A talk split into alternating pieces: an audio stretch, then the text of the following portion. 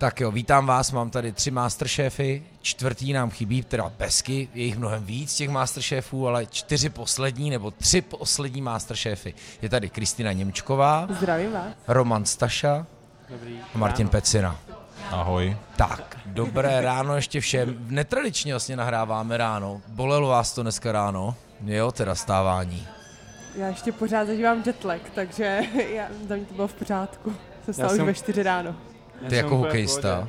Já jsem zvyklý stávat na snídani, takže s novou, takže já jsem v klidu.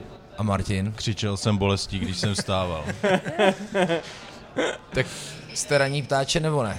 Vůbec ne, právě v 11 hodin většinou vstanu, velice pomalu vstanu, už tak půl hodiny se převaluji, pak si dám sprchu a pak pomalinku začnu dělat nějakou snídani, která se konzumuje tak asi v 1 odpoledne. Oh, no tak dneska to možná předeženem. Samozřejmě vás jako nenutíme do jídla. My jsme v Café Hrnek, vážení a milí. Máme to netradičně, trošku se nám sesunul plán.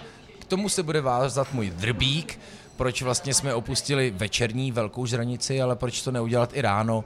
Nevím teda, jak moc velký hlad máte, ale protože tady možná budeme do těch 12 sedět, tak přijde včetně granoly, Martine. Už jste to říkal, že? Nemohu se dočkat, jako granulek snídaní, to je pecka. Já mám tohle místo moc rád, já jsem tady měl jednu z nejlepších snídaní, kde byla zapracovaná třeba polenta, kde byl perfektní toast s vajíčkama a bylo to nejenom, že je hrozně hezký, oni tady servírou na cibulák, ale bylo to i hrozně jako strašně dobrý. Byl tady Petr Žídek, což je kuchař, který byl v Krůčku, v té bandě od té Výrejsinovou restauraci, ale zůstal jim jako garant, který postaví vždycky snídaňový menu. O víkendu tady mývají prý vyhlášený lívance, ale to je možná něco jako ty granule pro Martina, nevím. To je dost podobné, největší sranda je, že já neumím dělat lívance a tyhle věci vůbec. Tak možná by šli udělat v mikrovlnce, ale nevím. Jako kdybyste potřebovali nějaké rady, jak se dělá buchta v mikrovlnce, tak to samozřejmě umím. Ale podle mě tohle pak byl nejvíc jako hledaný výraz, jak udělat buchtu v mikrovlnce, ne? To mohlo být docela jako zajímavý lifehack se tohle naučit. Jo, jsou lidi, co říkali, že jsem tu soutěž trošku hacknul a tohle byla jedna součást toho. Kristý se vrátila kdy z Ázie ze svý velký pouti? Předčerejškem jsem se vrátila. To je kráso, tak proto jetlag a rýma a teplotní rozdíl. Přesně tak, jsem trošku v šoku teď z toho. Tady. My vlastně nevíme, kdy, přátelé, posloucháte, takže vám nebudeme asi možná pak přát hezký Vánoce, ale my vlastně nahráváme v předvánoční době. Teď tady budou taky teplotní šoky. Teď jsme z brutálních mrazů přešli do toho, že má být zase 10 stupňů o štědrý den a je to divočina. Tak všichni moc vítáme, děkujeme, že jste přišli, děkuji, že se nám to podařilo vlastně jako vůbec termínově skonzolidovat. Chybí nám tu Besky, mám od ní malý překvapení, ale nezvládla to, je v Liberci, jestli se nepletu, v Liberci, má nějaký kurzy. Tak daleko, to je škoda. A tak. No, viděli jste se vy někdy dohromady? Ne. Nikoliv, já jsem Benjamínek, ačkoliv jsem tady suverénně nejstarší, ale jenom jsem obdivoval tady kolegy při jejich televizních výstupech. Jo, já jsem právě moc rád, já jsem vůbec nevěděl, ale vzhledem k tomu, že tě znám, tak vím, že ty dokážeš vždycky překvapit. Tak jsem o tom moc rád, že díky tobě poznávám Martina, protože jsem ho nikdy neviděl, sledoval jsem ho v televizi, obdivoval jsem ho v televizi samozřejmě. Nejenom kvůli jeho kulinářským schopnostem a Kristínku znám, jsem moc rád, že ji vidím, takže díky za to. Tak, už tady byl Honza anebo Krištof, já teď nevím, který je z nich a co si dáme napít, obědáme si, pijete kávu někdo? Ano. Já určitě. Ne? Ne? Razantní ne. Nejím granule a nepiju kávu. Já vás poprosím batch brew, jestli můžu. Já jsem nějaký filtr. Máme tam na výběr buď to Etiopii nebo Keňu. Etiopia Bíbery a Keňa Rusty Nails. Jsem Keňu. Dobře. A máte nějaký, já si dám flat white určitě, akorát nechci tam mlíko obyč. Ovesný můžeme. Ovesný, výborně. Děkuji. Jo, perfektní. Oves. Já vás poprosím čaj černý nějaký. Assam nebo Darjeeling? Assam. Dobrá, tak jo, jdeme na to. Tady budou mít i super čaj. Doufám. Ale skvělý je, tak jako oni znají přesně každou položku, co tady mají. A protože jich je 12. Tak to má být. Jasně, ale tak to je. Jako sorry, promiň, pojďme rovnou k tomu, to vlastně jako dneska chceš. Jo? Já všem říkám, určitě. Co vymýšlíte, jako proč máte dělat pizzu, řízek a burger, jako prostě zjednoduš to na 5. A pokud si lidi nevyberou z 5, no tak to souhlasím. Už je jejich problém. Souhlasím. Podle mě výběr z 5 je mnohem jednodušší než výběr z 5 stránek. Jako. No. Tak 5 dobrých věcí je vždycky lepší než 450 stránek, pizza 1 až pizza 800. A pak skončí u vepřový panenky. No ne, jako vždycky, že jo. Ok, si dám asi tu panenku. A poslední pizza je, vytvoř si svou pizzu sám. Jo. No, jo. Plus 15 korun za ingredience navíc. Jo. V tom byli originální v Přerově v nějakém pajzlu, tam jsem kdysi byl, když jsem někam cestoval a tam měli pizzu fakt se vším, s tvarůžkem a tak. Romadur. Haná, to jako tam, kdyby chyběl tvarůžek, tak tyjo, Přerov, no, tam ale taky tam je jedna hezká adresa, jo? Pozor, tam je dokonce jako gastronomická adresa, jako vznosná gastronomie, jmenuje se to U Labutě a to je opravdu klasa. Punčocha, který ho vy znáte, takže samozřejmě takhle v těchto relacích můžu mluvit, ten by to určitě znal, je to přesně taková ta jejich hezká stará škola. Aha. A jako nevím, jak se jim tam samozřejmě daří, jak moc je ten zub času jako ohlodal, ale jako funguje to tam dobře, ale je pravda, že ta mladá scéna, kromě kavárny Nebe počká, teď dovím, vlastně se nikdy moc jako nepochopil ten název, tak tam jako moc není ta mladá scéna, ale Prostějov a Olomouc, to je paráda. Co jsi to dělal v Přerově, Martine? Já jsem se tam narodil omylem. To znělo jako první návštěva Přerova. ne, to byla několikrát návštěva Přerova, ale narodil jsem se tam fakt omylem, jenom protože v nějakém jiném městě byla zavřená porodnice, takže já s tím městem nemám nic společného, ale projížděl jsem tam dost často, když jsem jezdil na uměleckou průmyslovou školu do Uherského Hradiště, tak tam byl přestup a tam jsem se naučil pít pivo právě v nádražních restauracích se staršími spolužáky. Tam pracuje moje teta v Hradišti, na umělecké škole. A co tam dělá? Učí šít boty a pracovat s kůží.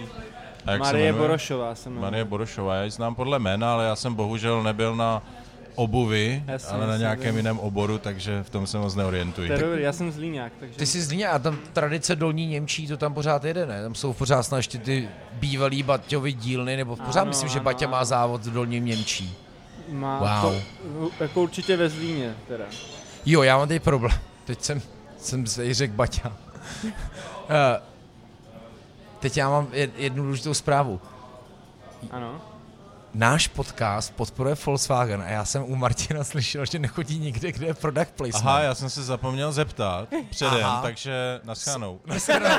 Strašně se omlouvám. Což je, mě musím říct, strašně pobavilo, jakože rozumím tomu, jakože tomu osobnímu statusu, ale že vzejít ze soutěže MasterChef, která je jako opředená jako product placementem, mimochodem souboj na talíři, mám pocit, že je jako 10% product placementu. To už je jako úplně extrém, ale lidi to nevnímají. Já jsem se ptal jako Radovana a říkal, hele, lidi to vůbec nevnímají. Jako. Já si myslím, že tam, není tam toho tolik, jakože my to nedáváme před svůj obličej a neříkáme, že to je nejlepší věc na světě, takže si myslím, že proto to není vidět, ale lidi to nevnímají. Tak já to uvedu, Martin, na pravou míru. Hradí nám výrobní náklady a zve nás teda i kavárna. Mockrát děkuji firmě Volkswagen a můžu ji případně pomlouvat. A jako můžete, poslouchaj to, jako dobře z toho mít nebudu, ale jako... Zdravý management firmy Volkswagen. Jo, já se samozřejmě nechci bavit o nich. Oni jsou naopak tak velkorysí, že jim je vlastně docela jedno. I když Hano říkal, David říkal, jo, minule to bylo, vy to jako hodně pijete, se mě ptal. No, že minule si asi po 2,5 hodinách, ne, si říkáme, vy jste asi po 2,5 hodinách řekl, jo, ty vole, Volkswagen je náš partner. No, takže jsem se snažil dřív, ale ne, za to samozřejmě díky. Děkujeme především za to, že lidi poslouchají a děkuji za všechnu zpětnou vazbu. Já jsem si o ní minule řekl a dostal jsem jí trošku víc, takže jsem měl z toho velkou radost. Tohle je 10. díl, jako. A Romane, ty jsi byl u toho, když jsem tenhle koncept vymýšlel. Ano. Chtěl jsem to tehdy hrozně konfliktní, jo. Ano, taky jsem ti chtěl pozvat Marka Pavalu dneska. Ano. Ale o MasterChefovi jsem se chtěl bavit určitě potom a Marek náhodou mě odepsal a myslím si, Hano, že Marka bychom si mohli pozvat s Hugem Romasem, to by mohlo být taky jako jiskřivý. A Marek vlastně není ale vítěz MasterChefa. Jaký byl, Kristý? Marek Pavala. 3. podle mě byl. Já si pamatuju, jeho řada mě vlastně inspirovala nějak víc k vaření. To jsem se vlastně chtěl zeptat, pak jsem hrozně nekorektně se tě chtěl zeptat, kolik ti vlastně v tu dobu bylo, že? Když byl Marek Pavala v soutěži. To mohlo být tak 12. To je krása. No. A už se zdívala na MasterChefa. Ale to už Kristina 7 let dělala Beef Wellington. A tak, ano, přesně tak. Pohodě. Tak, viděli jste někdy Junior MasterChef, jak tam fakt ty děcka dělají Beef Wellington? A já prostě masakra, já jsem to viděl nějaké finále a říkal jsem si za ten čas, co to tam dělají a ty náročné recepty, co tam mají, abych to nedal v životě, jo, takže... Já si pamatuju, že vlastně, když jsme natáčeli MasterChefa, tak jsme se tam bavili jako s produkcí o tom, jak vůbec probíhá takový natáčení jako s dětmi. A říkali, že to jako zjišťovali, že by to udělali v Česku, ale že je to tak hrozně jako produkčně náročný. Protože my samozřejmě ten natáčecí den, to MasterChefu, tak byl pro nás nějaký kolik? 12 hodin? 10 hodin, 12 hodin? Jakože fakt jako I 20. I 20. Venkovní vize. No, i 20 klidně. A u těch dětí to tam prostě, to je striktně daná smlouva, že... Já vím, no. Aby se nepřetížili. Jako. Natáčel pořád na HBO s dcerou, který bylo 14 a oni musí mít jako pracovní smlouvu a nesmíš porušovat nějaké věci. Nějaký jako nemluví o tom, že by měl být třeba jako dětský psycholog na place. Přesně. V případě soutěžení si umím představit, že ty emoce jako těch dětí musí být neskutečné. I dospělých, já jsem říkal, že i dospělí by potřebovali psychologa, i tvůrci toho pořadu by potřebovali psychologa občas. A já jsem právě říkal, že až vylezu z showbiznesu, tak budu právě dělat psychologa, protože studuju psychoterapeutický výcvik a myslím si, že práce budu mít víc než dost. Aby si zůstal v kontaktu se showbiznesem. Ano. A tím pádem i celá produkce MasterChefa, vítězové MasterChefa, i vlastně ti druzí, to je podstatnější než ti, co vyhráli. To je právě, ty bys jako terapeut mohl říkat, víš, já si pamatuju tehdy, když jsem vyhrál, on to byl hrozně těžký tlak a já... Vlastně oni by ocenili, že konečně ten terapeut jako má ty stejný problémy, nebo že zažíval. Ano, že prostě že se taky pomočoval třeba, jo. Po té soutěži nebo během? Během, po, před. V noci se mu zdálo prostě o tom, že tam kuchtí nějaký dort. A taky mezi tím.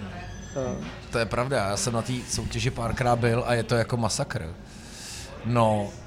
Než začne, máte nějaký drbíky ze scény. Sledujete vůbec jako gastronomickou scénu? Martine, u Labutě vlastně znáte v Přerově, nebo ne? Neznám. Já jsem v tom Přerově fakt dlouho nebyl. Naposled to byla pizza s tvarůžkem a od té doby jsem se tam asi neukázal. A jak jako vlastně třeba sledujete jako gastroscénu? Mně se pořád někdo ptá na nějaké trendy v různých oborech. Teďka se mě ptali na trendy v grafickém designu a v typografii. Jestli to sleduju a já vždycky odpovídám ne, protože jako v podstatě to nesleduju. Spíše jenom přicházejí nějaké věci neplánovaně, které se mě dotýkají, ale že bych si vedl nějakou evidenci nebo že jako vy bych to objížděl a recenzoval a hodnotil, to vůbec ne. To nedělá nikdo, ale... To musí být specifický charakter, aby něco takového dělal. Musí se každou noc pomočovat a tak. Jako to, taky to přináší svý. Proti gustu žádný disputát. To ne, jenom jako jsem myslel, že já jsem samozřejmě s váma i slyšel pár rozhovorů teďka a že jako vás baví samozřejmě gastronomie a pořady. Ale jestli jako i reálu, nevím, prostě třeba, jste byl třeba ve Fieldu. Ve Fieldu zrovna jsem nebyl a to není samozřejmě nic proti Fieldu, jo, ale já vyloženě nevyhledávám jako tady ty podniky, vyloženě extra vysoké gastronomie, kde ten poměr cena výkon za mě už je takový těžko uchopitelný. Já prostě nechci jít na večeři a zaplatit 15 000. Pocházím z chudého kraje a z chudých poměrů a radši jdu do nějakého podniku, kde se člověk nají za velice dobře, za dobré peníze. To jo. Tak já jsem opak toho, no.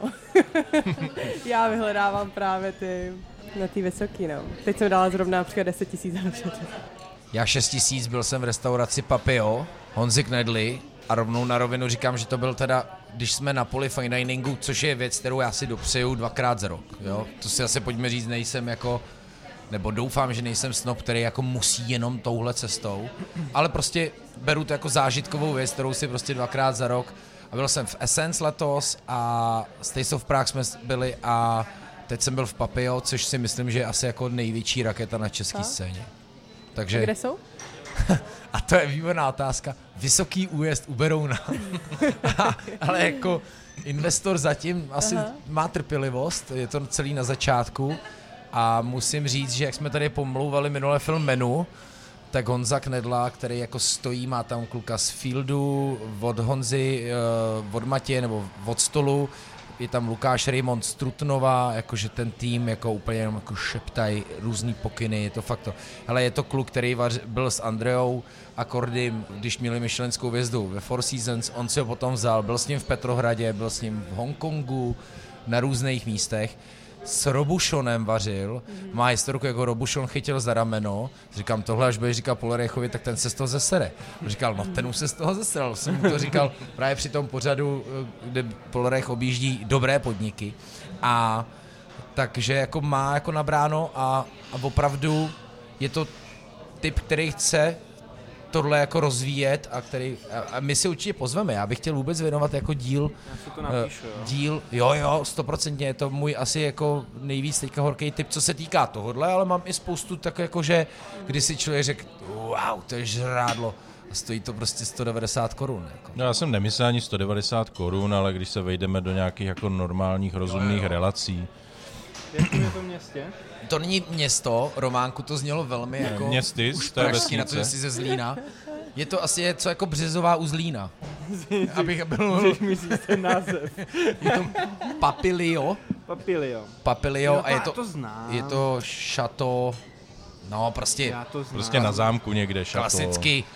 Bohatý člověk si koupil a opravil zámek. Neví co s prachama, koupil si zámek, udělal si hospodu, pozval si tam nejlepší šéf kuchaře. Nikdo tam nechodí, ale možná za pár let. Je to přesně, jak říká Martin, byl jsem tam já a jeden stůl v pátek večer. Ale věřím, že to tu cestu má. A navíc mé skandální odhalení s michelinským průvodcem v minulém díle, který my si jste slyšeli, to je zpráva pro Kristínu. Česko se vydá a bude podporovat michelinskou turistiku. Je to dotační program poměrně tučného objemu, a takže příští rok Česko neskutečně pojede, protože tady budou možná už 2 Michelinky a spoustu nových Michelinek. No hezky, se těším na to. Je čas Kristý, otevřít si tu restauraci. To máme ještě čas na to. Ale když jsme s Kristínou mimochodem v bokem nahrávali přece podcast, tak jsme říkali, že by bylo, ona tehdy odcházela do Story a říkali jsme, že by bylo pěkný se vrátit jako mladá šéfkuchařka si otevřít prostě podnik a získat hvězdu. Takže teďka už jako to je podpořený státem, tak by to možná šlo. Ne, opravdu, jak jsi na tom teďka v těch úvahách? Já to trošku rozjede ještě, ale já už jsem odešla ze Story před 2 měsíci. Jak dlouho jsi vydržela?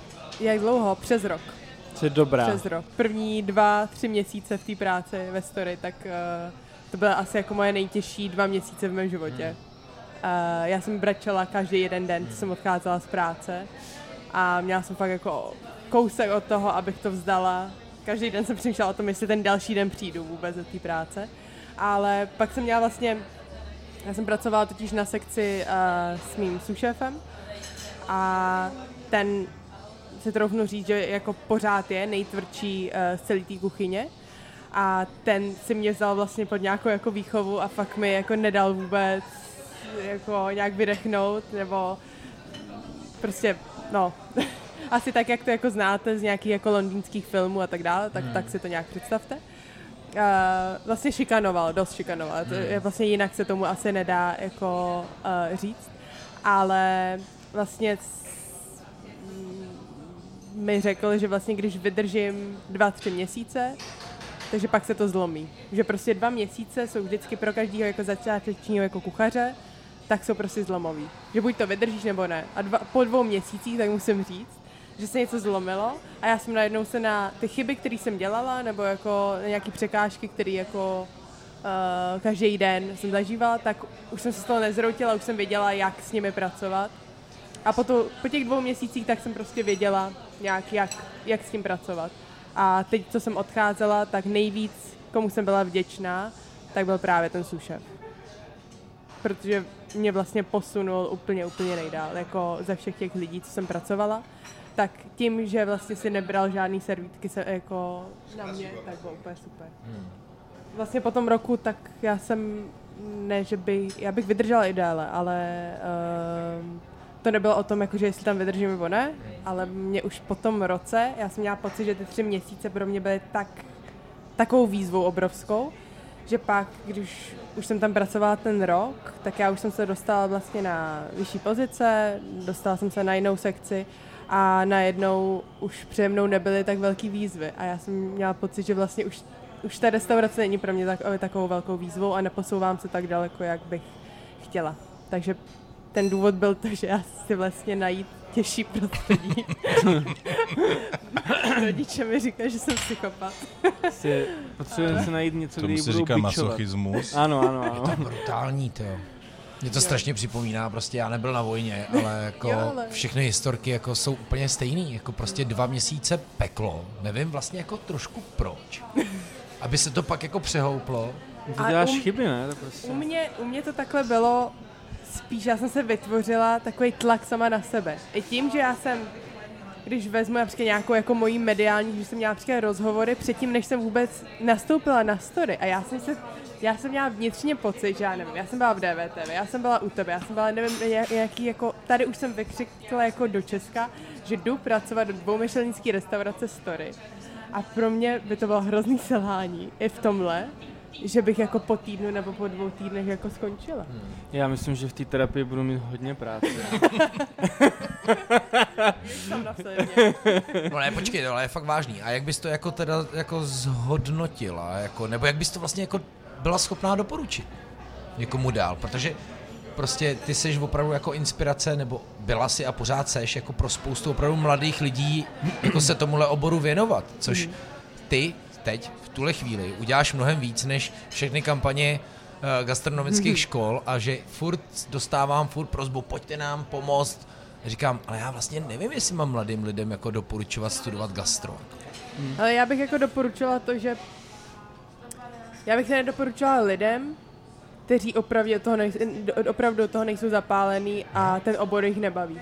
A to si myslím, že trošku, a to jsme naťukli i v tom rozhovoru, co jsem měl se mnou jako bokem, že tam si myslím, že nastává trošku problém v našich jako hotelových školách v Česku a to, že tam jako mi přijde, že většina lidí tam vlastně patří. Že vlastně jich ten obor vůbec nezajímá. Ale samozřejmě ty, co mají motivaci jít nějakou cestou jako já, že nevím, buď mají motivaci mít nebo chtějí pracovat v michelinském podniku, tak si myslím, že je skvělý se projít možná ze začátku úplně tím nejtěžším. A takový byl můj vlastně nějaký cíl té cesty, že jsem věděla to je ten důvod, proč jsem se vybrala Story, protože v Londýně, když jsem tam vlastně studovala 1 rok, tak už jsem se seznamovala s lidmi z toho oboru. A kdykoliv, co jsem zmínila restauraci Story, tak všichni řekli, že tyjo, no, to je docela drsný. Mm-hmm. A já jsem věděla, když mi asi 3. člověk řekl, že tyjo, jako tam, když vydržíš týden, tak jsem říkala, jo, tam chci jít. Protože jsem věděla, že pokud vydržím tam, tak si myslím, že teď už to bude pro mě vlastně o to jednodušší. Jak moc vlastně to, že jsi masterchef a prostě výherce téhle soutěže, o kterých si jistí všichni ty ambiciozní kuchaři, co tam jsou, myslí svý, jak moc to vysvědčení pro tebe bylo jako dobrý nebo nedobrý? Protože ty máš za sebou taky Cordon Bleu, že jo? Takže jako, ale to je možná na tom stejně, že jo? Já nevím, jak vlastně, jestli oni tím třeba trošku nepohrdají. Tak vlastně, když jsem... No, musím říct, že vlastně Masterchef pro mě byla spíš v Londýně, nechci říct jako špatná vizitka, ale nebylo na to nahlíženo z toho profi jako pohledu těch kuchařů úplně. A to jsem měla ten stejně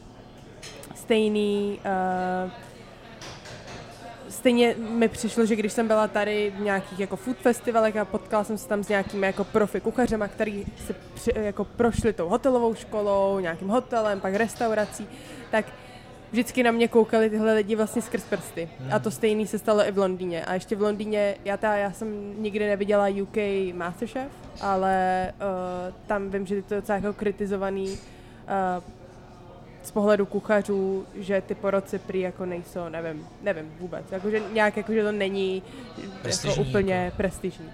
A tak si pamatuju i můj první vlastně nějaký interview s šéfkuchařem, s Tomem Philipsem ze Story. Tak já jsem tam přišla a vlastně musíte něco o sobě říct, že jako kdo jste. Tak já říkám, tak vyhrála jsem tady Masterchefa, tady jsem vydala kuchařku, teď jsem tam vyšla z Le Cordon Bleu.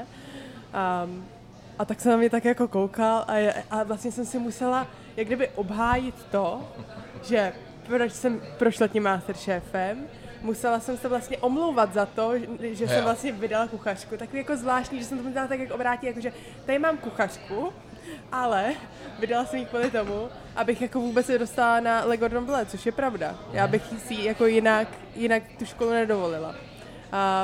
A vlastně takhle jsem se musela jako obhajovat každý ten svůj krok, aby nějak vlastně mě pochopil, ale zase, a což jsem mu jako hodně vděčná a já bych ani jako na jinou pozici nechtěla jít, tak měla furt jako jakože jo, vezmu tě, ale půjdeš prostě úplně od té nejnižší pozice. Což jako, to jsi ale chtěla. Což jsem chtěla. To vím, že ti Přema v tomhle jako docela radil a říkal, ať si to vyžereš. On měl vlastně ten příběh docela podobný. Mm-hmm. Jako. On říkal, že ten teror trval 2,5 roku. Mm-hmm. Přemek taky hodně plakal, taky chodil domů ubrečený a má si podobné zkušenosti. Ten hlavně má jako spoustu jiných. To říkal.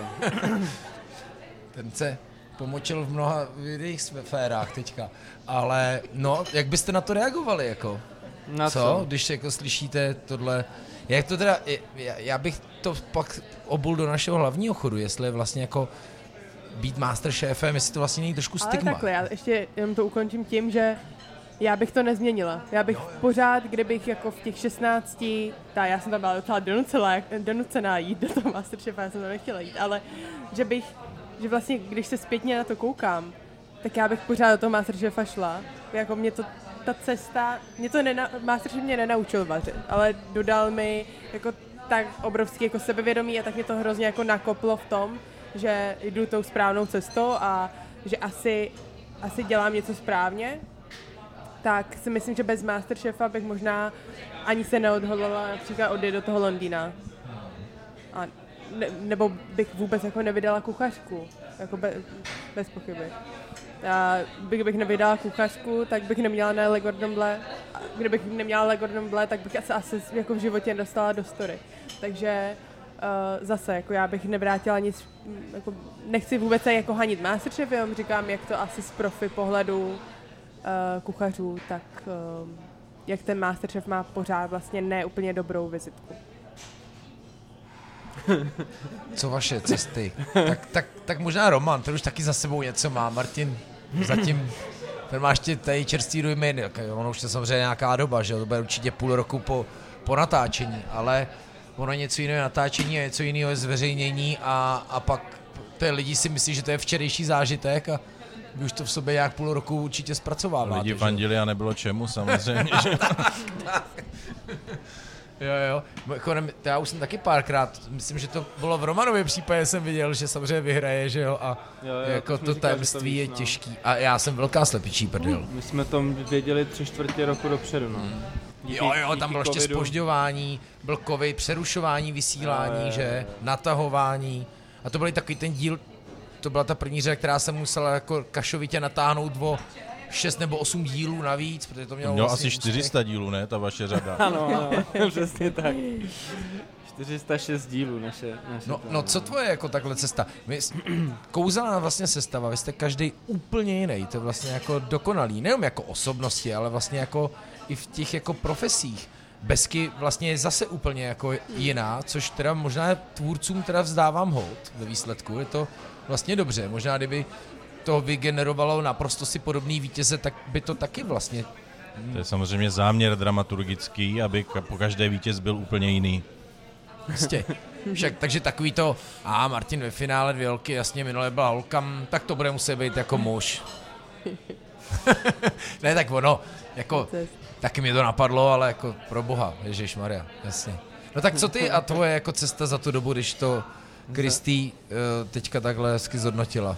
Já se přidám ke Kristý v tom, že dáme si něco na jídlo. Jo, ty jsi vlastně hokejista, který stál, ale zase tím, že jsem to chtěl pojednat jako degustačně, tak Martin, který je zvyklý snídat v 11 hodin. V jednu, říkám. Tak vám přinesu nějaký výběr? No, to by bylo fantastický. Já možná přečtu, nebo jestli... Topinka s pečeným zelí, a to je krásná, to vím, to je... Tam na chlebu z Artiku a vlastně to zelí je na chlebu z Artiku a zelíčko je pak prohozený na pánvi společně s octem od Utipy a Ciders, takže je úplně takový super crispy, příjemně nakyslý, k tomu jablečný pyrečko s Granny Smith, trošku křenu, naše pesto. Pak je tam humus, humus bílej fazolí, přesně tak, pečené červené zelí, zase opět trošičku octa, by to dostalo nějakou svěžest, citronovo-česneková strouhanka, je to takový krásně smooth a zahřeje to takhle v zimě. Pak náš takový signature egg toast, co znamená máslový toastový chléb, čerstvý sýr z krasolesí a míchaná vajíčka krémová s naším sušeným žloutkem. A pak tam máme ještě granolu, to je teď v současné době s jablečným pyré a s čerstvými jablíčkama. A jako special ještě nám zůstal z víkendu a rozhodli jsme se, že ho budeme lívanec, ne tentokrát, ale že ho ještě podržíme vlastně do Vánoc, a to je vánočka, je upečená jako french toast a k tomu jako vanilkový krém. To je 5 jídel, nás tady 5. Tak jo, klidně to nějak můžem, no, co? Jo. Děkujem. Perfektní, tak jo, zařídím. Děkujem. Hana je tady. Hano, ty si nás ještě nepozdravila. Čus. Ještě na to zapomenu, Románku, ty si rozmyslí svou cestu. Hana byla ve Fieldu. Ty si nám vlastně v 9. díle řekla, že se chystáš, jaký to bylo? Já jsem se strašně bála, že to bude příliš brutální výlet z mé komfortní zóny, protože jsem stejně jako Martin z chudých poměrů a hrozně jsem se bála, že tam budou soudit od mé bundy po boty, i to, co si dávám, že piju vodu, že nechci dávat k obědovému menu, tříchodovému párování s vínem, ale bylo to skvělý, bylo to totálně famózní. Vlastně jako víc bych k tomu řekla, dala bych si to jako jednou za rok. Bylo to strašně hutný, bylo to totální dělo. Včera jsem se o tom ještě bavila s někým na... Až na to kafe, že? Až na to kafe, to mě trošku zamrzelo, ale jinak to bylo krásný. Jenom ještě já bych měla takovou doplňující otázku, mě by hrozně zajímalo, proč jako to gastro zrovna je tak strašně specifický, jako v tom nějakém jako army stylu, v tom drillu totálním. Já třeba jsem včera byla na večírku na Umprumce v jednom ateliéru svých kamarádů a jsme tam řešili to, jakým způsobem oni jsou vedení. Že každý ten ateliér je samozřejmě trošku jiný, záleží hrozně na vedení, řeší se tam prostě různý kulty osobnosti, to, jak moc jako ty lidi se otvírají, co ze sebe dávají ven, co zase dostávají od těch pedagogů a jestli jsou třeba vedení k nějaké konkurenci nebo soutěživosti a vůbec jak se s tím pracuje, ale vlastně si nedovedu představit jiný obor než gastro, ve kterém by to bylo jako tak hrozně vyhrocený a vlastně nevím, proč je to jako jenom to gastro, tak by mě zajímalo, jestli vy třeba máte jako nějakou teorii. Vší emancipace je pravda, že zrovna v gastru to furt uvízlo tady v tom jako macho stylu, že je dost. I když ve spoustu našich rozhovorech v poslední jsme si říkali, jak se i tohle jako hodně uvolňuje. No, asi... Já jsem o tom chtěl mluvit, o tomhle tématu jako předkrmu, jak se říká u tebe. Pojď do toho. Já si totiž myslím, že to není tak, jak si myslíte, protože si myslím, že to třeba je i v hokeji, úplně běžný, kdy se prostě kluci zavírají do báglu a strkají se do pod sprchu a tak a je to, akorát se o tom míň mluví, protože dneska to gastro je velký boom a právě ten velký boom, který vlastně je v tom jako nároku na toho kuchaře, co všechno musí umět, oproti tomu, co ho jako naše škola dokáže naučit a kdo do té školy chodí. Já si myslím, že gastro je pořád jako ve velkém úpadku, co se týče, přesně jak říkala Kristýnka, že tam prostě chodí spíš lidi, kteří se nechtějí učit, než lidi, kteří by milovali gastro.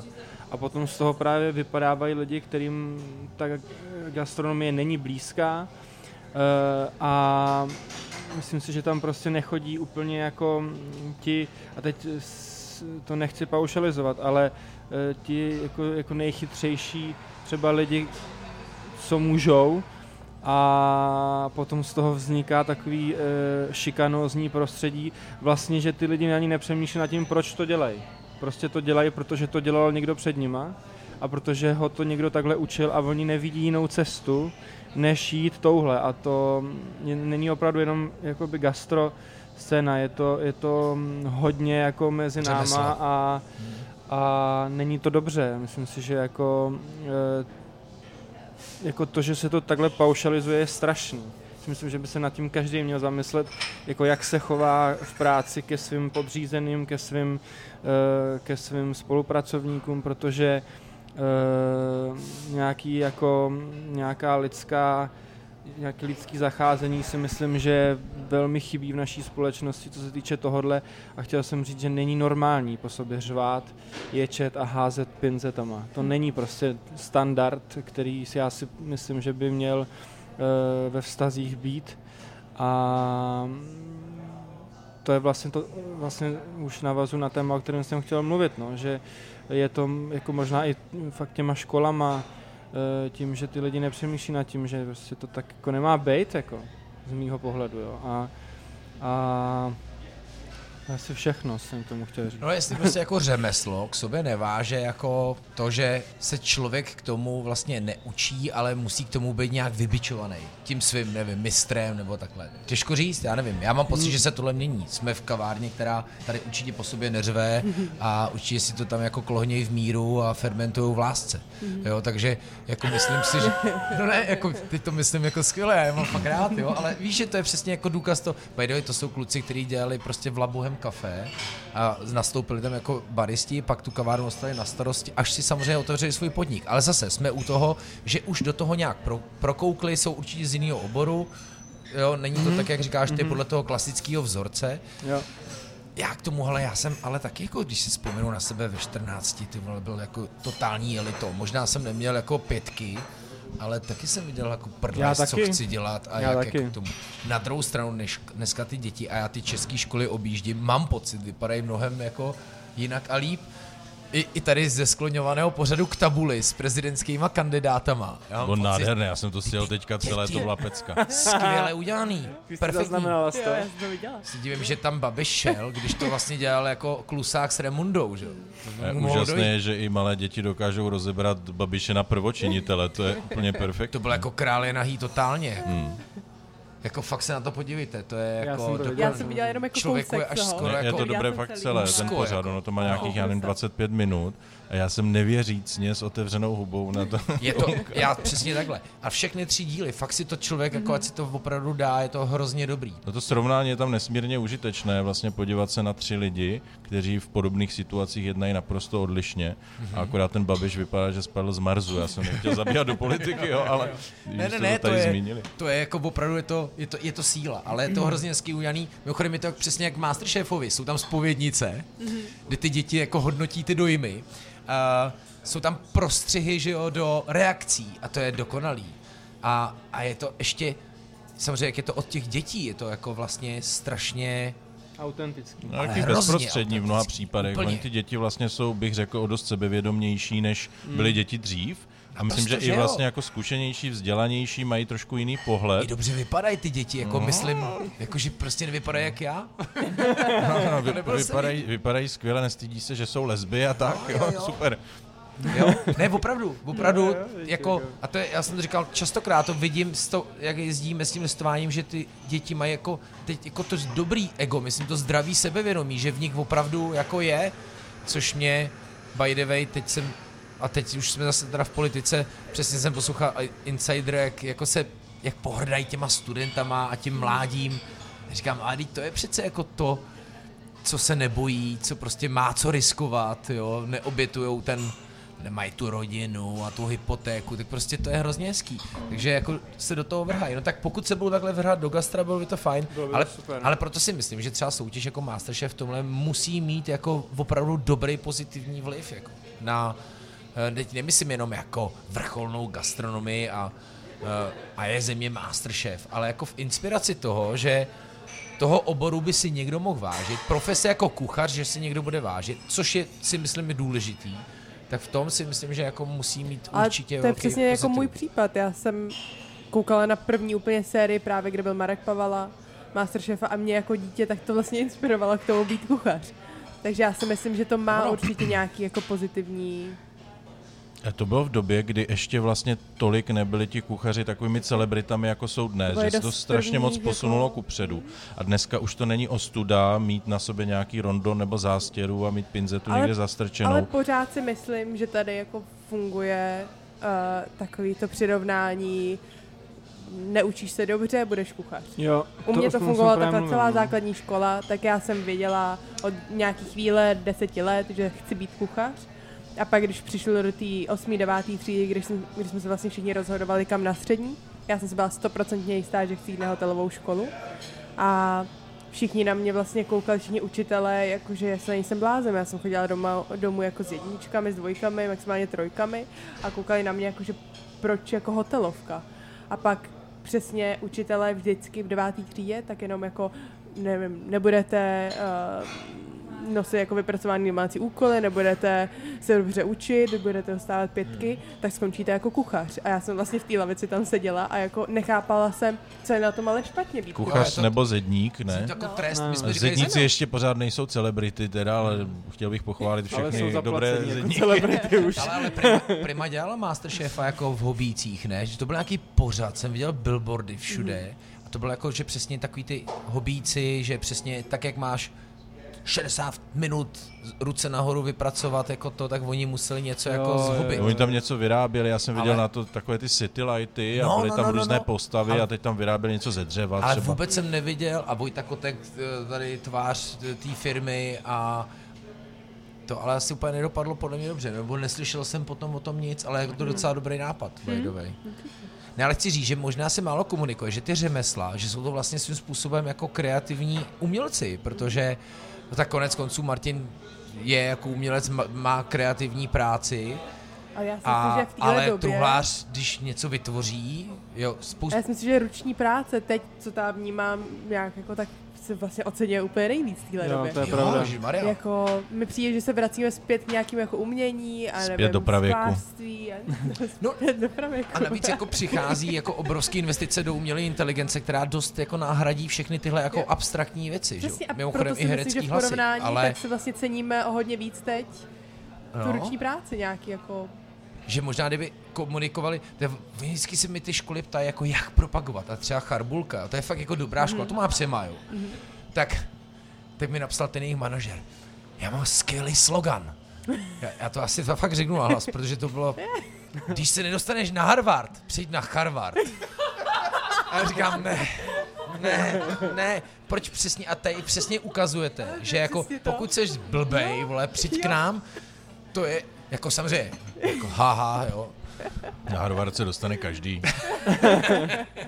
Ale na člověk úplnej idiot, aby šel na Harvard.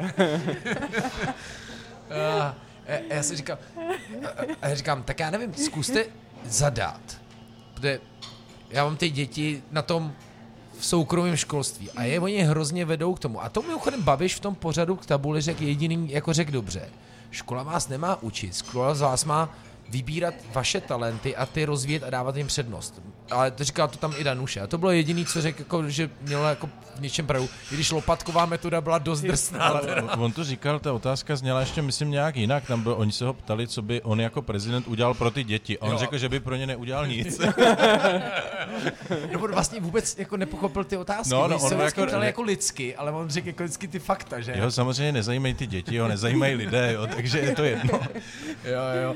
Ne, ale že, co jsem chtěl říct, že já říkám, dejte to jako projekt s těm studentům, dejte třeba studentům druháku, oni umějí TikTok, oni umějí sociální sítě, ať v rámci projektu vypracují kampaň, jak bych přesvědčil svýho mladšího kamaráda ze sídláku, aby šel studovat tuhle práci, pokud si myslím, že má smysl jí studovat.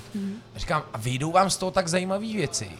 Zapojíte ty studenty, začnou o tom sami uvažovat. Stejně tak, jako když mi restaurace říkají, že my ty sítě neumíme, říkám, tak to dejte servírce jako, a ona to umí moc dobře. Jako. Jo, že prostě... Já si myslím, že zásadní chyba je už v přemýšlení vůbec o tomhle. Já bych začal tím, že bych přemýšlel o tom, jak udělat to, aby z té školy vypadly co nejlepší lidi, protože to je ta nejlepší reklama. A tam do toho bych investoval nejvíc peněz a svého času, protože přemýšlet nad tím, jak udělám co nejlepší reklamu, aby mi přišli lidi, když z nich nejsem schopnej vydindat to nejlepší, co v nich je. Je to úplně k ničemu. Já si myslím, že ten začátek je úplně někde jinde a vlastně lidi začínají koncem, aby o nich všichni věděli. Takže já bych doporučil, aby prostě se zamysleli spíš nad tímhle a ne, že jsem 2 roky zpátky vařil s kuchařem, který vylezl školu. Poprosil jsem ho, ať udělá vývar a on napustil studenou vodu a hodil do toho celý kuře. Jakože takhle začal dělat vývar. tak jsem na to koukal a říkám, ty seš jako v prváku. On říká, ne, už jsem teďka vylezl. Jako, tak to je ten základ přece, ne? Na to existuje odborný terminus technicus, spojené nádoby.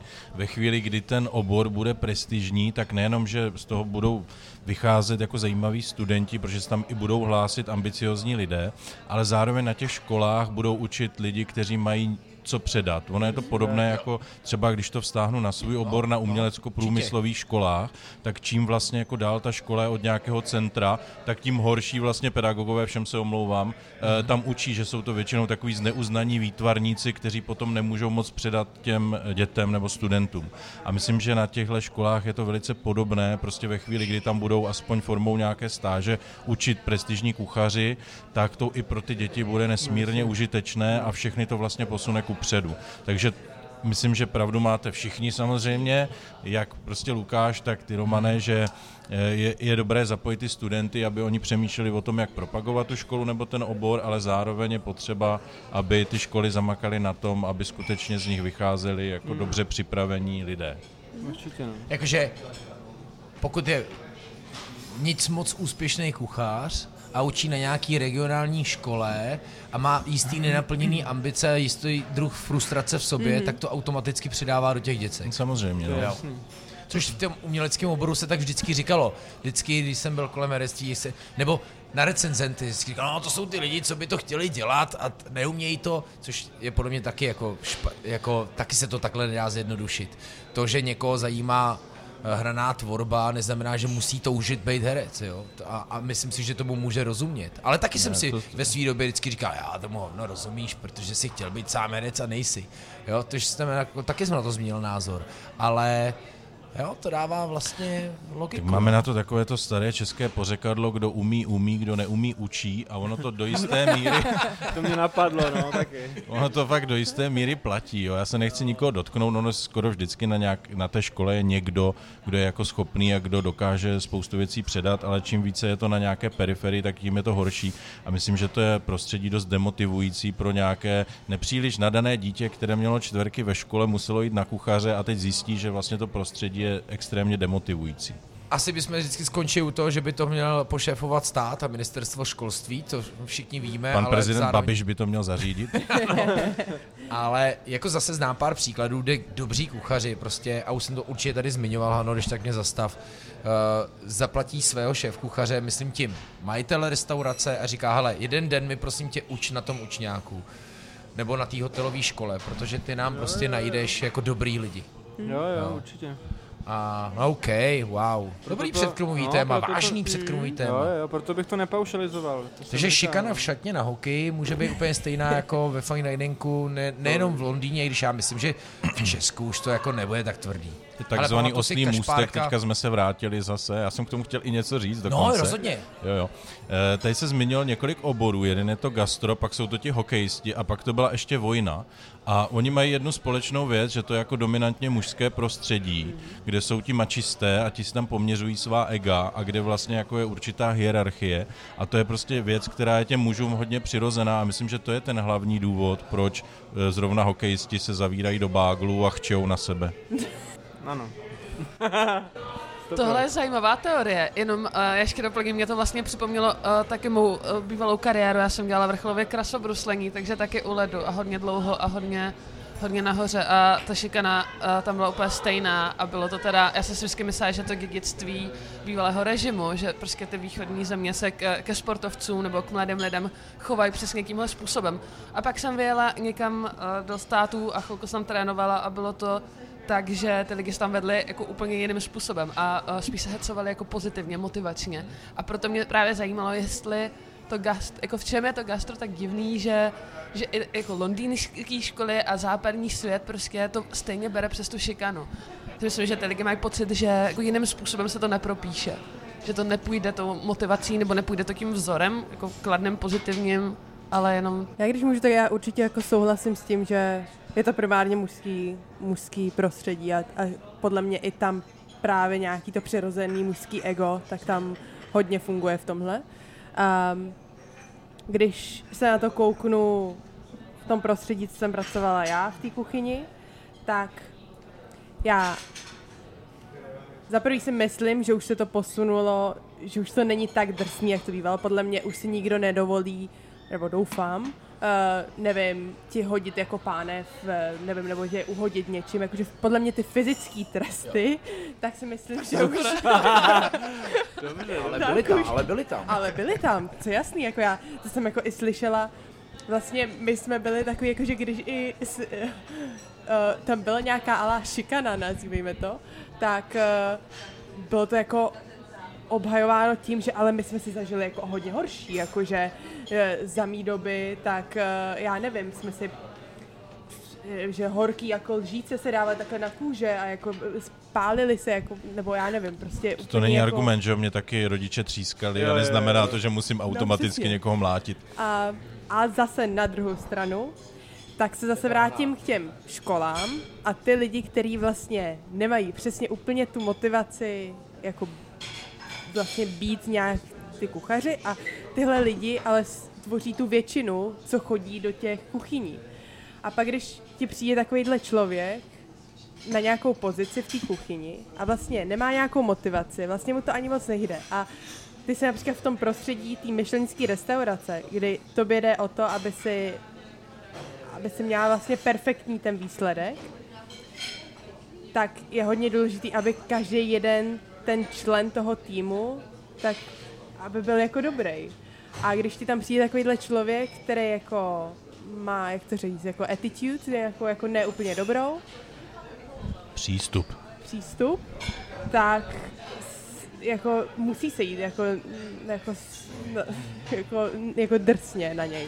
A já jsem jako zkozala jako na konci, tak i já jsem jako byla... Ubližovala lidem. Neubližovala jsem. Tělesné tresty, horké lžíce, pánve. Ale jako zařveš, protože musíš jako někdy. A myslím si, že je to vytvořený hlavně tím tlakem. Jako samozřejmě si myslím, že už takhle ty restaurace prostě několik let fungují a asi to není dobře, ale pak si myslím, že je to i hlavně ten tlak, hlavně v těch michelinských restauracích, kdy tobě jde o to, aby se nestratila hvězdy, aby si získala ještě víc hvězd a do toho prostě tvoji jako nadřízený, tak jako vytváří nějaký tlak na tebe a v tom tlaku tak ty prostě řveš, když musíš. Takže já nevím vlastně, jestli je to dobře, nevím vlastně, jaká by byla jiná cesta, když se například zpětně kouknu na nějaký situace, kdy tam prostě přišel kluk a já nevím, načapala jsem ho v lednici se sluchátkami v uších a poslouchal tam hudbu.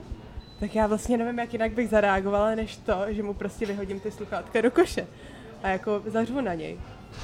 A šikana, už je to tady. Ale to tam prostě si, nevím, no. Podle mě je to ten tlak a všechno prostě dohromady, co vytváří takovýhle prostředí v tom gastru. A tak do michelinské restaurace, pardon, asi jako nechodí úplně ti neschopní lidé, ne? No to by si se divil. Jo. To by si se divil. Já chápu, že v hospodě na Růžku tady někde, nebo v Bohumíně, pardon, Bohumíňáci.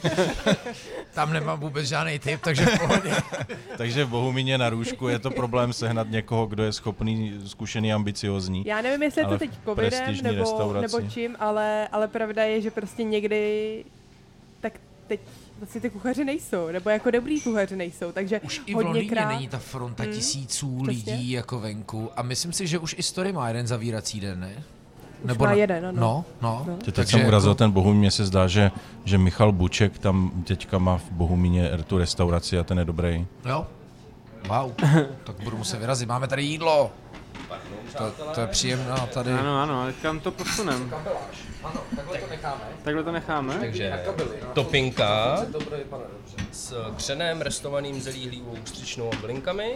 Tady máme humus z bílých fazolí, strouhankou a nakálým rakitníkem a fermentovaným citronkem a náš tlustový chléb s vajíčky a strouhaným žloutkem a nakládanou zeleninou. Sladké přinesu potom, ať se sem nějak vejdete, přinesu vám příbor, ať můžete šerovat. Jo? Děkujeme. Vypadá to hezky.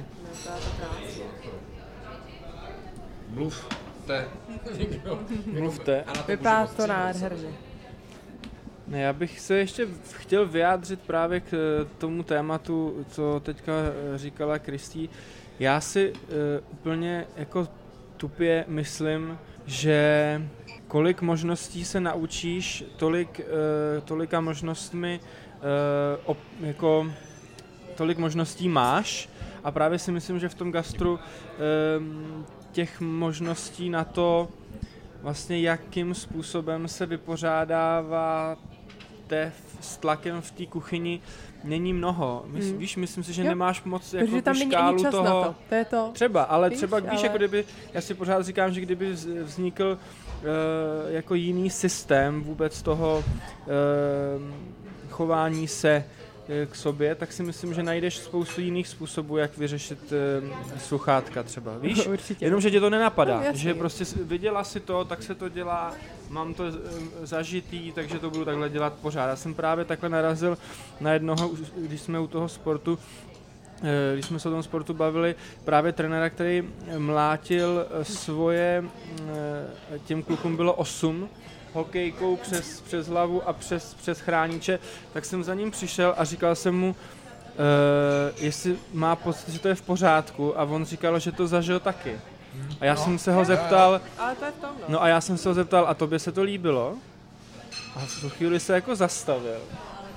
A říká, no nelíbilo, ale já nevím, jak to mám dělat jinak. A já mu říkám, přesně to je to téma, o kterém jako mluvím, že ty nemáš jenom škálu toho, jak máš zareagovat, ale myslím si, že to je blbost, jako takhle řešit jako problém, no. Jo, ale myslím si, jako, že je vlastně hrozně komplikovaný hledat nějaký řešení. No ne, ale... Takže ho hledat nebudeme. Si budeme se mlátit a řvát na sebe. Pořídíme si hokejky do kuchyní. Jasně tak. Ale jako, že vlastně, protože to tak jako zažitý hrozně. Ano, ale když jsme měli Bodvaru, když byl ten film, který jako jel, nevím, jestli jste ho všichni viděli, tak jsme v těch diskuzích, a zvlášť lidi z ambiente se tomuhle fakt jako věnujou. Mm-hmm. A myslím si, že tam ten, a to samozřejmě René Rizipia vůbec jako nomastil, jako nastavil ten jejich dánský, nebo dánský, jako prostě ten severský manifest, tý ohledu plnosti, a jsme jedna parta, a jsme jeden tým, s jasně danou hierarchií jako přines.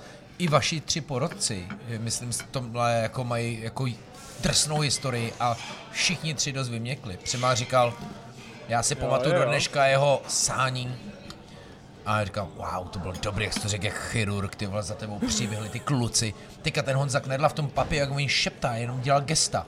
Si úplně vidím, jak tam šel se mnou ten jeden kuchař s tím dezertem, a on udělal, ještě ne. Takový gesto, on myslel, a jsem říkal, já jsem se lek úplně, a nic, jako měl jasnou jako autoritu, na nikoho neřval, a nějak, protože prostě kopou v tom týmu a mají nějaký asi podobný výsledek, tak prostě nechtějí poslouchat sluchátka na mrazáku. Dochodem to je v bodu varu nádherná scéna, jak tam posloucháte, co je na myčce, ale to chci říct, já jsem teda taky hrál hokej, Romane, a taky jsem byl, a to byly 90. leta, a to, myslím, ta šikana jako byla jako dost tvrdá. A dostal jsem párkrát jako opravdu dělo od trenéra. Jako facana, takže jsem jako letěl slušně. Je pravda, že já jsem byl takový ten, který nikdy nehrál, ale spíš jako mlel držkou, jo. Takže jsem to tam jako fakt... A vrátil jsi mu to? Ne, nevrátil, chyba. Ale taky ten chlápek umřel na infarkt, jako. No, bylo to jako, vlastně to bylo strašně frustrující.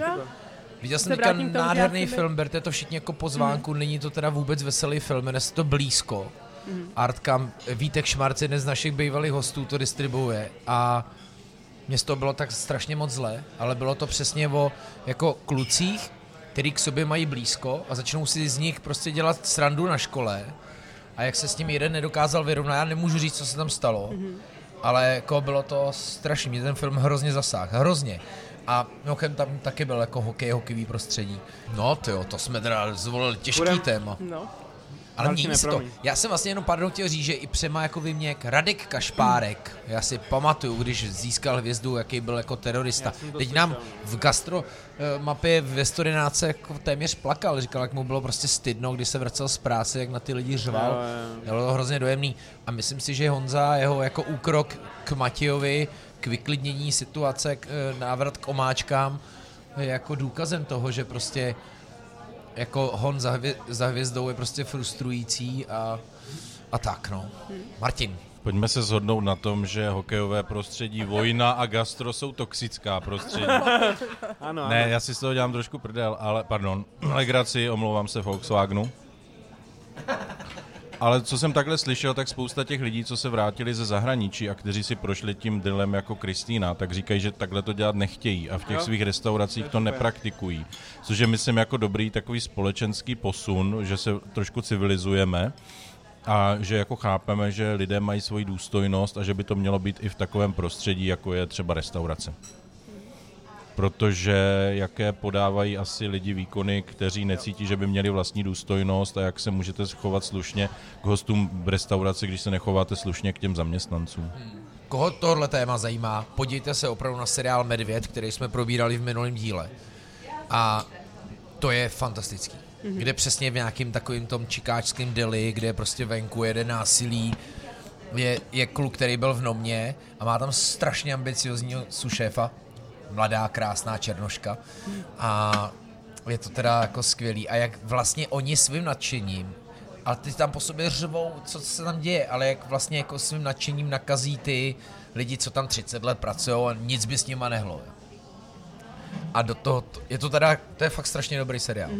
No dobrý, tak co nějaký další předkrm, jak vám chutná, mě teda ta topinka mě baví, já jsem úplně nedal při té prezentaci bacha, ale je tam něco hezký, kyselýho, dobrýho. Topinka je skvělá, hlavně oceňuji křupavý element. Ano, křupavý element. My ještě bojujeme, je to moc dobrý. To už jsou tady sladkosti. Mě moc chutná. Má tam co chladnout, má? A tak. Já jim studijní jídla už 10 let, co dělám gastromapu. Než to nafotím vždycky.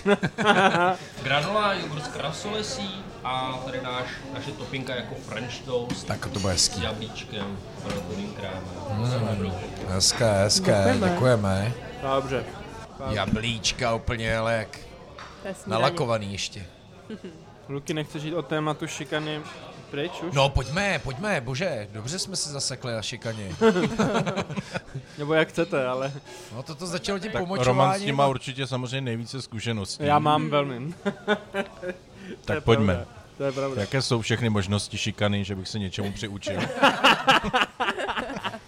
Můj brácha třeba musel na škole a můj bratr chodil jako na speciální školu, protože se zadrhává. Jo, a prostě v době komunismu se to vyřešilo tak, že jsme jezdili 60 kilometrů do Prahy s ním na speciální školu, kde byla taková šikana, že třeba museli jíst housku s namazanou indulonou a takovýhle jako strašný věci. To je podle mě dneska úplně nepředstavitelný. Jako to si pojďme říct, že jsme jako opravdu pokročili a že ty děcka opravdu vypadají jako mnohem, že... Když jsem viděl mimochodem tenhle pořad a když je sleduju při listování, tak si myslím, že to je opravdu nadějnější. Věřme tomu. Takže z toho plyne ponaučení, nešikanujte své děti a spolužáky, možná z nich vyrostou vyrovnaní lidé, kteří se nebudou ku příkladu pomočovat v televizních soutěžích. Ano, přesně. A že když někdo byl nás, tak to neznamená, že my to musíme automaticky ty vzorce přejímat. Mně se strašně líbilo, jak jste někdo říkali, že Roman říkal, že jemu to dělali taky tomu trenérovi a ta předchozí generace řekne a nám dělali něco horšího a že se to pořád vlastně prohlubuje, čím dále jdem do minulosti, tak říkají a to už nic není, za nás to bylo horší, ale nevím, jestli to je argument pro to, abychom někoho mlátili a šikanovali. Tak co vy máte, jaký předkrmovky? Jaký téma, co tě fascinuje, Kristý? Ne, tak já jsem například vrátila ještě v škole, jsem byla na Bali, hrozně zajímavý, poprvé v životě jsem viděla takovou školu, jmenovala se to Green School. A to je vlastně škola, kde je jak školka, tak základní škola, tak střední škola a je to celý vybudovaný jenom z bambusu a ty děti si tam vlastně staví svoje, když chtějí prostě lavici, tak si musí postavit z toho bambusu tu lavici, mají tam krávy, mají tam slepice, mají tam rýžový pole. Bylo to jako hrozně zajímavý vidět, že vlastně jak to tam funguje. To náš Vojta sleduje na YouTube nějaký pořád, kde jsou takový dva, já teď to řeknu samozřejmě blbě, Filipínci, co si jako během 20 minut postaví z bambusu a stejně tak tam vidíš ty kreativní pořady, kdy prostě z modelíny vytvoří něco, co vůbec, jako tady to je docela, musím říct, fascinující. Já vůbec nevím, jako občas se jako dívám, na co se dívá, abych nebyl jen taky ten rodič, co říká furt, to je strašný, furt na to čumíš, tak se jako moje po roce remcání jsem neudělal nic lepšího, než že jsem si ten Minecraft zahrál s ním. A no, jako v životě jsem nebyl lepší táta v jeho očích, než když jsem tohle udělal. On úplně, jo, musím ti ještě ukázat tohle. A najednou jsem to s ním jako sdílel. Což to neznamená, že to hraje míň, no, ale... Teď už to hrajete dva, že? Jo, musím říct, že to na to, tohle jako... Každý den 18 hodin Minecraftu. Že kdyby se takhle hezky dalo stavět jako v Minecraftu, kdy ti prostě žulový bloky drží ve vzduchu jen tak, tak je to hezký. Moje předkrmový téma, jo. No, to já vždycky žiju tou jako nejposlednější kauzou. Já poslouchám hrozně rád podcast Středověk, kde se jako tři muži ve středním věku baví. A oni říkali, že je teďka nový společenský jejich status, jen tak nahulváta přijít v teplácích nebo v teplákách, nebo jak se to přesně skloňuje, do Savoje. Což Savoy je prostě podnik, který já oceňuju. No, který si vydobili jistý společenský status a to, že tam lidi chodí, je jistá známka toho, že prostě jim je tam dobře. Ale není to na základě toho, tak jak to bylo v 90. letech, že vždycky se někde jako zaparkuje na blikačky před nějakou kavárnou a jsou tam ti lidi. Myslím si, že Savoy jako i dobře vaří a má to vydobitý. Mimochodem Franta Skopec by tady na to téma, já jsem vlastně nedopověděl, toho bodu varu, oni tohle v Ambi opravdu hodně řeší. A myslím si, že ten rozvoj, ten leadership tam je přesně jako na té cestě nějakého respektu a táhnutí za jeden pro vás, abych to ukončil.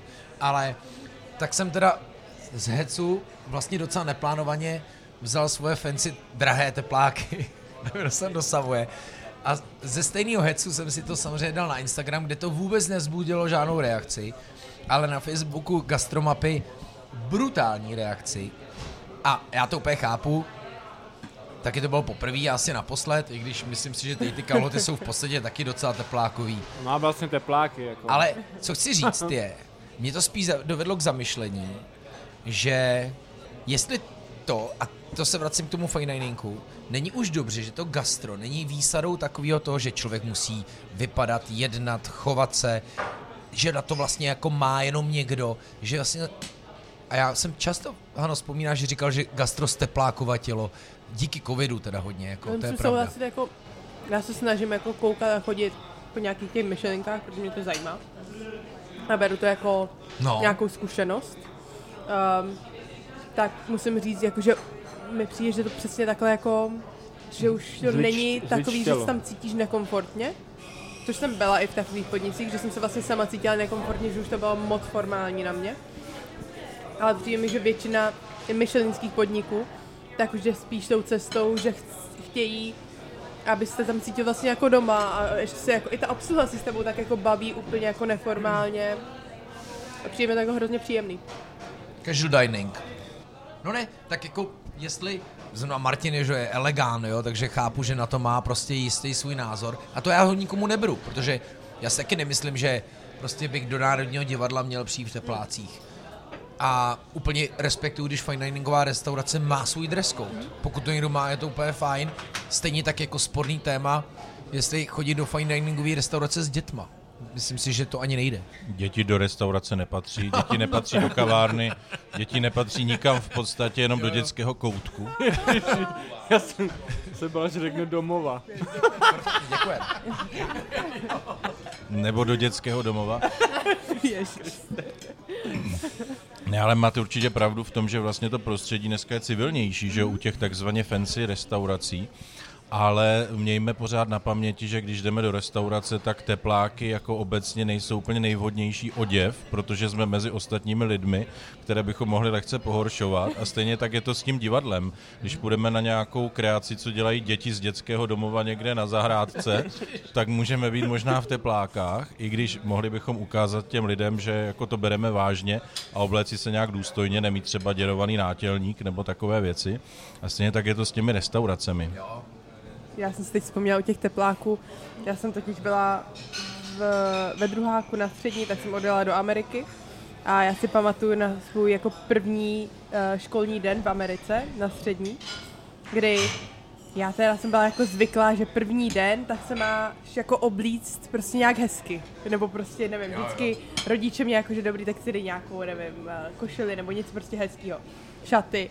A tak jsem řešila jako den předtím, než jsem šla ten první den do té školy americký, že co si obleču, tak jsem si dala nějaký jako smart prostě kalhoty a prostě jsem se hezka oblíkla. Přišla jsem do té školy, kde bylo prostě 3000 studentů.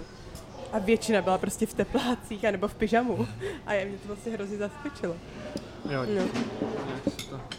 Takže nevím, jestli to náhodou i nevadne právě z té Ameriky, protože tam fakt všichni...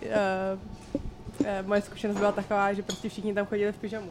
Ano, civilizace zanikne právě v Americe, tam se to začne šířit. Jo, tak jako zase zpátky ke školám vidím to, prostě děcka chodí v teplákovkách, no. Ale jako, bože, já nevím, co způsobili džíny, když přišli, jestli to bylo to taky pravda, pohoršující, nebo já nevím, jako chápu, respektuju, ať to každý má chce, ale... Tak oni mi tam jako vytýkali, že já jako arbitr vkusu na to, kde kam chodit, jako najednou jdu špatným příkladem. Říkám, jo, na jednu stranu ano, rozumím, ale pojďme si spíš bavit o tom, jestli není dobře to, že už si člověk přesně připadá, že je jako vítanej. A to je, si myslím, že mnohem pozitivnější na to. Pamatuju si návštěv. Dokonce si pamatuju, že někdo mi říkal, jo, ale on si to třeba jídlo nedá, pokud to název není na dva řádky. Jo, nebo mi třeba ve Four Seasons říkali, máme tady hosty, který prostě říkají, že to je zastrouhání laný, že jako, my jim sice jako doporučujeme kolik, a oni říkají, ne, dejte mi to přes celý talíř. Jo, že prostě, bože, jo, anebo je, vždycky byli ty číšníci, který tím francouzským stylem mluvili nejenom o víně tak, že už si člověk prostě jako na prahu připadal jako vlastně, ježiš, já tomu nerozumím, nebudu, a pak to logicky jako tak jako dopadalo. A to mám pocit, že je strašně vidět na takový té Maurerově éře, kdy byla jako to gastronomie a to, prostě, a teď za to nemůže Pavel Maurer, jo, ale jakože takhle to jako dřív bylo a teďka prostě, kdy tady jako, zase úplně chápu, že tohle je prostě na mnohý jako velká hipsteřina, kafé, hrnek, by the way, super nápad s porcelánem z Dubí, cibulák, jo, který... To je asi poslední, co bych tady jako čekal. Ale vlastně to jako ten kontrast mě docela baví. Kromě toho to vypadá hrozně dobře, to jídlo na tom. A je moc dobře chutná. Jo. Ano, všimně si zase je tady nedojídání, jo. Zase to zůstane na mě. Jako. Já to dojím s tebou, nebo... Jo, musíte. Nebo nemusíte, ale já to udělám. No, takže mě tohle jako vlastně fascinovalo. Jo, to všichni samozřejmě psali, co na to pan Špaček a tak dál. Říkám, jo, já se s ním znám, já jsem mu křtil knihu a ale jako... Takže jsem vlastně docela rád, že už to jako jde. Ale logicky přesně šel jsem do Papio, no tak jako nebyl jsem v obleku a vzal jsem si prostě jako hezký rolák, jo. Nešel jsem prostě v mikině Fialeráven. A prostě... Pardon. Jo, já jsem tak vlastně vzpomínala na to, kde jsem měla nejlepší jídlo, asi kde mám nejhezčí vzpomínku, jako gastrovzpomínku na jídlo v životě, a byla to přesně jako malá zapadlá restaurace v Portugalsku, v Lisabonu, v gelnické čtvrti Alfama, kde se se mnou bavili a který, jako kde byla vlastně nádherná rodinná strava, vlastně takový rodinný bistro a já jsem měla pocit, že sedím jako se svou rodinou u stolu, se kterou jsem vlastně nikdy u stolu pořádně neseděla, protože se všechno jedlo tak jako na půl plynu a za chodu přesně tak. A tam to bylo nádherný, bylo tam na 3 hodiny a ten zážitek byl jako z velké částky právě takým hezkým domácím prostředím a nevím, nejsem taky úplně fanenka jako přeformalizovaného prostředí, ve kterém se, ale zase jako je to super zkušenost, vlastně to bylo to hezký. No, mě ještě napadá jako jedno předkromový téma, já bych se ráda vrátila k Masterchefovi, kde nějak jako popsat ten učící proces v rámci Masterchefa, jakože tam úplně jasný nějaký posun a mě by zajímalo, jak moc o tom jako jde mluvit, nebo co prostě vám v zákulisí je předáváno, nebo naopak jako jestli během třeba toho procesu koukáte na nějaký videa, nebo jste koukali, nebo prostě jste drtili po večerech, jak dělat správně Wellington.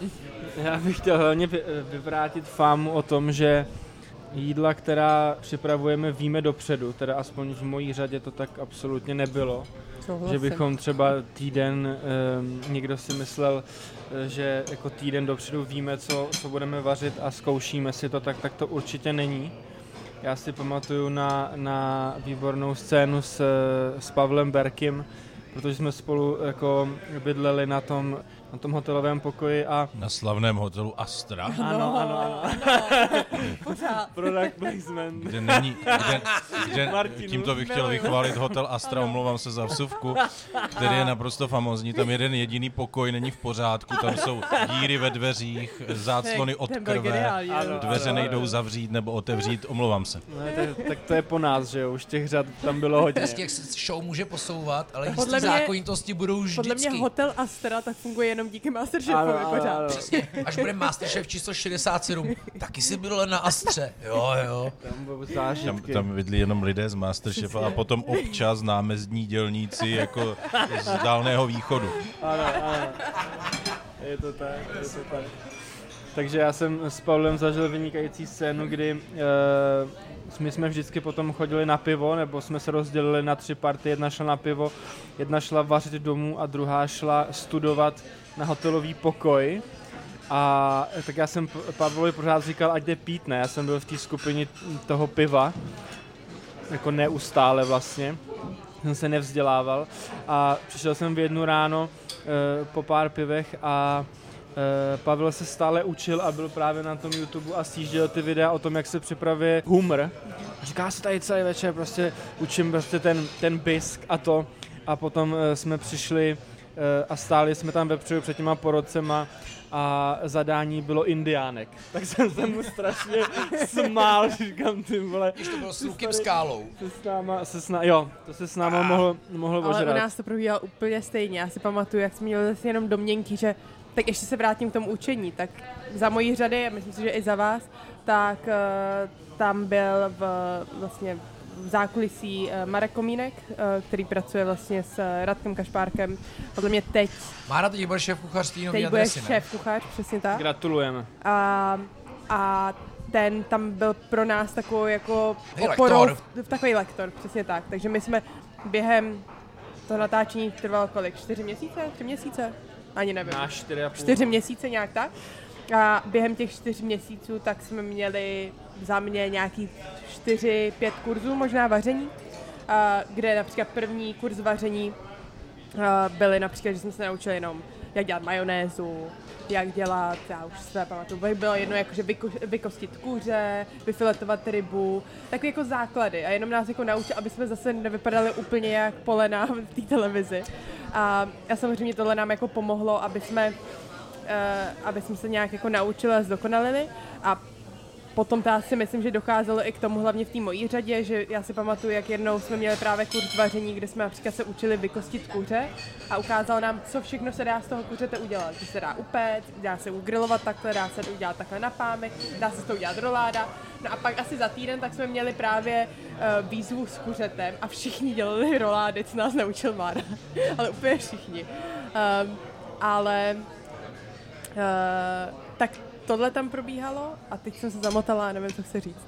Ale jo, že to přesně jako probíhalo, si pamatuju na tom hotelu, že my jsme se jenom jako domnívali, že OK, tak teď jsme prošli kurzem, kde se prostě, nevím, filetujou ryby, tak zítra bude určitě ryba. Tak jsme se jako drtili na ty ryby a přesně přišly indiánky, nebo přišly prostě větrníky. Roman by možná mohl ještě potvrdit nebo vyvrátit tu fámu, kterou jsem se dočetl na internetech takzvaných, že všechno je iluze pro diváka, soutěžící vaří 3 až 4 hodiny v kuse pod dohledem profesionálních šéfkuchařů a pak se to pečlivě sestříhá. Tak je to pravda? Dobrý dotaz. Jasně, že to tak není. Já si myslím, že vlastně jediné, co divák vidí a co je reálné pro diváka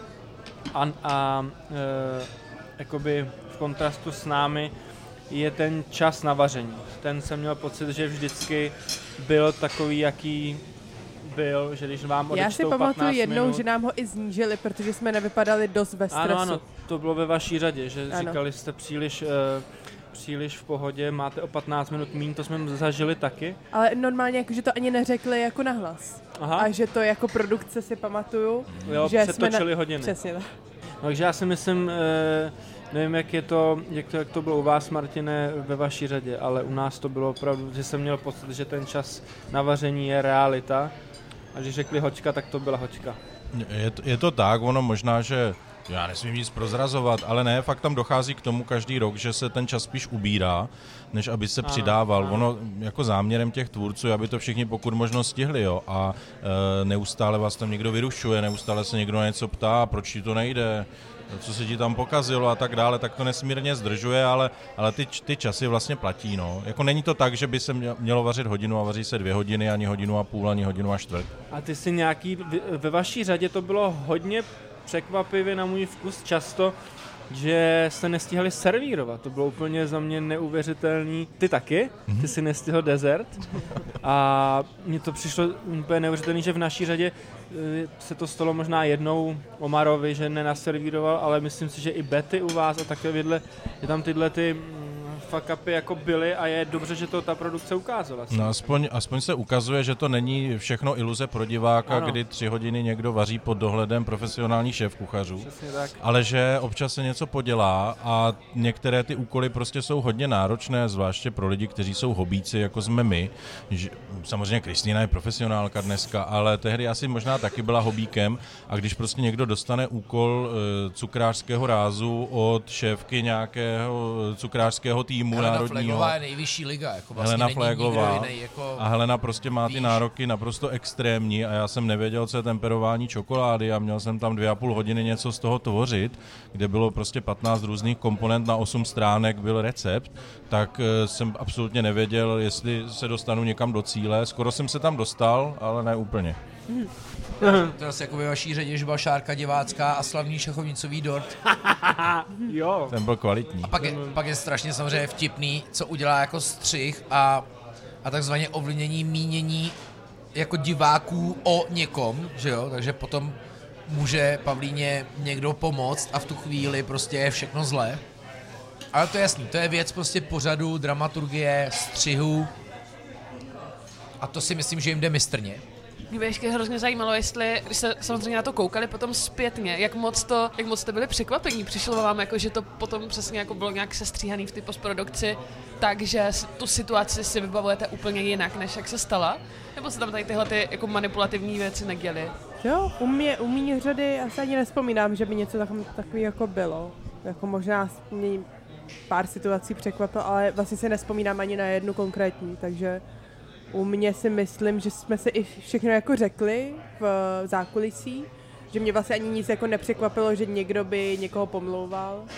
Ta otázka, myslím, byla spíš na to, jestli vlastně ten výsledný střih odpovídá té realitě a tomu dojmu, co jste měli vlastně při tom to natáčení. Myslím, Pavlíny, že jako my ji samozřejmě známe, ale že ten střih umí udělat z člověka horšího, než je a obráceně možná i lepšího, než je. A to umí, to si pojďme říct. Jo, za mě to určitě umí, ale já si myslím, že a on o tom mluvil hezky Martin teďka v nějakém rozhovoru, že ty opravdu máš možnost, šanci tomu zabránit. Buď tím, že se do toho nenecháš nacpat, anebo tím, že opravdu si velmi dobře rozmýšlíš, co říkáš, v jakých větách to říkáš a to právě jsem takhle jakoby... Já velmi často naši Pavlínku z naší řady obhajuju, že za mě to bylo spíš o náladě republiky, než o tom, že by byla tak příšerná, protože třeba teďka Betty taky velmi často v vaší řadě plakala a nebylo to hodnoceno jako vyplakávání si něčeho. Myslím si, že to bylo spíš o té covidové náladě, o tom, že lidi se báli, měli strach a najednou tam byla nějaká osoba, která jim třeba neseděla tím, že byla přisprostlá, což třeba Martin teď byl taky a vlastně je to všechno v pořádku. Tím jako chci dál jakoby mluvit o tom střihu, že si myslím, že ty můžeš s tím hodně udělat, jako ty, jako když tam přímo sedíš v té zpovědnici a tak dále, ale samozřejmě spoustu toho vytvoří ten národ. A musíš mít štěstí i na tohle, jako, že si o tobě začnou prostě lidi říkat, že jsi fňukna, tak už tu vlnu prostě nezastavíš. Myslím, že ty jsi mi tehdy říkal, když jsme nahrávali podcast po tom, co jsi vyhrál, že jsi na to připravil, že jsi věděl, že vždycky v těch zpovědnicích se budeš furt smát, že jsi jako předcházel tomu, aby ti jako někdo ten střih jako... Ano, ano, ano. Jsem to říkal velmi podobně jako Martin, jsem se v tom úplně viděl, když jsem to poslouchal, že mě asi naštěstí od 3. dílu došlo, proč tak dlouhou dobu trávíme ve spovědnici, a je to vlastně jakoby oni dělají svoji práci a já si té práci můžu nějak jako přizpůsobit a můžu tomu pomoct tak, abych z toho vypadnul tak, jak chci. Inteligentní člověk, myslím, se může vymezit vůči třeba různým návodným otázkám, protože ty zpovědi opravdu slouží k tomu, aby se našel dostatečně dramatický materiál, aby někdo vlastně malinko uklouznul a řekl o tom svém kamarádovi, sousedovi, kolegovi, že je trošku jako blbec, že něco neumí. A to se potom dá velice hezky použít. Já jsem celou dobu pořád říkal, jak jsou všichni úžasní, a ne protože jsem jako chtěl být zajímavý, ale protože oni byli docela úžasní po většinu času, ale věděl jsem přesně, kam směřují ty otázky a řekl jsem si hned na začátku, že na ně odpovídat nebudu. A tam jsou takoví takzvaní placoví režiséři, kteří dělají i ty zpovědi a oni se různě na mě střídali a snažili se tvůrci vlastně jako zjistit, kdo ze mě nejvíc dostane. Jo. A kdo pojá toho Martina dneska? Zkus to jinak, tyjo, a potom rozeberte. Už se to dostalo tak daleko, že někteří měli jako zakázáno se mnou mluvit, některé jsem odmítl a zůstali tam asi 2 nebo 3, jako kteří se mnou mohli komunikovat a u kterých byla jistota, že jim něco řeknu. U mě ale vlastně byl taky hodně jako problém. Mě, jako se mnou měla produkce vysloveně problém. Vyrožovala mi jako, že takhle tam jako nezůstane v ty sítí, pokud se nezačnu smát. Nebo pokud, já jsem totiž takový jako poker face, pokud hlavně u toho vaření, když se na něco soustředím, tak já vlastně nemám důvod se smát, pokud jako něco teď jako dělám.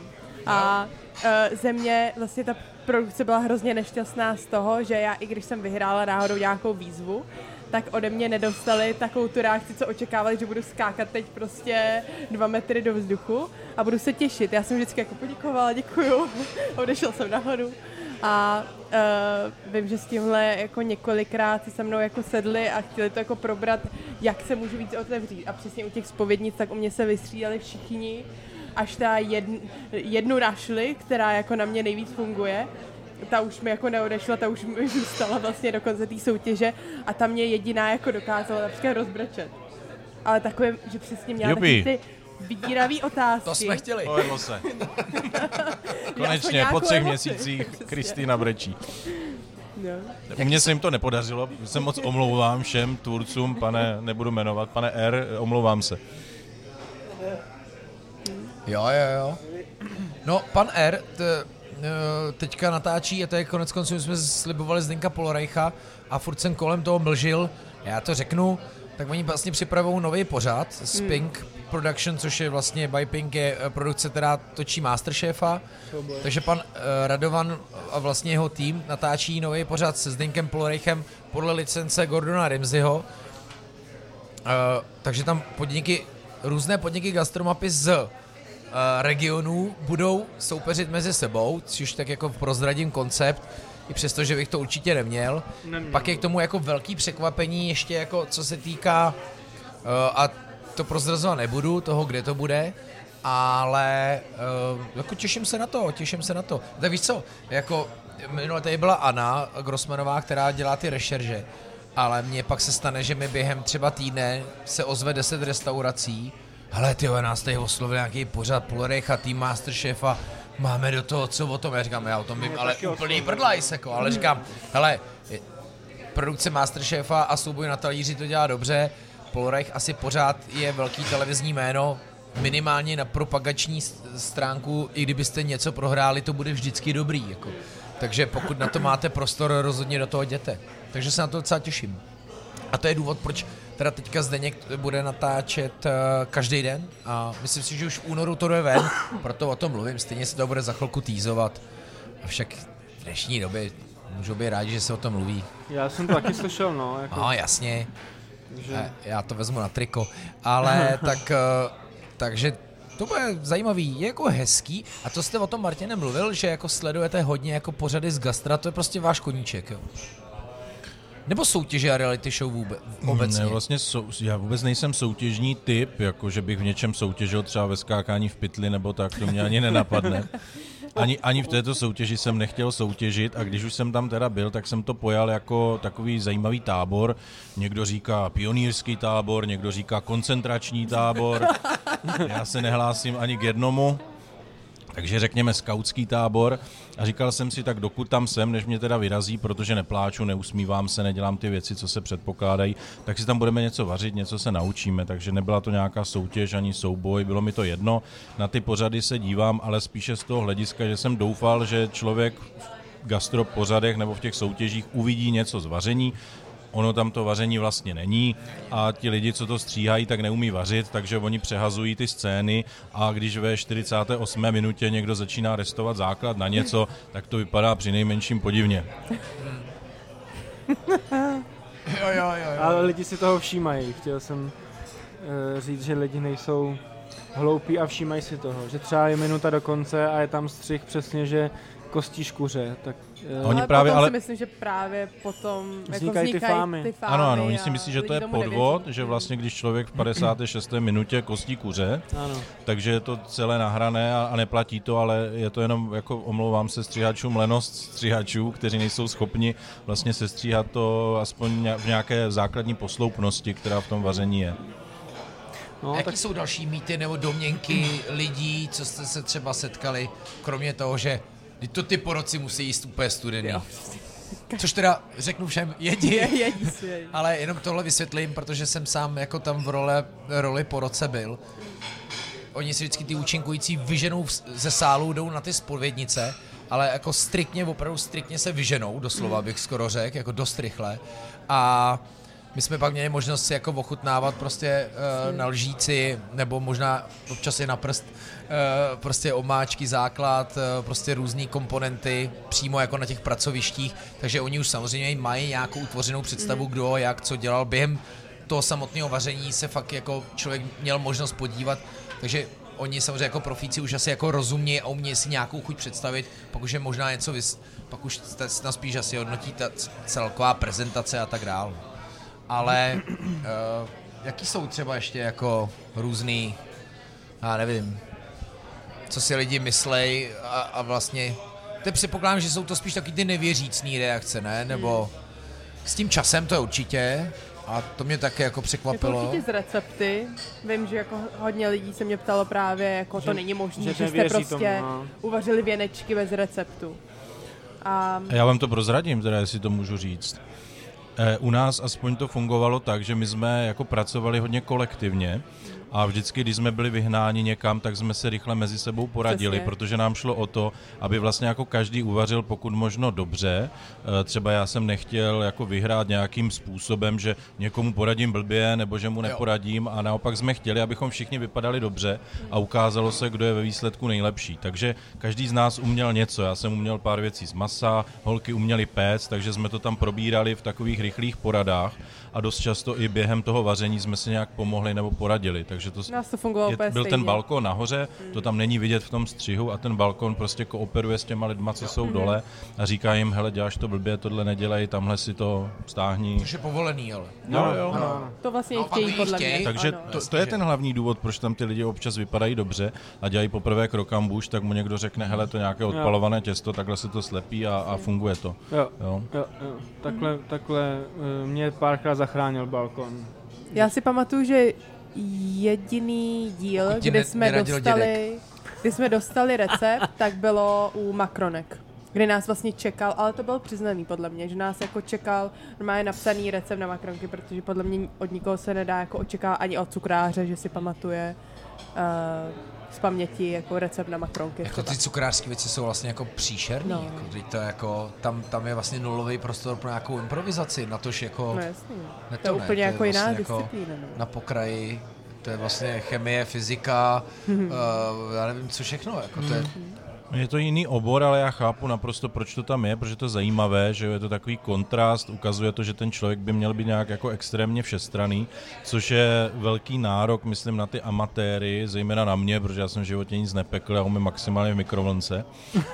Takže fakt je to těžký a spíš mě mrzelo, když bylo vidět, že tam občas jsou dobří kuchaři, kteří byli vyraženi na nějaké cukrářské výzvě, že vlastně je fajn tam mít cukrářskou věc, ale potom by asi měl mít možnost člověk se zachránit na něčem, co má skutečně cosi společného s vařením.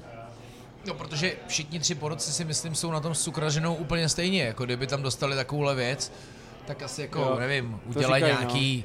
jako základy, co se týká technik a druhý těsta, suflé, ale neudělají prostě podle mě makronku. Jako. No. A Indián jako teda jako docela jako dost jako šílený.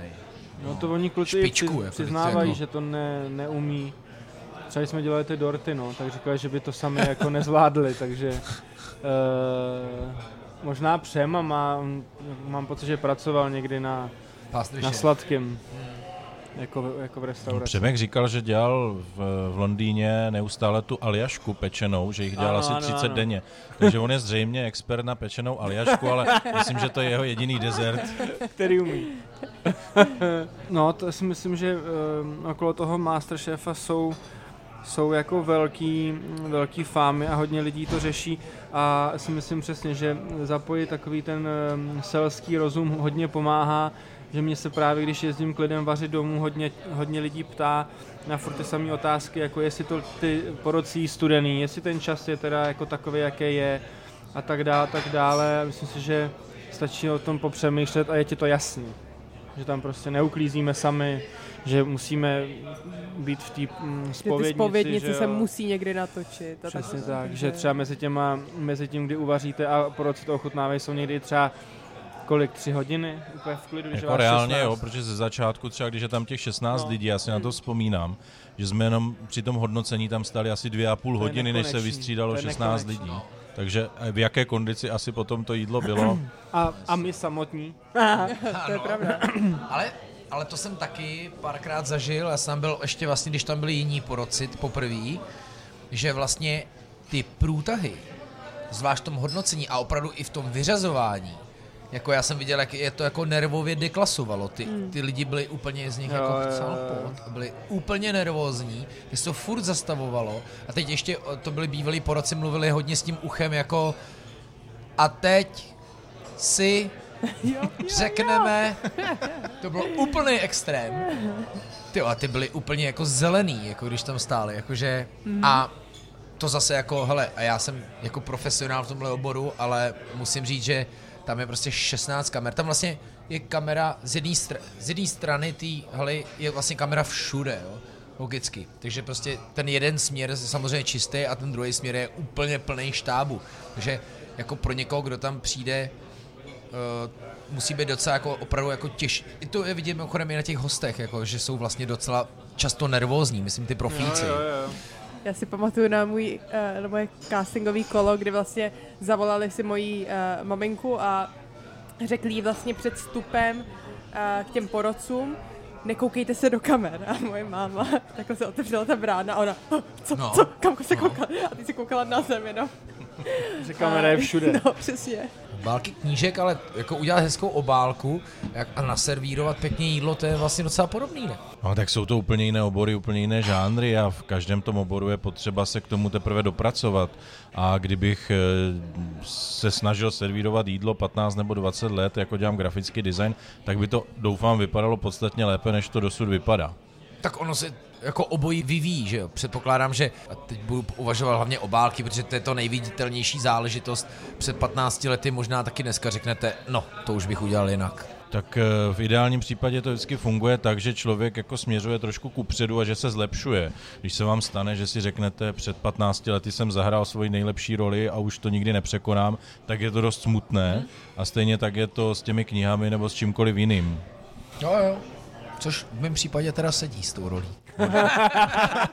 Proto se dal na gastro. A právě nejhorší to mají ti hokejisti, protože ti už to nepřekonají, ne? Už ten puk to tam tak nelítá. Už no to jako... už ne, je to tak. Jenom Jarda Jágr, ten se drží. Jarda je nesmrtelný. Tak v činohře můžeš jako tvořit dlouho, ale jako v baletu už je to těžší. A v hokeji asi taky, no. Jako nezlepšuješ se, no, potom od nějakého roku. To je jo. Kromě Jardy. No MasterChef. Hele, je MasterChefem, být MasterChefem vlastně nějaký jako stigma? Nechceš ty si už, Kristý, někdy jako vlastně zbavit toho, že ti všichni říkají, jo, to je ta vlastně MasterChefka? A já si myslím, že dělám docela jako už ty kroky k tomu, abych se toho stigma zbavila. V tom případě vlastně dost podstatný kroky. Všechno proto.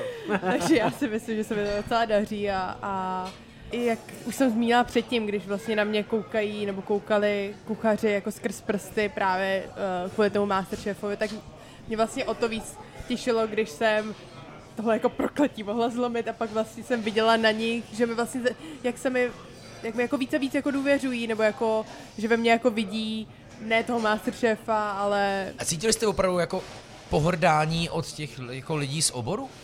Já jsem to jako cítila jak v Česku, jak říkám, na nějakých food festivalech, tak se mi to několikrát stalo. A to právě od těch jako kuchařů, kteří se právě prošli tou hotelovkou a přesně takovou tou jako... Jako na jednu stranu je to pochopitelný, oni to dělají jako práci. A já to vlastně chápu. Mají to vystudovaný a pak si přijedou na food festival, kde nikdo není a pak přijde někdo... To si pamatuju, tehdy to bylo ve vaší řadě, jsem vždycky moderoval. Pokud tam nebyl Zdeněk Polorajch, tak ten kotel lidí tam nikdy nebyl. Pokud přišel třeba i někdo, kdo vypadnul jako osmej, si přesně pamatuju ze Zlínska takovou tu cukrářku.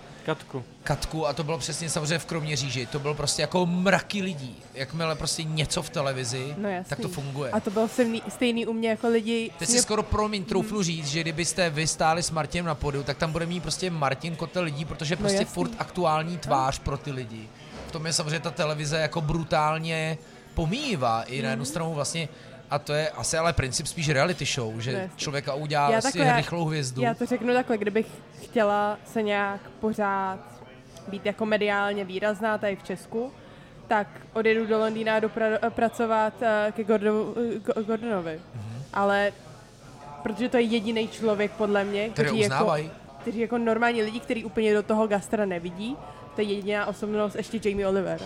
To jsou dva lidi, kteří se mě normálně lidi jako ptají na to, jakože proč se nešla k němu, a nebo jakože ty jdeš do Londýna, tak to jdeš určitě k němu. A říkala, ale to není jediný kuchař jako na světě. To je kuchařská jako celebrita, že jo, primárně. A chlapec, který prostě moderuje různé pořady, ať už to jsou ty reality show nebo cokoliv jiného. Samozřejmě, že to je obrovské stigma dostat tady tuhle šerpu a korunku. A já se vůbec nedivím profesionálním kuchařům, že tím opovrhují. Když si představím, že by v mém oboru byla nějaká amatérská soutěž a teď nějaká parta lidí by tam navrhovala vizitky nebo něco a já jsem je měl brát vážně, tak bych se taky smál, že jo? Čili je to velice správně, že se profesionálové smějí amatérům. A pokud někdo, jako třeba Kristýna, je ochoten a schopen v tom pokračovat a vzdělávat se a překonat tu kletbu, tak je to samozřejmě dobře. Je to výjimka, dobrá výjimka a nesmírně ale inspirativní. Ale zase, jako říkám, není to asi jako ani, jako například být masterchefa a být například se rozhodnout, nejít tou mojí cestou, ale například, že chci být jenom foodbloger, nebo chci být přesně jak já, například, no ne, ale například... Influencer. Jak prodávat například... tablety do myčky. Pojďme. No ale pozor, ale tohle téma si potom určitě ještě chci půjčit. Ale já si myslím, jakože je vlastně správný, že každý, jak jsi řekl, každý jsme úplně jiný a vlastně jsme se každý našel v něčem jiném. Já například jsem se vydala tou nějakou jako víc profesionální cestou a prostě chci jít fakt jako vlastně... Můj cíl, teď takový jako menší, je to, že nechci být viděná jako masterchef, ale chci být viděná jako prostě kuchařka. To je můj cíl teď takový jako malej. A to už se stalo, ne? Jo, ale pořád si myslím, že...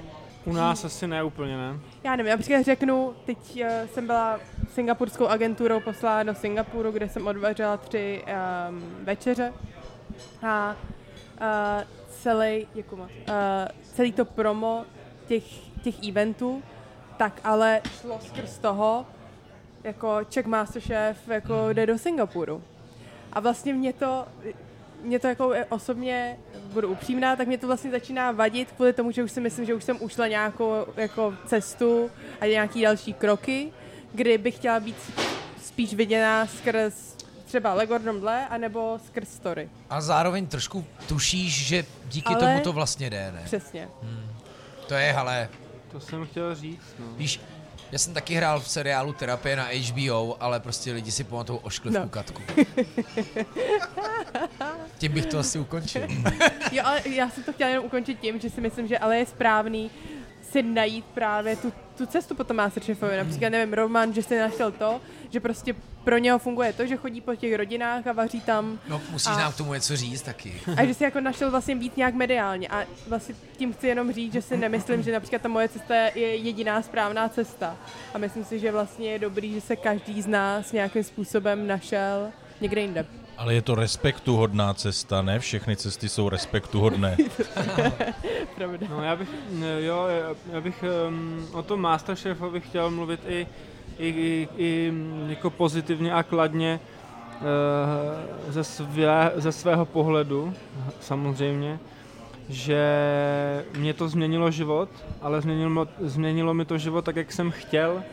Že si myslím, že opravdu, pokud nad tím přemýšlíš, tak ten master je skvělá vstupenka do jiného života, pokud ho chceš změnit. A je to obrovská šance a možnost jako dělat něco jiného, pokud chceš. Takže já jsem asi stejně na tom byl jako Martin, v tom, že jsem tam šel opravdu jako ze srandy, z nějakého, nevím, pomyslného hecu možná, nebo něco takového, jenom že jsem to chtěl vyzkoušet a změnilo mi to život, ale jak říkala Kristýno, jako mě to dává smysl, že si tu jako jdu tou cestou, ale hodně v tom hraje roli jako ta šance z toho MasterChefa, protože ono přesně, jako si říkala, vydala si kuchařku, ale kdyby si nebyla MasterChefka, tak si ji nikdo nekoupí. Stejně jako mě by možná někdy napadlo vařit po domácnostech, ale kdo si to koupí? Ty víš o někom, kdo dělá vaření po domácnostech? Já ano, ale nikam nejezdí, protože si to nikdo nekupuje od toho člověka nebo od těch lidí. Takže si myslím, že tohle to ti může jako velmi rychle usnadnit cestu. Za mě to má jednu velkou nevýhodu, že ty lidi si pořád neuvědomujou, a Martin to naštěstí pořád opakuje a já taky, že jsme opravdu amatérští kuchaři a vyjdeme z toho jako amatérští kuchaři o trochu, že umíme jako pár věcí udělat líp. To pořád neznamená, že bychom měli otvírat restaurace, které za půl roku zkrachujou a tak dále, protože já se necítím být šéf-kuchařem, už vůbec ne majitelem restaurace třeba, jo, kdy vlastně tebe jako poslední obor, no, tě zajímá, jako, co je na talíři, ale všechno ostatní, že jo, takže na to je potřeba, si myslím, hodně dbát, a i taková jako rada pro další MasterChefy, nejsme prostě profíci. Jako no. No, protože na Kristýně je hezký, že tu cestu šla od základu, šla do školy, šla za praxí, na cesty a na zkušenosti. Jo, s tím úplně jako souhlasím s Romanem, já jsem dostala hned, protože jsem vyhrála MasterChefa, tak jsem dostala jako od investorů, že pojď si tady otevřít jako restauraci. Mě bylo 17, jsem se na to jako... A já fakt, ale jako jsem vůbec nechápala ty lidi v tomhle. Bitcoinem. Že jestli jsou fakt tak naivní a myslí si, že teď jako 17-letá holka vyjde z MasterChefa. Mimozu. Mimozu. Suchá kava. Španělské šňůvy v prostě. Já domácí mandarinkový šrap. A domácí cold brew likér z bourbonu. O, děkujeme. Děkujeme moc. Děkujem. Mě jako napadlo, jestli to ještě neposměřujeme k vánočnímu přípitku. Ty jo, ne, tak to je... No, takže já bych prostě fakt tomu chtěl říct, že Master je super jako mezičlánek třeba mezi tím, co chceš dělat, nebo já jsem nikdy netušil, že budu milovat moderování a díky MasterChefovi ho vlastně můžu dělat, protože by si mě nová asi nevšimla jako na ledě, když trénuju malý děti. Jako, takže... Ježíš, já jsem říkal, byl ve snídani s Novou a Besky tam tvořila. Ano.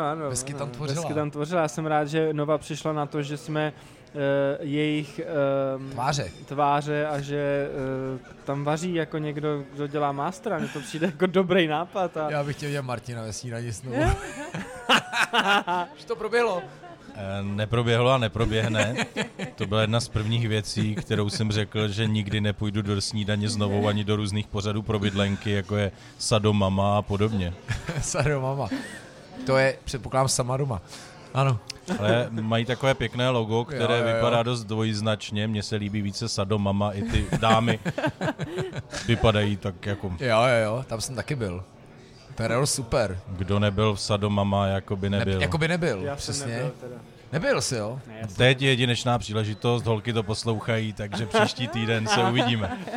Ale já jsem účinkoval i v Prostřenu a to teda musím říct, byla perfektní zkušenost, co se týká toho, jak jste říkali, no, jsme měli VIP Prostřeno, very important a taky tam bylo takový to, hele, jste na sebe moc hodný, pojďte do sebe trošku.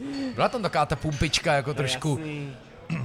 Pojďme změnit prostě náhled na ty reality show a ukázat, že je možné, aby se do nějakých reality show přihlašovali i lidé, kteří mají IQ více než 100 třeba. A že se k sobě můžou chovat ti lidé slušně, že jako to nemusí být jenom konflikty a pomluvy. Já nevím, jaké máte IQ, já když jsem si ho naposled měřil, no nic. A vím, že to bude nějakou chvíli trvat, než ti lidé, ti tvůrci na to přistoupí, ale chci vás všechny požádat, tvůrci, kteří mě neposloucháte a kterým jsem ukradený, abyste nad tím trošku přemýšleli, že to nejsou jenom postavy, jsou to nějací lidé a když jsou prostě slušní, tak ať jsou slušní a nehledejte nějaké konflikty. Jo. To je hrozně hezky řečeno a já jsem si tohle všimla asi poprvé u té předchozí řady a přišlo mi, že vlastně byla hrozně civilně vedená, že mě to přišlo jako poprvé, že tam nebyla že jsem z toho necítila nějakou snahu o to ty lidi jako poštvávat proti sobě, ale naopak se mi bylo zacházeno docela prostě tak jako nebulvárně a bylo to hrozně osvěžující. Víš, co je dobrý příklad tohohle, teď jsem vzpomněla, peče celá země. To si myslím, že tam je jako, že tam se nikdo nepomlouvá. A mě to vlastně poprvé, když jsem to viděla, tak mě to bylo za mě až takový jako úsměvný. Potom, co jsem vlastně vyšla z Masterchefa, že najednou, co tam dělají ty lidi? Jako já tam nedávám jako... ty pastelové barvy. Mě to jako ne, já jsem to nedávala, ale vlastně si myslím, že to je ten příklad toho, tam se podle mě nikdo nepomlouvá. A miluji outfit moderátorů, to musím jako říct. Jako samozřejmě, ono i v tom Masterchefovi to má svý jako zažitý klišé. Ale podle mě peče celá země měla, snad jsem slyšela, jako větší sledovanost než Masterchef. A Radek Kašpárek taky radši chodí jako v ostravských teplácích by the way. A s řetězama, ne s černým v obleku, ale jako tam to je jako hustý. Ale to je jako, by the way, jo, peči, to jsme jaký mohli pozvat někoho k tomu tady. No, tak to je ale úplně jiný formát, že, který vychází z toho, že když se tam peče nějaká buchta, tak to probíhá tak, že se tam chvilku něco míchá a pak tam všichni čumí 2 hodiny do trouby. Jo. Chodí k těm cizím lidem se dívat do trouby. Je to taková pohoda, jako uděláme si hezké odpoledne a má to, myslím, úplně jinou dynamiku, jako vlastně takovou nedynamiku. Že všichni tam tak jako posedávají a říkají, jak bylo včera, co děti a tak. Mně se to ještě peče. To je pravda. Ale zase z toho vzešel Josef. A to je jako... To je taky vlastně super. No. To, a toho jsme si měli, on je ultra přísnej na věci. Já jsem mu frutil s Fourovou, on ji jednou si jel za to, že jako haní cukr, přitom Karolína nikdy cukr nehaní, že? No, to je dobrý. Nebo jste mohli udělat, a to samozřejmě nejde licenčně, ale takový jako crossover by byl dobrý. Jako. Jestli by to jako... spin-off, promiň, já jsem chtěl použít jako cool slovo. My tam utíkáme a tam peče celá země. Co je tam i stá rivalita, jakože... A víte, co mě ještě zajímalo? Jo, tak hele, já si tady udělám... Na zdraví. Na mikrofon. Aha, mě se nezvonějí. Ne, ahoj. Do očů, jak se říká na Valašsku u vás. Nás to říká trošku jinak, Lukáši. Fakt, jak? Je to zprostý, nemůžu to říct. Jo, takhle, no. Tak můžeš. Volkswagen promine. Tak já využívám Martinovy rétoriky. Právě. Nic, pojde. Víte, co mě ještě baví? V tomhle by byl Marek Pavala, který řekl, jakože v podcastu Taste of Prague se dost jako drsně vobul do toho, že to není takový starý dobrý vaření, jako když tam byl on. A hrozně by mi bavilo, já vím, že to asi jako před sebou nedokážete jako připustit, ale jako my třeba říkáme, jo, když my jsme studovali tuhle školu, to ještě za něco stála. To je taky takový zažitý klišé, že když my jsme něco dělali, bylo lépe, jo. Jestli jako vnímáte, nevím, jako je mi jako těžký říct, nebo Kristina by vlastně měla začít, ty sice jako nejmladší, seš nejstarší Masterchef, jo, ale u stolu, tak jestli jako, když pak si viděla třeba tu soutěž, jestli si to vůbec z obrazu dalo poznat. Jako, já jsem vlastně od té mojí série, říkám, viděla pár dílů s Romanem, ale pak já jsem fakt jako vůbec, já jsem totiž v té době, co běžel podle mě MasterChef s tebou, tak já už jsem byla v Londýně. Tak tě mlátili toho... vařečkou. To ještě ne, to jsem byla na škole. Tam mě ještě jo. Ale takže já vlastně ani neumím porovnat, nedokážu porovnat ty MasterChefy. No. Mě to docela překvapilo, že to ten Marek říkal, protože naopak, takhle, musím říct, tam se změnila nejenom porci, změnila se produkce a showrunner, to je ten pan R, o kterém se tady bavíme a to si myslím, že jako co se týká výsledku pořadu, jako k lepšímu, jo? Je to fakt promyšlenější, rozhodně. Je to akčnější, tehdy přesně byly dlouhý záběry na moderátory, kteří mluvili na ucho, oni mají to ucho furt, jo? Ale prostě bylo to strašně, to nedocípalo. Já jediný, co si pamatuju, tak právě Marek Pavala, co byl v té sérii MasterChefa, tak jestli se dobře vzpomínám, tak oni byli zavřený v nějaký vile, že to bylo ještě víc jako reality show. Aha, že on to měl o to intenzivnější. Já si totiž pamatuju, mám v hlavě jeden díl, kde Marek Pavala utekl z té vily. K němu sedí, zdravíme, Marku. To byla jedna z největších degradací vlastně jako těch lidí, že kromě toho, že museli ukazovat, jak neumí něco uvařit, tak je ještě natáčeli prostě, když chlastají někde ve vile, což je naprosto nedůstojné. To je vlastně spojení dvou formátů, to je spin-off. Ale naprosto nevhodné spojení. To bylo jako Vyvolení a MasterChef jednou. A to má ještě jako vzniknout zase. Jo. Tak chce to trošku změnu, co si budeme říkat? Proto jste vy tam museli skákat v pytli teďka. My jsme tam teď něco podobného dělali, právě když nás začali svazovat a já jsem si říkal, tak to je konečná, vážení. Teď nás tady svazují, co bude příště. Právě už to není kam posouvat.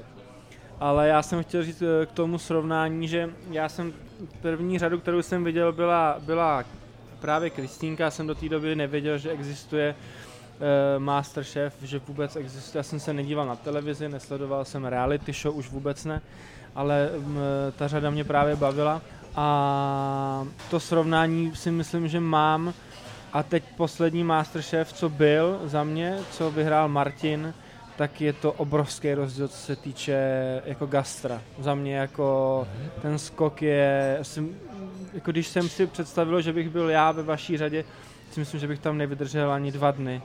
Jako to bylo jako ten plating, ten přístup k tomu, to, že ty lidi opravdu věděli, nějakým způsobem jsem jim věřil, prostě to no waste a tak dále, takže mně to přišlo už velmi jako smysluplný a za nás to byla opravdu jako díky i samozřejmě Pavlínce jako fakt reality show, já jsem si to užíval spíš po téhletý stránce, než po stránce gastra a teď jsem měl z toho velmi dobrý pocit, že jsem opravdu třeba na té Tereze viděl, že o tom přemýšlí, že ví, že jako ty lidi opravdu velmi tušili, jako, která bije. No.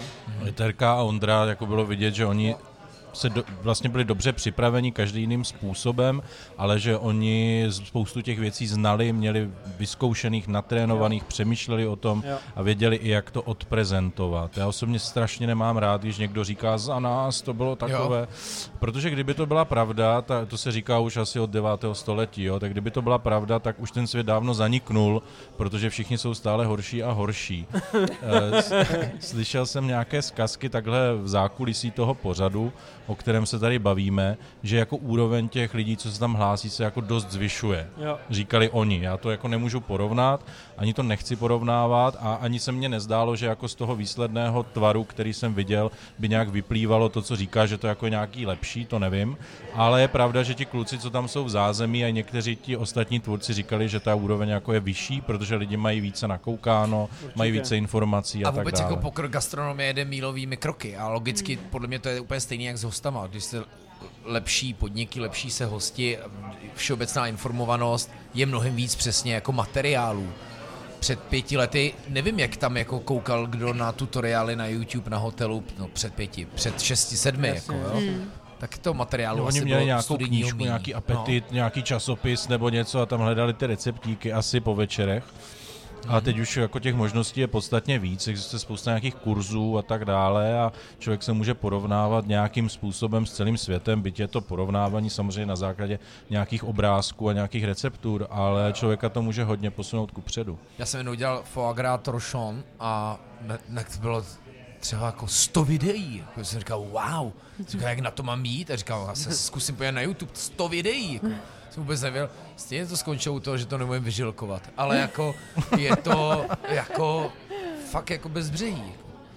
Jako. To je pravda, no. Ale ještě mě jako zpátky napadlo k tomu, taky, že se stávají influenceri, jo. By the way, vidíte to, ale to si myslím, že zase pro ty lidi, co přesně vypadli na, a to už je asi jedno, jakým pořadím, pojďme si taky říct, že i to vypadávání má jistou dramaturgickou, určitě tam budou jako jistý dramaturgický kroky k tomu, kdo se bude logicky hodit víc do nějakého pokračování. To si nesmíme říct. Tak to není. No, dobře. Ale tak chci říct, že zrovna třeba Instagram a TikTok a jejich práce na tom, já to samozřejmě jako sleduju, třeba teďka vidíme, kdo toho umí šlapat. Po svém způsobu chili, třeba jak do toho jako šlape.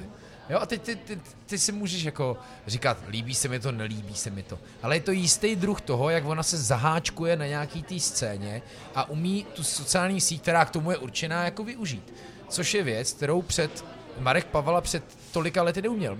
Dělá to teďka skvěle, jde mu to jako po svým, samozřejmě každý si zase na to může dívat jak chce, protože on je zrovna jako polarizační typ, tak si myslím, že tohle je jako super věc a já zase jsem z té foodblogerské scény, kde tam spoustu těch foodblogerů tady na to neumělo naskočit a teďka všichni z Masterchefa to dělají mnohem líp. Prostě Pepa Nemrava dělá videa, jo? Takže jako, hele, proč ne? Jako proč ne, zůstávají nějak v té hře, v nějakém povědomí, přesně asi aspirují k nějakým partnerským spolupracím, ono to stejně jeden den vyčpí, takže se stejně vrátí k tomu, co dělali předtím, nebo je to nasměruje k něčemu jinému, ale pokud je to baví, aspoň je to nějak udrží ve hře. Já tím nepohrdám. No, není to otázka, to bylo jako do diskuze, jenomže jsem říkal, že se k tomu chci vrátit, protože ale no tak prostě se z nich stanou vlastně ano, influenceri nebo blogeři. A já si myslím, že je to jako v téhle době hrozně přirozený. Že si myslím, že vůbec jak už se jednou dostaneš do toho mediálního světa a právě Masterchef, když vyjdeš tou soutěží, tak si myslím, že je hrozně přirozený pro toho člověka spadnout do tohohle. Protože kdo z těch všech, co tam byli a vypadli, je v kuchyni? No jasně. Já vlastně neznám nikoho. A kolik to mohlo naučit kuchařů, jako? Jo, protože vlastně jako chceme to vůbec dělat, jo, no to taky, pojďme si to říct, to je těžký. Roman taky tu nabídku měl, ty jsi taky byl u Honzy, u Matěje a Stůle na punčocháře a zasa znova. Já se přiznám, že jsem měl jít na, že jsem vlastně vyhrál něco podobně jako Martin, že jsem vyhrál, že můžu s Honzou punčochářem dělat menu na jeho stole. Chtěl jsem říct, a vlastně i, to je jedno, já jsem tam prostě vydržel 2 hodiny.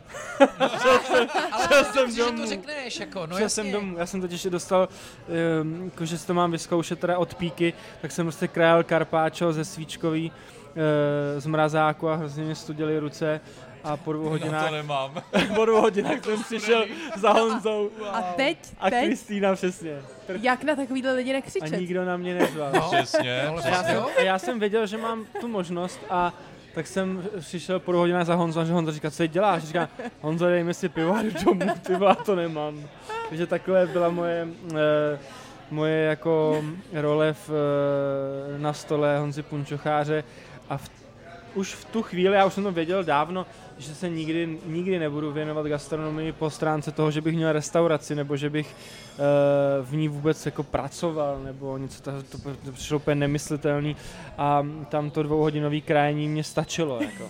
Ale a nikdo pak na mě neřval. Když jsme uprostřed nízkých pořadů jako výměna manželek, mimochodem jednou jsem slyšel super glosu, pojďte jednou udělat výměnu manželů.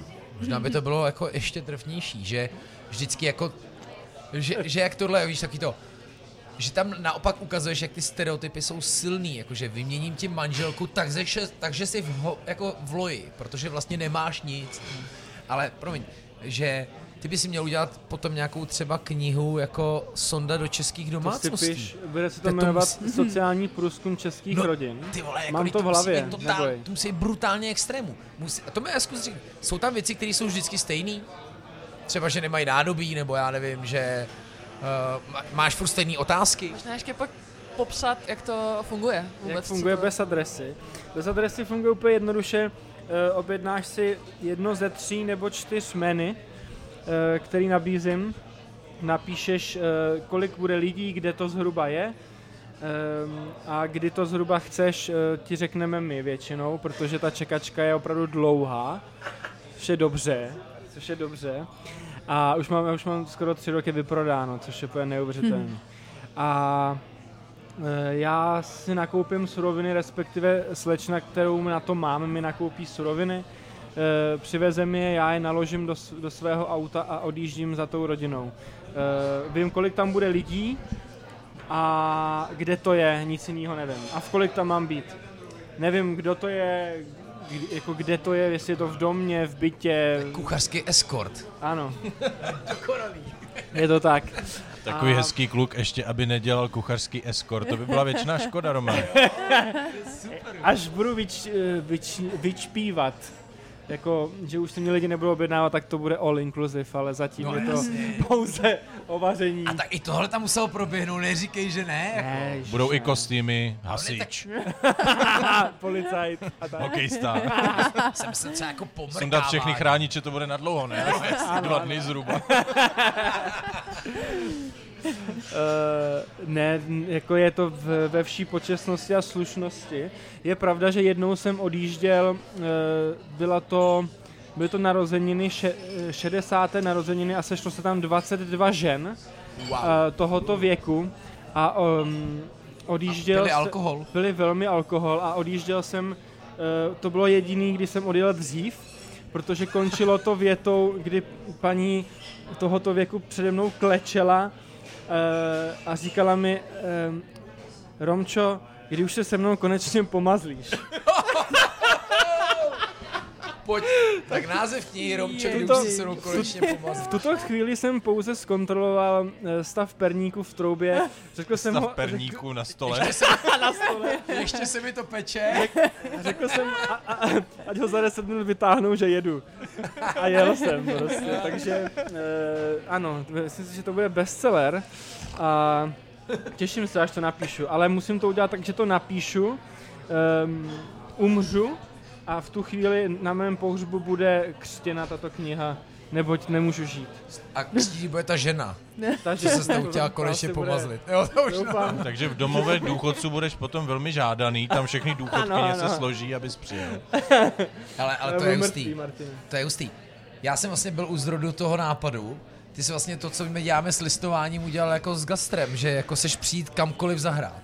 Jo, jsem schopen kamkoliv. A to má jedinou, jako, to je super nápad, jako podnikatelský. Jenom ti z toho nesmí jebnout. Ne, mě málem jeblo z toho nakupování a z toho mytí všeho možného bordelu, co vlastně přivezeš. A řízení, to je jako časový vypětí. A jdeš tam úplně sám, nebo tam... Sám jedu, no. A já tam jdu hlavně sám, abych nepil. To je důležité. To je super. Jo, ale to je skvělá omluvenka. Jo. Protože pak by se zmazlil. A trpěl druhý den, No jasně. No počkej, jak doma je to nádobí? Ty nebo ta rodina? Ne, já nemiju nádobí. Jde do domácností. No, nemiju nádobí. To je prostě MasterChef, který už chodí s nosem nahoru, jasně, nemije nádobí, nenakupuje suroviny, nemazlí se. A vaří z foie gras, bacha. Všechny chody dělá samozřejmě z foie gras, to je jasný. No jasně. Všechny, jasně. To je vlastně největší, nikdo nemá foie gras, ta cena šla nahoru jenom kvůli tobě, protože ty tady spotřebuješ 30 kg měsíčně. To je pravda, jako to je jak ploraj s líčkama. No, jo. Tak to stejně, nejsou foie gras, přecházím na laníže. Hele, já jsem teď propagoval chleba svojí chlebovou polívkou a asi to je ten důvod, proč chleba jde stále nahoru, protože všichni mi píšou o recept na chlebovou polívku. Jo, to je super. No, takže takhle funguje bez adresy. To je bezvadnej, to je jako bezvadný nápad. No jasně, miluju. Hej, no tak to je ale dobrý, na to se těším. Ale mě by si fakt dělal systematický zápisky, víš, že by tohle bylo jako opravdu zajímavý materiál. Já si ty lidi fotím všechny. Mimochodem, Radované, jestli jako posloucháš, tohle jako, já bych s tebou jako i občas vyjel. Jako vem si. Jak to myslíš? Jako, je to teda samozřejmě strašně intimní, ale to je to, co ty televizní reality show milujou. Jo, takhle, myslíš, jako, že by se mnou jel ten štáb? Ježišmarja, lidi by byli v televizi, samozřejmě by odhalili svoje obýváky, to nejhorší, co můžeš udělat. A přesně tady oslava 22 důchodkyň. Jako... Nábytková stěna, plazivé rostliny, žlutá zeď. Akvárium. Ježiš, tam bude šperků. Jako je, to není špatno. Víš, a pak už taky ten román, takový to... A jsem si přes své bačkory, jo, takový to... Máte aspoň dvě pánve, ježiš, nás tak jděte tady někde něco nakoupit a zavolejte mě. Je fakt, že teď 2 týdny zpátky ta rodina jela kupovat pánev. Tak... No. Takže a tak nějaký technický rider by si mohl posílat, ne? Jakože... Já posílám, jo. Ale nepadá to na úrodnou půdu. Jo. Ale mě to vlastně nevadí. Já si jako vždycky jako mám pocit, aspoň že... improvizace trošku, přesně víš? Přesně tak, já mám rád improvizaci. A to je přesně to, co my máme s listováním, že hraješ v Národním divadle, střihneš asi škavárně, kde je prostě bordel od mlýnku a ono ti to trošku udržuje jako bystrýho. Jako. Ano. A trošku ti to tím vlastně jako... On ti to sice trošku nasere, ale zároveň tě to jako občerstvuje. No, nenudí tě to. Něko nikdy nevíš, kam přijedeš. Ale to je báječný. Kordemle, pak máš prostě... To je skvělý. To asi byste nedal, Martine, co? Takhle po domácnostech. Vy jste byl docela žádaný, jako. Jako teď jsem žádaný hlavně mezi dětmi, což je nesmírně zajímavé, protože já jsem se vůči dětem hodně vymezoval.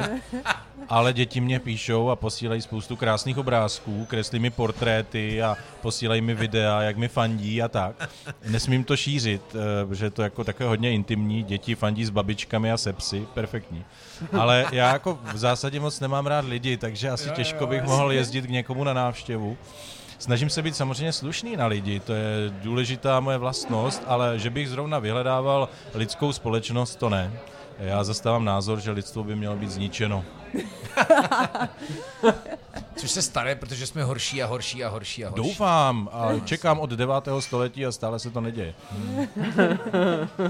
No ale tak jak jako chcete zúročovat ten titul, nebo... Chcete vůbec nějak zúročovat? Nebo to teďka tak prostě je a zase ať zapomenou do příštího MasterChefa? To se tak stalo, dali mě to, tak už to asi nebudu vracet. Nedali mi tu trofej teda, ale nevím, kde je. Ne? Oni mi ji vzali. No to jo, to hned po vysílání. Ale pak už mi ji nikdy nedali. Nedali? Aha, to se asi ozvou. Doufám, že se ozvou, já s ním mám určité plány, takže bych byl rád, kdyby mi ji dali. Ježiš, to nechcem vědět. Předěláte to M-ko, to logo. A nebudu prozrazovat. Ne, já se snažím na to dívat pozitivně, když už se stala taková situace, kterou jsem nechtěl, po které jsem neprahnul, se kterou jsem nepočítal, tak zkusím to nějak využít. Jestli prostě ten Radek Kašpárek mi řekne, jo, pojďte dělat mou pravou ruku, určitě, ano, pravá ruka Radka Kašpárka. Ne, pokud bych dostal nějakou příležitost něco se od těch lidí naučit, tak to samozřejmě rád využiju. A kdyby někdo, kdo přestane ohrnovat nos nad tím, že jsem vařil v televizi z chleba, ze srdíček a z morku, mě vzal na zkušenou, tak toho zkusím využít, protože mě zajímá ten obor, ne ty mediální výstupy okolo a ty legrace a svazování, ale pokud se něco naučím, tak mě to pomůže v nějakém seberozvoji a nestanu se influencerem a nebudu nic prodávat, ale třeba se naučím trochu vařit. Jak to vlastně teda vypadá s tou novou adresou té Radkový restaurace? Já totiž vlastně jsem nějak úplně prokoučoval, co to bude za koncept. Pamatuju si tehdy, mi říkal, že mají poměrně o velký dům na Václaváku. To asi padlo, nebo to je ono? Je to na Staromáku.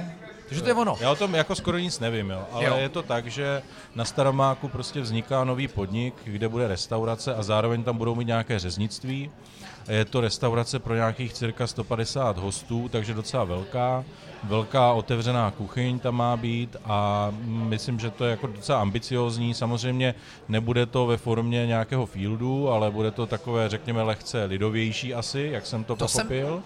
Trošku i doufal, ale zároveň moje žena právě říkala, hele, já jsem nějak viděla a teď nevím, co přesně viděla a říkala, vypadá to zase takový jako ambiciózní a teď myslela tím, že to právě má být zase trošku víc vznosnější. Já jsem si říkal, no, ráda vidí, jak půjčokově to funguje. Extra kvalitu asi, tak bych to viděl. Já takhle, pokud to bude jako kvalitní podnik na Staromáku, tak si myslím, že to tak už je jako... Tak to už je jako koncept. No, to jasně, už je koncept. No. Jo. A ona ta restaurace se nějak prostě tvoří a reálně si myslím, a já to nevím, jo, to je moje domněnka, tak spíš za půl roku bude hotová. Jo. Já si pamatuju, že oni už to řešili už od mojí série, tak si pamatuju, že už jsem slyšela o tom, vlastně jak Radek mluví že má jako v konceptu nějakou hospodu nebo nějakou restauraci, takže já vím zase, nevím o tom moc, ale vím, že se to řeší už dlouho. Já myslím, že to je covidová věc, kdy se uvolňovaly ty nájmy, protože vím, že i Vašek Vojíř z Baxis mi jako říkal, že u toho byl a že tam asi je majitel, předpokládám, prostě někdo, kdo by tam asi chtěl mít taky něco jiného než takový ty teplomety a prostě, no prostě ty turistické restaurace. Ale pojďme si říct, je to vůbec jako možný? Vím, jak na Václaváku se Jalta, měli tam Marka Šádu, což je jako geniální šéf-kuchař, který má za sebou Wet Ambi, hospodu v New Yorku. Já mám fakt strašně moc rád. Jedna z nejlepších koprovek byla prostě tam, měl jsem žebříček 10 koprovek po Česku, fantastický, ale vlastně nefungovalo jim to. Chtěli přetvořit jako ten Václavák a ten investor řekl, hele, fakt jsem se snažil, ale uznávám, prohráli jsme a už je zase fusion, sushi, jo, a zabal to do takového toho, prostě co asi zahraniční turista na Václaváku, kam prostě zběžně spíš přijde, než prostě na českou koprovku a předělaný smažák, no. Ale je to, já jsem se o tom s Radkem bavil, jenom abych to přiblížil jako lidem, který si by si to chtěli představit, tak je to vlastně takovej větší wine food, s tím, že je tam kromě řeznicí i pekárna, kdy si lidi můžou prostě normálně na stojáka dát kafe a koupit si tam nějaký nakládaný kimchi a tady ty věci. A já se taky obávám, že to je obrovský koncept, 3patrovej, šílený. Je to od kolika 30 kuchařích, myslím, že říkal, že musí nabrat, což je podle mě v této době úplně nereálný. Martine, 100% se budou hodit obě tvé ruce. Tam je šance i pro mě. Ano. Já se ještě trošku zlepším v krání cibule a myslím, že zastanu hodně práce. Hlavně se na to po 2 hodinách nevyser. Já vydržím víc než ty, neboj. To je v pořádku. Takže za mě je to jako něco obrovského a myslím si, že naopak za mě na tom Staromáku na to místo je. A já si myslím, že, a to jsem vůbec nevěděl, pokud jde ten koncept toho českého Michelinu z hůru, tak právě si myslím, že v tomhle tom je obrovská šance, že oni můžou dostat Michelina, jakoby takovýho toho, že jo, jak jsou prostě v Itálii a ve Francii, takový ty Micheliny opravdu jako jako v lese, prostě v restauraci, tak tohle je přesně to, co si myslím, že by tomu strašně pomohlo. V lese nebo na Staromáku, skoro žádný rozdíl. Ne, žádný. Že si myslím, že by tomu hrozně pomohlo, protože... Stejný Sherwood. Vlastně, že jo. Tam je les selfie tyček akorát na Staromáku. To je pravda. No, že vlastně u nás, že jo, ten koncept toho Michelina je strašně svázaný a pomohlo by, kdyby se to trošku jako uvolnilo a mohli by to získávat i obyčejnější restaurace. No. Však ten Honza Knedla v Papiu mi říkal, hele, Michelin je úplně jednoduchá, vlastně velmi konzervativní struktura. 1 hvězda ano. Za jídlo, 2 hvězdy už za servis, prostředí a dbaní, 3. hvězda je za to, že prostě držíš jako konstantní dlouholetou úroveň. A takhle to platí, říkal. To, že to není u nás, je prostě bohužel jenom stav toho, že nám nedávají to všimný a to si musíš koupit. No. Kristýna Reger mi to samozřejmě okomentovala, ten díl velmi dlouze a jak v Abu Dhabi je totální samozřejmě průser, všichni se tomu smějou, protože tam prostě byl nejtvrdší covid, úplně nikdo se tam nesměl dostat a Michelin tam samozřejmě jako udělal nějaké věci, i přesto, že se asi viděl, že tam jako nikdo vlastně nemohl fyzicky dorazit a že i na to vyhlášení skoro nikdo nepřišel, ale to už jako hraničící s bojkotem, ale vlastně mi Zuzana v minulém díle jasně vysvětlila, že to prostě jako funguje ta michelinská turistika a fungovat bude.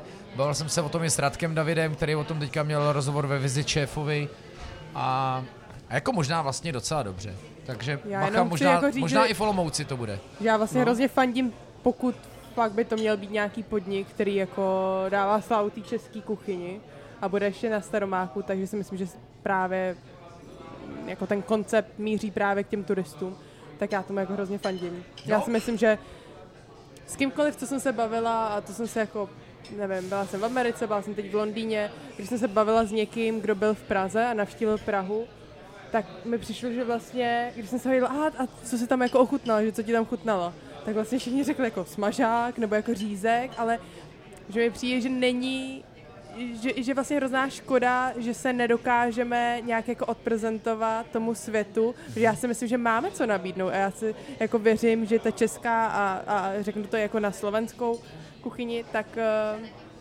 Tak za mě je světová, jenom se musí jako dobře odprezentovat a 100% navíc se tady dějou jako současně světové věci. Určitě. Jo, dokonce i víc než na jako konzervativních adresách, kde naopak ty nové věci se začnou dějou mnohem jako složitěji. Takže jako, jo, možná to je dobře. Možná je dobře, aby se ve světě říkalo, Česko neskutečně jede.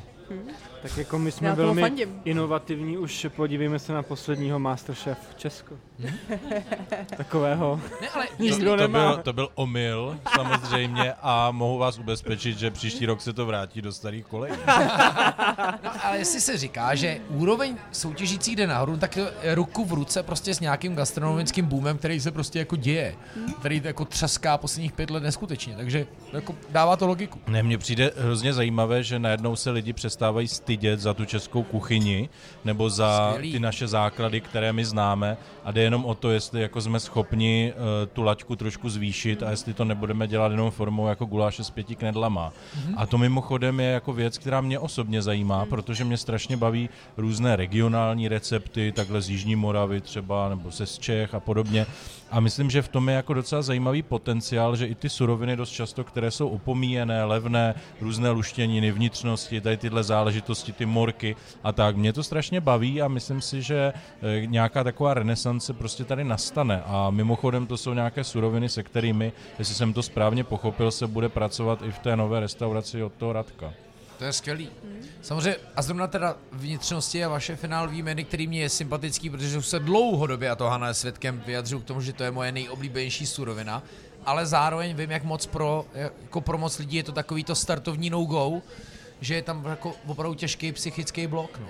Ale takže to je stejný asi jako ryby v Česku. Ale já jsem taky nebyl velkým přívržencem vnitřností. Jsou třeba, já nevím, vepřová játra, která mě jako nechutnají, nebaví mě to. Ledvinky jsem strašně moc let neměl, ale pak jsou tam věci, které mě přijdou jako, že jsou pro veřejnost naprosto stravitelné, a to jsou ty různé jazyky třeba. Ať už se ten jazyk vaří, konfituje nebo se s ním dělá cokoliv. Jako poslední dobou hrozně obývám mozeček. No, mozeček jako jsem dělal, nebo srdíčka a tady tyhle věci. Mně přijde, že to jsou skvělé suroviny, které nemají dost často takový nějaký ten zápach nebo něco, co je nepříjemné občas na těch vnitřnostech, ale vždycky jde nakonec o nějakou kuchyňskou úpravu a dříve se ty suroviny zpracovávaly a myslím, že je čas zase, abychom na ně začali pohlížet jako něco rovnocenného, prostě masu nebo zelenině. Martin dělal jehněčí mozeček a jsem si vzpomněl u toho, když mi Přema volal, jsem ještě choval ovce, že by potřeboval 16 lav. Jo, to říkám na ten servis. On vlastně jako na servisu měl jako jehněčí lepky, ale dělal do nich květákový mozeček.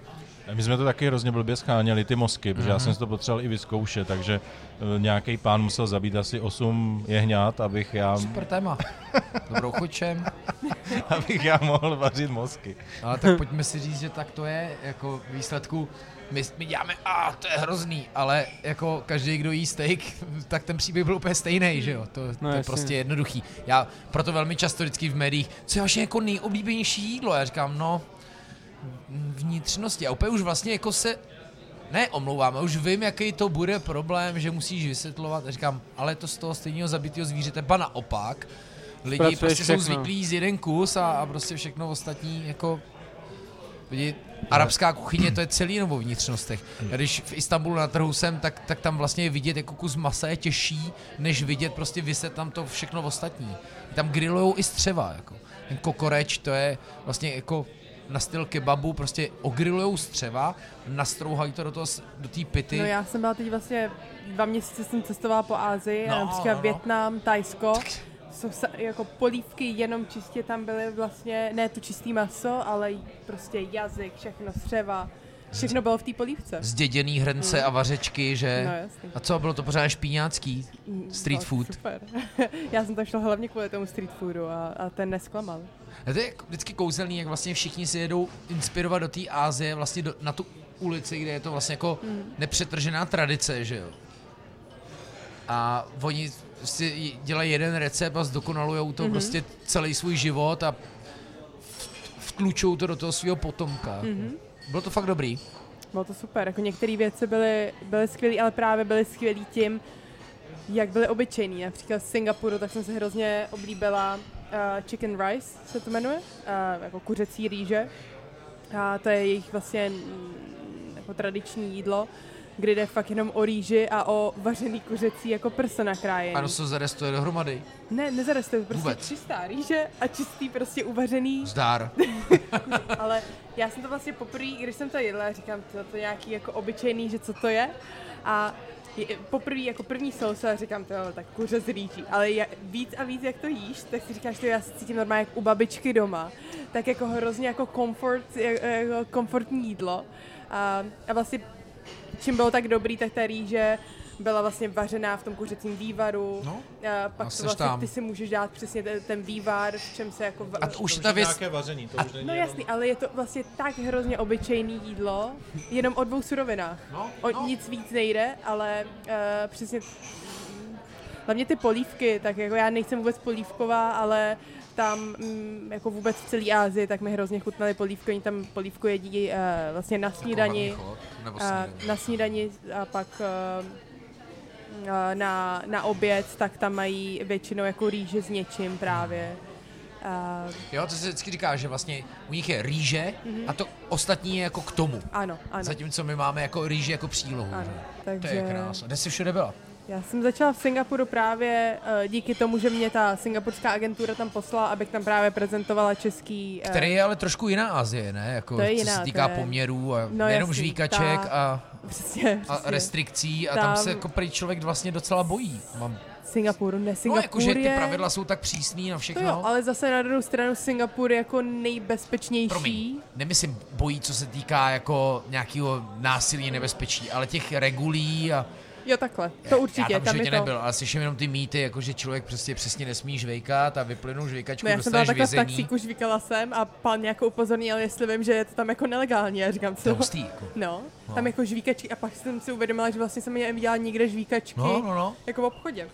Dokonce jeden můj známý, miluju produkt fermentáda, jo? To je prostě pití, který si můžete dát různě. Je to chemik a je to bývalej, je to pan Bouška, který má, on dělá jako patenty.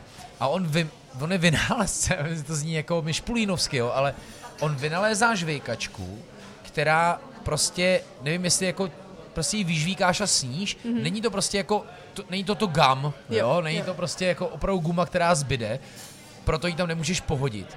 A prostě aspiruje to, aby s tím mohl na ten singapurský trh. To bylo to prostě, strašně by mě zajímalo, jak to dopadlo. Tehdy to prostě říkal, Willy Wonka. Je to Willy Fogg a Willy Wonka dohromady. To je patent za 80 dní. No. No a začala jsem vlastně Singapurem a tím, že mě tam vlastně poslala z Londýna ta singapurská agentura a já jsem v té době, nebo předtím, těsně předtím, než jsem odjela do toho Singapuru, tak jsem dala výpověď v práci. Tak mě vlastně už nic nedrželo v tom se nějak jako rychle vrátit zpět do Londýna, nebo jsem zpět domů. A využila jsem toho, že vlastně ta agentura mi zaplatila tu hlavní letenku a ta byla do Singapuru. A ze Singapuru je pak vlastně hrozně všechno jako blízko. Takže já jsem se rozhodla, že z toho Singapuru si udělám teda 2měsíční cestu po Asii, která mi pak pokračovala vlastně do Bangkoku, do Krabi, do tajského vlastně ostrova, odtud do Saigon, do Ho Chi Minh City, pak odtud jsem jela na Punkuok, což je vietnamský ostrov. Z Punkuoku tak jsem vlastně sama šla do Kambodži, kde jsem vlastně bydlela u farmářů a koukala jsem se na proces, jak se pěstuje pepř kambodský. Pak jsem jela zpět do Vietnamu, do Danangu, z Danangu a na Bali. A pak vlastně zpět do Singapuru a domů. Nejlepší jídlo? Kromě celé Asie. Kromě teda kuře s rýžou, jak se říká na Olomouci. Mimochodem, jako kuřecí stehno upečený v másle s kolečkem citronu, tymián, rýže, to je sen jako to. Jednoduchý, prostý jídlo. Český teda. Nejlepší... Asi musím říct jeden podnik, nepamatuju si ten podnik, ale na Krabi v Tajsku, tak tam jsem byla vlastně s tátou a my jsme tam našli takovou úplně zapadnutý, takový jako bistro tajský, kde vařili jako dva kluci A my jsme tam pak vlastně skončili, že jsme každý ten den tam chodili, protože nám tam hrozně chutnalo. Měli tam vždycky jenom 3 jídla, pak už když jsme tam byla asi po 3, tak se nás zeptali, co chceme zítra a že nám to navaří. A tam měli skvělý zelený curry, měli tam skvělou vlastně jako kuřecí polívku s nudlemi, neřeknu to tajský jméno, protože to nepamatuju. A, no, ale asi... Mě to strašně připomíná Hanin zážitek z Portugalska. Aha. A já si říkám, jestli někdy, a já vůbec nerozporuju, že vám tam dáme jako chutnalo, ale jestli tohle, ten koncept, ta atmosféra, kam ty jako přijdeš, trošku si to objevíš, říkáš si, to je pěkný, to vlastně možná nikdo nezná, jestli to vlastně není jako opravdu třeba i víc než 50% toho zážitku. A teď to vůbec nemyslím zle, to je právě na tom super. Vždycky rád říkám, že no jo, lidem v Krkonoších po výšlapu vždycky chutná na té boudě, protože prostě u babičky nám taky logicky víc chutná, protože to je prostě babička, jo, ale jako jestli tam ten nostalgický prvek, nebo ten, ta atmosféra jako neudělá dost. Asi určitě, ale zase když to porovnám i, když jsme vlastně zabloudili do víc nějakých turistických míst a tam jsme se najedli, tak když to porovnám s tím, kdy byli vlastně pryč od nějakého centra, kde nebyli turisti, tak to bylo neporovnatelný, že to bylo fakt jako ta kvalita, bylo vidět, že u těch turistů to tak jako na těch turistických místech, tak to docela jako flákali. No, proto zpátky k tomu konceptu na Staromáku, pak je otázka, jako, že je super se odlišit, ale otázka, jak moc ten proud, aby to vlastně jako, že já si vždycky říkám, teď přece z toho proudu budeš, kdyby to byl každý 50, budeš strašně vděčný za to, že najde něco originálního, protože to si pověsme, to je stádo, že jo, teď se to tam hrne, to je strašně vtipný, že člověk tou Karlovou ulicí, kde se jako hrnou lidi a jenom o uličku dál, v nádherný, úplně krásný ulici, kde člověk tu Prahu najednou vidí, protože tam nejsou ty turistický shopy a ten dav těch lidí, takže kouká nahoru a i ten vizuální smog tam není, tak prostě není třeba nikdo, což je jako vlastně jako kouzelný, no, to jsem zradavej. Co bylo nějaký pěkný, dobrý jídlo v poslední době, co jste kde měli? Jedli? Venku, doma, kdekoliv? No, chodíte vůbec ven? Kristina chodí po Michelinech teda. No já se vrátila na to Bali, tak to jsem měla jako skvělý. Tak jsem tam šla do Room for Desserts, jmenuje ta restaurace. Byl vlastně ten šéf kuchař z New Yorku, kde se otevřel vlastně tuhle stejnou restauraci. A tu pak zavřel a přemístil se vlastně na Bali a otevřel tam ten stejný koncept. Tak je i v Chef's Table na Netflixu, najdete jako díl o něm. A já jsem tam vlastně úplně náhodou, jsme tam zabloudili na Bali a vlastně jsem ani nevěděla, že to je on, ale tam bylo skvělý. Nejdřív on to otevřel jako koncept vysloveně jenom degustace desertu, kde ten koncept funguje tak, jakože se očekává od těch lidí, že se na večeří něco malého jako doma, ale pak přijdou vlastně na ten hlavní zážitek, dáme do té restaurace, kde se jí prostě těch 10 desertů. To je dobrý koncept, přijít najezený do restaurace. Já jsem ve Vroclavě viděl něco podobného, jakože degustace desertů. No, ale bylo to fakt úplně jako skvělý, ale teď vlastně změnil trošku ten koncept a už podává i slaný nějaký chody, kdy tam má vlastně i svoji zahradu, kde si pěstuje všechno. A je to jako desert si u nás dáte slaný chod. Ne, ale vlastně se tam přišli a dali jsme se nejdřív to slaný a tím jsme začali a co se ta ptal, že jako zatím jako poslední jídlo, který mi nějak jako fakt chutnalo, tak měl tam třeba jako foie gras v vozovkách z misopasty a ze sezamu a to bylo úplně jako geniální. Taková jako... Jakože fejkový foie gras. Fejkový, ale fakt, pak tam bylo ještě nějaký jako fermentovaný, jako kokosový máslo a fakt to bylo jako úplně úžasný, si s tím jako vyhrál. Já moc nechodím ven z mnoha různých důvodů, jednak, že se bojím a taky kvůli těm lidem, abych nemusel dělat autogramiády na IP Pavlova, když čekám na tramvaj 2 minuty. Ale občas jdu do nějaké restaurace a protože jsem takový prostý muž, tak chodím do takových jako zdánlivě jednodušších raději a strašně rád chodím do výčepu. To není vůbec jednoduchá věc. Výčep... Já si třeba myslím, že výčep by měl dostat, nevím, jestli michelinskou hvězdu, on už má vlastně doporučení, nebo Bib Gourmand. Já nevím, jestli mají Bib. Něco by měl dostat, protože ono je to až nepatřičně dobré kuchyně. To jídlo na to, že to je hospoda. Fantastický. A hrozně mě to baví vlastně ty pokrmy a poněvadž jsem vyrostl na těch různých omáčkách a tak, tak jsem hrozně rád, když tam přijde nějaká krásná, lesklá, hladká, úžasná, silná omáčka svařená z 20 litrů vývaru a tak. Vepřový kosti, tak no, používá to hrozně jako pekla, úplně skvělý. Já to fakt miluju, teď tam byl na předkrm nějaký špíz, jako každý ohrnuje nos tak nějakým špízem, ale byl to špíz, který byl z kachních srdíček, byly tam nakládané cibulky, kousek špeku, přesně takové jídlo, co jako bych si dal a hrozně mě to bavilo. Jo. Ale ano, byl díl Velký žrejce, kdy jsme Jirku Hrachovýho neopevovali. My jsme vlastně první díl natáčeli ve Výčepu, což bylo, to asi dobře jsme udělali tam. Jo, ještě, prosím vás, pište nám, koho k tomu Zdenkovi Polorajchovi. Já si s tím lámu hlavu.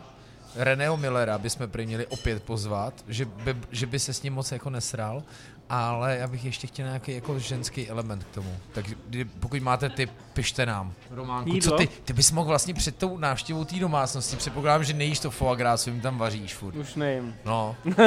Už nejím foie gras. Ale taky jestli bys tam jako nemohl. Víš, jako, že třeba, a zase ty jedeš na čas, ne, určitě. No jasně. Já to musím za 2 hoďky zvládnout. Prostě. A teď furt zpoždění na cestách. A... No. Já musím 3chodový menu pro 10 lidí zmáknout za 2 hoďky a jet domů. Kam jedeš nejblíž třeba? Teďka. Co tě čeká? Teď jsou Vánoce. Jdeš ještě vařit? Ne. Já jsem právě včera... Co je dneska? Za den. Dneska je úterý. Tak v neděli jsem měl poslední vaření, kdy jsem byl na svatbě jednoho kámoše, tak jsem mu vařil moje první svatba a to bylo 3 hoďky od Prahy. Já myslím, že název tvého menu byla moje první svatba. Mohlo by se to tak dát nazvat. To bylo moc dobrý, to se povedlo, dělal jsem steak rosíny, který miluju, se přiznám. A dělal jsem candáta s gorgonzolovou espumou, což je takovej můj opilecký nápad, kdy jsem... Jako rybu se sýrem, vážně jo?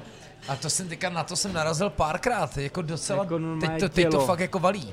Já jsem třeba měl candáta s houbovou omáčkou, jako jaký tě napadlo. Přiznám se, že jsem tento recept vymyslel, když jsem se opil, protože jsem pozval kámoše. Zní to tak? No, kámoše na vaření a jako ke mně domů a tak viděl jsem tam tu milu gorgonzolu a měl jsem tam toho candát, tak jsem říkal, že to zkusím a bylo to jako fakt dělo. A kdybys to potřeboval zlevnit, tak se dá použít i niva, to už nevím, jestli to není moc. Gorgonzola na svatbu, niva pro obyčejný, prostý lid. Ano, přesně tak. Pro družičku. Přesně tak, takže to mi moc chutnalo, ale... Já se přiznám, že, jak říkala Kristýnka, tak já se snažím do těch lepších restaurací chodit, právě i kvůli tomu, abych viděl tu skladbu toho menu, jak to funguje, jak to párujou, takže mám jako celkem velký zážitky i z poslední doby. Včera jsem byl v Gran Fiero na stejky a bylo to moc dobrý. Takže já se jako snažím užívat tu gastronomii, když na to mám peníze, tak se to snažím užívat. To je dobře. Protože si myslím, že to jako není od věci a mám taky moc rád Výčep, když jste o tom mluvili, jo. Tak tam rád chodím a asi 2 měsíce zpátky jsem tam byla, bylo to super teda. To je povedený koncept. Jako. Výčep je jediná věc, která chybí Brnu. Jediná, kde je všechno, jako, ale prostě Výčep není. Těch věcí je víc. Já jsem to chtěl říct, děkuji. Je z Brna a nesnáší Brno. A já, který nejsem z Brna, ho miluju, ale OK. Já jsem 5 let žila, taky to tam nemám úplně. Ale kámo, to se změnilo věcí tam. Dobře, to je pravda. Já mám spoustu super návštěv, třeba v Říčanech, to byl teda bizar. Jsem navštívil nádraží a v klasický hale, kam se jde z peronu a prochází se tam, kde se prodávají prostě lístky, je restaurace, ale opravdu, že se otevřou dveře, hned je člověk v restauraci, tam, kde se prodávaly lístky, je otevřená kuchyně, tak trošku jako po domácku, ještě tam člověk vidí ty vruty, jak tam oddělují ty věci, pracoviště mají rozdělený plexisklem, aby hygiena dala pokoj. A vlastně zase na druhé straně jsou zase ty dveře ven. Říkám, kolik lidí vám sem projde jenom jako, že jako otevřou dveře a říkám si, ježišmarja, jakože, protože jednoho jsem to taky uviděl. Říkala, jako Už ne tolik, protože tam je to udělané tak, aby lidi vlastně chodili nějakým podchodem, nevím. Ale jako vlastně to bylo docela pěkný. Jmenovala se to U Kamila, jako Chez Kamil, jo. Takový vlastně, hrá tam fantastická hudba. Prostě ten playlist, jak říkal Honza Valenta z Taste of Prague, je furt strašně podceňovaná záležitost. Výčep má třeba výborný playlist. A bylo to vlastně docela pěkný. Měl jsem teda gigantický větrník, který byl jako s hovězí kliškou taženou, že jako naslanou. Byla i v tom bramborová kaše a samozřejmě nějaká jako docela dobrá omáčka a nakládaná cibulka. Vlastně jako si člověk řekne, to zkusím, ale pak jediný, co mu stejně zbyde, je ten vrch toho větrníku, protože ten už tam je prostě suchý. Ale jako celý to bylo docela jako sympatický. Ale to je prostě, to jsou ty moje poslední návštěvy, protože a to Papio, to musím říct, že bylo docela zajímavý. A pak samozřejmě spoustu jako zajímavých jako věcí. Já bych chtěl, protože skáču do řeči, vychválit velmi a málo Moraváků a hlavně Zlíňáků to ví, že máte fantastickou restauraci, která se jmenuje La Villa, která je tak jako lehonce až skoro na okraji Zlína. Nádherný příběh. A je fantastický. Jsi tam byl? Náš to? Románe. Famózní. Mám v knížce. Famózní. Ten příběh je nádherný, to je Villa Huga Vavrečky. To je ten ideální kombinace, že jo? Tak zaprvé to je jedna z nejistších jako zlínských vil, kde žil Hugo Vavrečka, což je dědeček Václava Havla. Zároveň je to ministr propagandy, my jsme opravdu někoho takového měli, jako, a byl to šéf obchodu za Bati. Jo? To byla obrovská... Propaganda, pardon, nemývala až tak negativní konotace jako ano, dnes. Ano, výsledku všechno je jako svým způsobem propaganda. Reklama byla ano, propaganda. Ano, přesně, ale takže to je jeho vila, kterou majitelé, což jsou takový ty saláty varmuža, jo? Takový ty pochoutkový rybí saláty, tak si koupili. A bacha, rekonstrukci dělal Pleskot, jo, takže to je jako fakt je to hezky udělaný, udělal takovou krásnou zimní zahradu, takový ten vinej bar a cigár klub, je to teda nádherný prostředí. Samozřejmě se tam spoustukrát měl šéf kuchař, ale byl jsem tam, když jsme natáčeli, jak jsem říkal, měl jsem večer volno, říkám, dám si to po dlouhý době a bylo to krásný, takže je to hezký prostředí a to je přesně věc, kam bych v teplákách nepřišel. Jo, prostě už k úctu k tomu místu a k tomu konceptu, ale jako Savoy je taky nádherná adresa, jo, to z mý strany to byl hec, ale jako prostě je to opravdu na zážitkovou gastronomii, je to moc hezký. Degustace, párování, všechno to tam jako funguje a já jsem vlastně během 2 měsíců jsem měl to štěstí, že jsem dokázal být u Matěje, ve Fieldu, u Přemka a v té Lavile a musím jako... smeknout. Velmi smeknout, teda jakože kdybych měl porovnávat opravdu třeba Field a tu Lavilu, tak je to velmi podobný, takže lidi opravdu můžou i ve Zlíně si užít dobrou gastronomii, což tam strašně dlouho nebylo, opravdu tam to strašně chybí teda a teďka to tam naštěstí udělali a fakt bych je tímhletím moc chtěl pochválit, jste fakt dobří. Na to, že jsou Zlíňáci vlastně právě, jako poměrně jako úspěšný kraj, pracovitý lidi, takový jako dost, jako, a to je samozřejmě, podle mě to je naděděný tím Baťou, jo. Tak je pravda, že co se týká služeb a gastronomie, tam jsou vždycky takový jako divoký předsudky. Vím, jak se jako pere bistrotéka, což je zase v Baťově artefaktu v obchodním domě, který, myslím si, docela jako zdařila rekonstrukce a vím, jak to mají složitý, no. No právě mě na tom fascinuje i to, že vlastně když otvíráš něco v Praze, tak máš jako takový ten návod, jak to udělat, jakože vidíš ten koncept, vidíš, co funguje, ale když vidíš tu Lavilu, tak opravdu tam je to vyloženě udělaný jako, že prostě neměli kde moc jako brát tu inspiraci, co funguje ve Zlíně, protože ve Zlíně nefunguje restaurace, prostě žádná, jako tohohle stylu, takže... On tam na začátku byl Petr Samsonek, pak se nějak hrozně rozešli a teninka má ve Vsetíně, což je zavedená restaurace u Vychopňů, kde byl i Masaryk, ne teda, když tam vařil Petr, ale je to taky moc skvělá adresa na Zlínsku. A Rožnov pod Radouštěm strašně jede, to kdo by to čekal. Hele, můžu vám pustit zprávu od Besky, já to zkusím dát k mikrofonu, Hanu, když tak ji pak pošlu, ať se to tam nějak dostane. Protože to je docela hezký, zajímavý předkrmový téma, který vás všechny spojuje, tak si pojďme před dezertem dát předkrm od Besky. Ahojte všetci, zdraví vás Besky. Veľmi ma mrzí, že tam dneska nemôžem sedieť s vami za jedným stolom a vychutnávať si tých krásnych niekoľko hodín pri dobrom jedle a pri skvelej vrave. proto nepřijela. Každopádně vám chcem zapriať krásne sviatky a tak, ako viete, klišé, plné pohody, šťastia, darčekov, aby ste mali hojné a ničím nerušené krásne chvíle. Každopádně určite budete rozoberať rôzne zaujímavé témy a ja si myslím, že nielen, že nás spája všetkých MasterChef a tá krásna súťaž samozrejme sama o sebe, ale aj kuchařky a knihy. Preto taká moja otázka, keď som teraz jazdila po republike po autogramiádach, tak som si všimla, že je naozaj milión kníh a keďže za stolom sedí aj vážený pán typograf a odborník na knihy, tak určite ma zaujíma, že špecifikum kvalitnej knihy, respektíve kuchařky, pretože si myslím, že odlíšiť sa v tomto svete je naozaj veľmi dôležité. Takže kuchařky a knihy, sami o sebe, o varení, to je taká téma, na ktorou som sa zamýšľala, pretože som počula, že celkovo ten trh knižný padol o 30%, takže uvidíme, no, čo nás čaká, či podľa vás sa ešte oplatí vôbec ísť do kuchařky a či je to ešte vôbec nejaký bonitný segment. Takže tak, no. Já už jsem to vyprodal. Kristi, kolik jsi prodala kuchařek? Ale padlo to. Kolik do téhle doby? Nějakých 18-19 000. Wow, to je super číslo.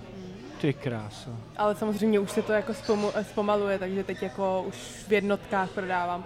Ne, jak když to bylo vlastně po MasterChefovi, tak... Ty jsi vlastně nějak viděl, jak to dávala i na to studium svý, ne? Nebo jak jo, to tak ne. Bylo podaný jako koncept?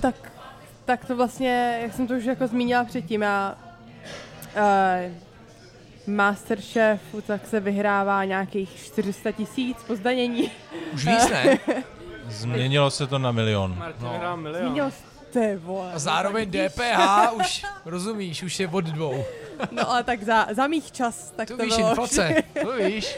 400 000, což nebylo dost ani na vydání kuchařky, ani na nějaký studium, už vůbec ne na studium Le Cordon Bleu. Takže neříkám, nebo vlastně jako ano, vlastně ta kuchařka samozřejmě nevznikla jako bez MasterChefa.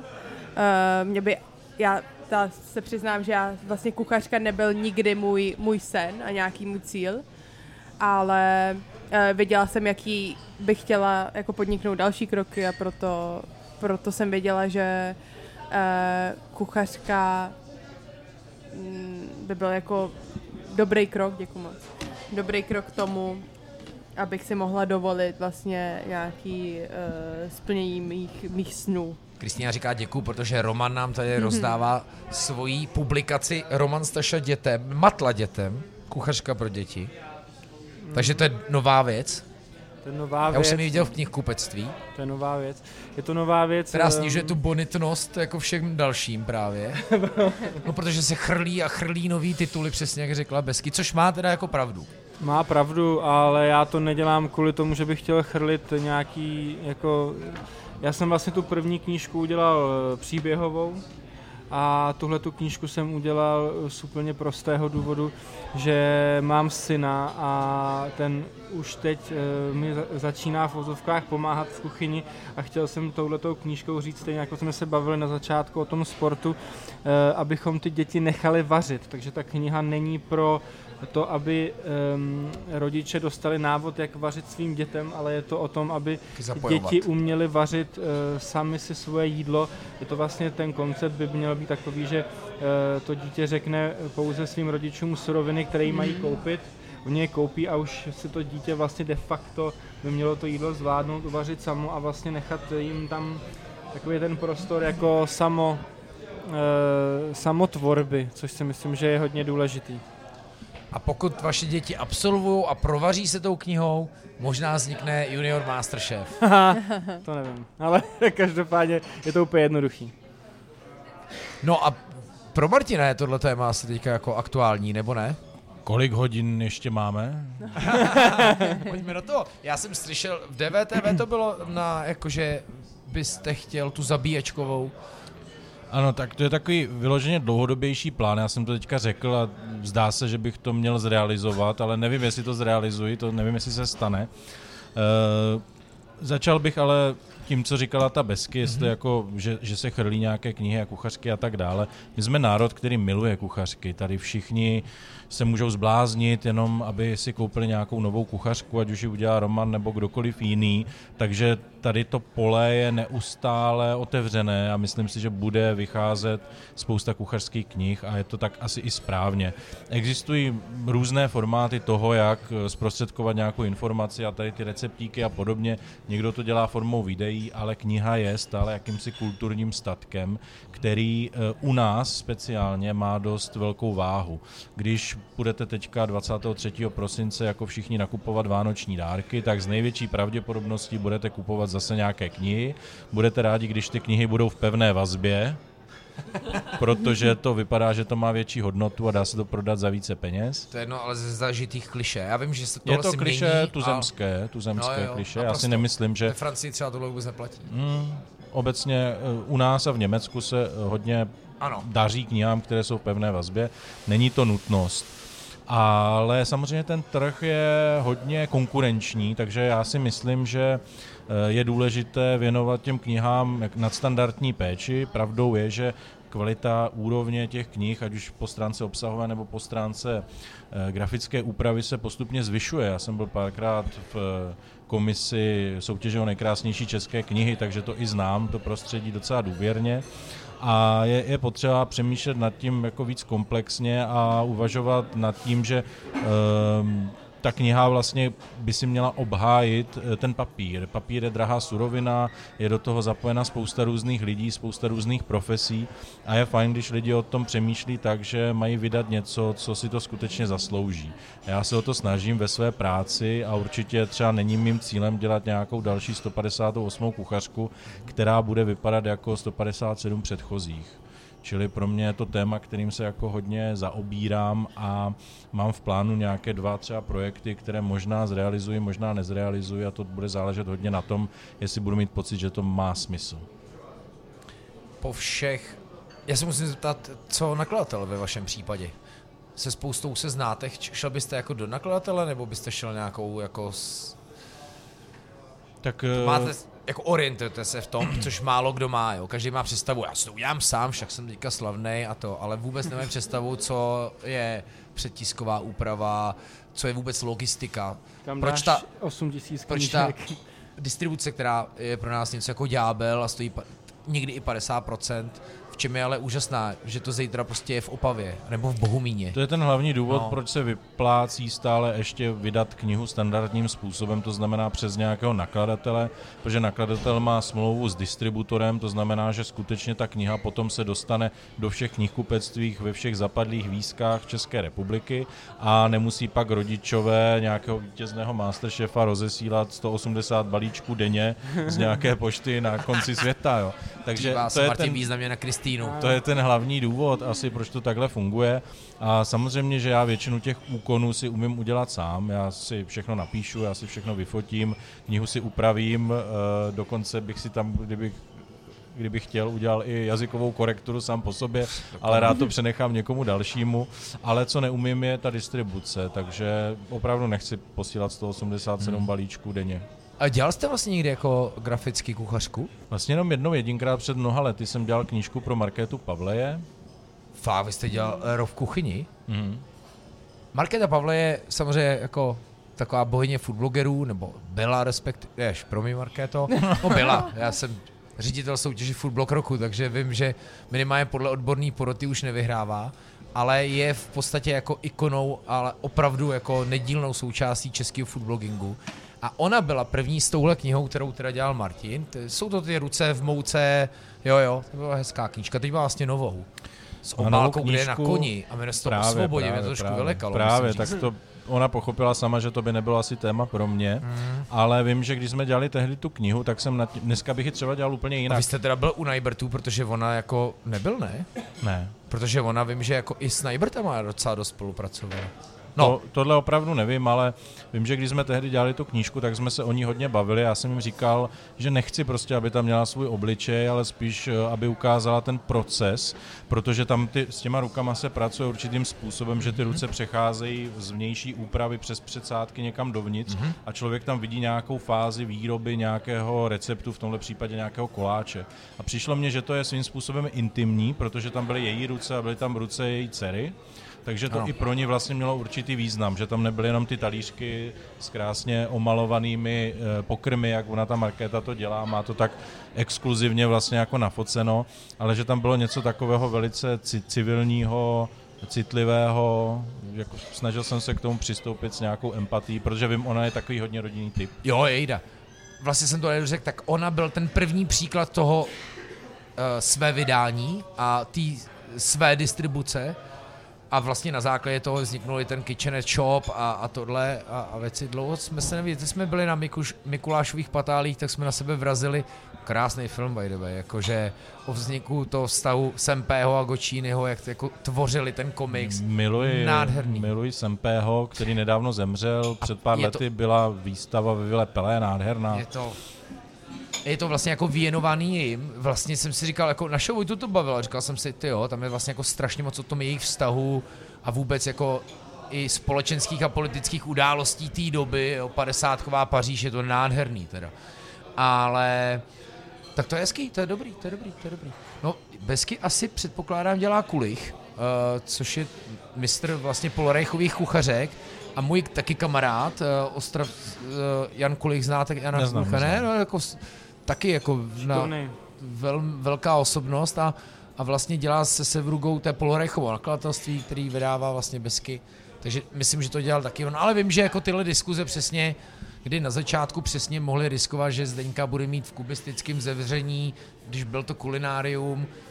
Dřív mu dávali větší volnou ruku, pak už ho taky jako trošku prostě potřebovali dostat do nějakých prodejních kleští. Lidé se hrozně bojí, ti nakladatelé, vlastně nějaké změny, která je i pochopitelná, protože změna přináší risk, takže málo kdo se pustí do neprobádaných vod. Jo. A to je taky důvod, proč my máme občas různé třenice a jim říkám, ne, tento román se nemusí podobat ostatním všem románům, které jste vydali. A pak stejně nejvíc úspěšný bude to, co ustřelí úplně jinak. Většinou to tak je, že vlastně pokud se něco vymezuje, vyčleňuje, ale v pozitivním slova smyslu, tak to může být úspěšné. Za mým úspěchem v nejmenované show stojí to, že jsem byl naprosto jiný než ostatní. Ale jo. A stejně tak jako s tou gastronomií, jo, taky bavíme se tady o tom, že někdo vybočí z toho průměru, že na Staromáku bude najednou prostě jeden jako zajímavý podnik, jo, nebo Pauzeteria, docela dobrá kavárna poblíž Staromáku. Ale no, to je přesně ono. Takže to je dobře, že nám tam Besky nahodila. Tak i já jsem vlastně, jako, že mám za sebou 3 gastromapy a přesně mám ten tvůrčí tým, který vlastně se mi stará o ty technické věci, kterým já vím, že nerozumím, tak co bych, stejně do nich kecám, ale jako zároveň vím, že se na ně jako můžu spolehnout, ať jsou to grafici, ať jsou to prostě jako editorka je opravdu editorka, jo? Takže i když si člověk myslí, že něco umí, tak její oči jsou na to jako nový a asi největší chyba té marketingové knihy byla, že neměla třeba korektorku. Myslím tím rok v kuchyni. A editorku dokonce, takže... Nějaká korektorka tam byla, ale když se to dělá na nějaké kamarádské bázi, tady sousedka si to přečetla, tak to třeba nemusí být 100%. Ale jinak to bylo jako skvělý, no tak to mám radost, jo. No, takže to je hezký téma. Vy ještě teda něco plánujete? Myslíš jako knihu? No tak ty seš teď čerstvě poroděnej. Já jsem chtěl říct k té nepevné vazbě, že je záměrná kvůli tomu, já jsem si představoval vlastně jakoby, když jsem byl já dítě, tak jsem nosil v té aktovce všechno možný a mě by hrozně bavilo, kdyby nedílnou součástí aktovky byla i matla, že si ty děti potom schází v těch třídách a píšou si tam ty poznámky a tak a právě jsem teď 2 týdny zpátky podepisoval velmi použitou matlu a to bylo přesně to, co jsem chtěl, že tam byly jako pozohýbaný ty rohy toho, co si jako to dítě už uvařilo a byly tam prostě poznámky, tohle mi chutnalo, tohle, tam jsem přidal tohle, k tomu jsem udělal tohle a to bylo přesně to, co já jsem chtěl, aby to byl záměr prostě, no, takže proto takhle, ale... jestli můžu k tomu takovou drobnou poznámku technickou, kdybychom náhodou podobnou knihu někdy dělali spolu, ano. Tak bych ti vazbu V2 rozhodně nedoporučil pro kuchařku, protože je to extrémně nepraktická záležitost. Když člověk čte ten recept, tak mu ta kniha nikdy nebude držet rozevřená na stole, což zrovna u toho vaření je kruciální záležitost, poněvadž dítě je umatlané, upatlané při tom vaření tvých receptů a bude ho to strašně obtěžovat. Takže bylo by vhodné zvolit jiný typ vazby, jich několik. Já ti potom ukážu všechny možné vazby, jestli budeš chtít, které jsou na to třeba i vhodnější a neznamená to nutně, že by byly nějak výrazně třeba dražší. A nebo to je nápad, prodávej k tomu stojánky. Ano, to ale dělá, to, to má moje tchýně. Pavlínka na stojánky. Ale můj tým dělá Pavlíně ty knížky a říkali, že teda práce s ní byla jako, že měla brutální nároky, jo, že to měla fakt promyšlený, že měla rešerže, že to má ona fakt jako promakaný, náročná. Ale vlastně si výsledku jako chválili jako tu spolupráci s ní. No. Ona je náročná, Pavlínka. No. Což není špatně. Jo, jeda, zdravíme Pavlínku. Zdravíme možná Pavlínku, proto... chudák manžel, jestli je náročná, ale dobře. Možná i proto byla ta řada z Besky tak jako povolná, protože, a to byl zajímavý jev, Nova jako pochopila, nebo Nova, že ustřelila s tím vyobrazením té Pavlíny a bylo strašně zajímavý, jednou na nějaký marketingový konferenci byla Kačka, že jo, Vidláv, Kate, nebo Kate Vidláv, teď přesně nevím, která, nevím, jestli pořád ještě v týmu Masterchefa byla jaka za Martina, ale vy jste ji tam určitě měli. A tak byla normálně jako s projektem, kdy vytvořili něco jako falešnou kampaň na obhajobu Pavlíny, protože věděli, že jako je to až moc, že ten hněv vůči ní je opravdu až moc a že normálně jako nějakou cílenou kampaní, včetně odpovídání na komentáře až po nějaký to, jako museli jako krotit to, jak to jako ustřelilo stranou, což je jako fakt jako důsledek toho, jak ten biznis je šílený. Jestli k tomu můžu něco dodat, tak myslím si, že na tohle by se měl dávat mnohem větší důraz a myslím, že ta televize se z toho vlastně nepoučila, protože oni mají nějaký tým lidí, kteří spravují sociální sítě a kteří záměrně tam vzbuzují nějaké vášně. Nepřijde mi v pořádku, když prostě na nějakém Facebooku soutěže MasterChef někdo vytahuje Pavlínku a snaží se to dělat, já nevím, 2 roky ex post a říkat, kdo jí fandil, když přesně vědí, že se tam objeví 580 komentářů lidí, kteří ji nefandí a že se znovu a znovu jitří ty staré rány. Já myslím, že ta Pavlínka potom opravdu netouží, aby tam někdo nadával, že je taková nebo maková.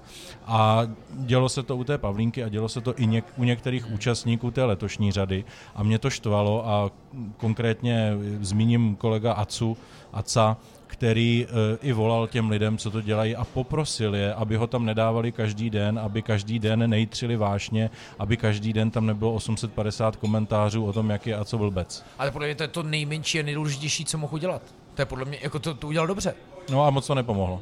Nepomohlo to, jo? Ne. Takže je tam taková, řekl bych, trošku bezohlednost a myslím, že ti lidi, kteří spravují sociální sítě, by nad tím měli přemýšlet, že pracují s nějakými živými lidmi, kterým potom chodí různé výhrušky a šikanózní věci. Mně teda žádné výhrušky nechodí ku podivu, ale asi mám kouzlo osobnosti, anebo nevím. Vy jste zmiňoval, že vás vlastně překvapuje, že máte na sebe super ohlasy, že jste to nečekal a že naopak se svrhly ta pozornost negativní na ty ženy. Tak jenom, jestli to můžete nějak rozvést, mě to docela zajímalo.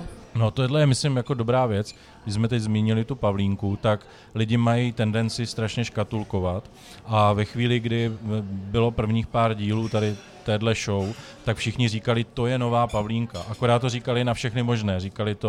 Říkali to na Sofii, říkali to na Betty, říkali to na Aca, jednou to napsal někdo i o mě, což bylo perfektní, to mě přišlo dobrý. Nová Pavlínka, už je to tady.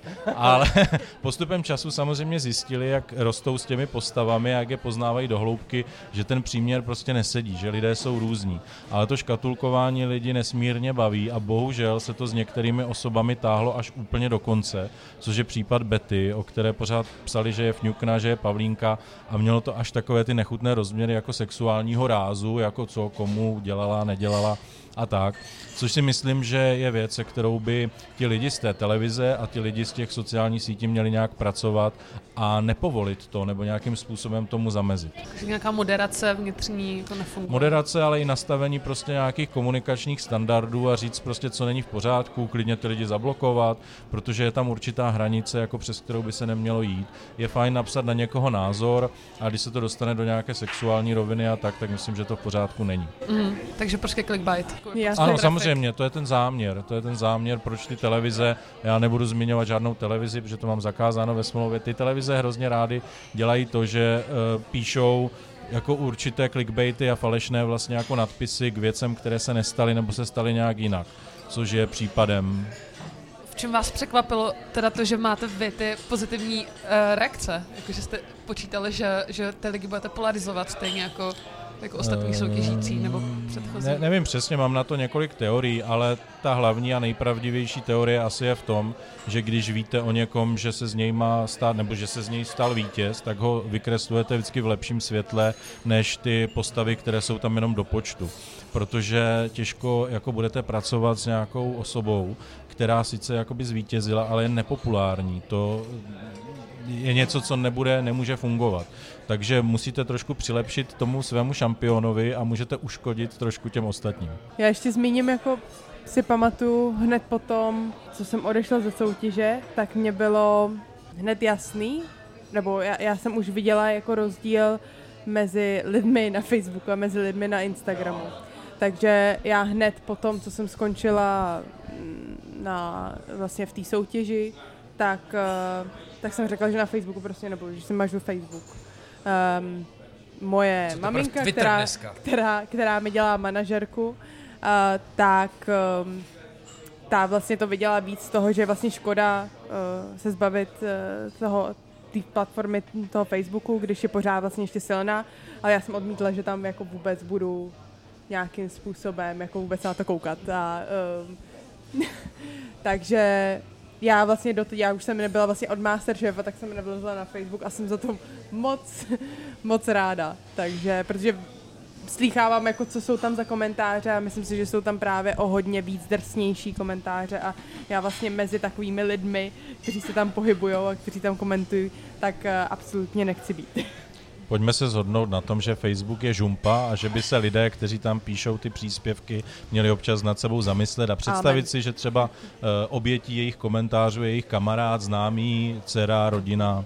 My jsme pro vás připravili ještě ochutnávku našich domácích kombuč. Jedná se o oolong s bergamontem, a máme tady šípkovou a máme tam lapsang souchong na kouřenej. Skvělý, děkujeme.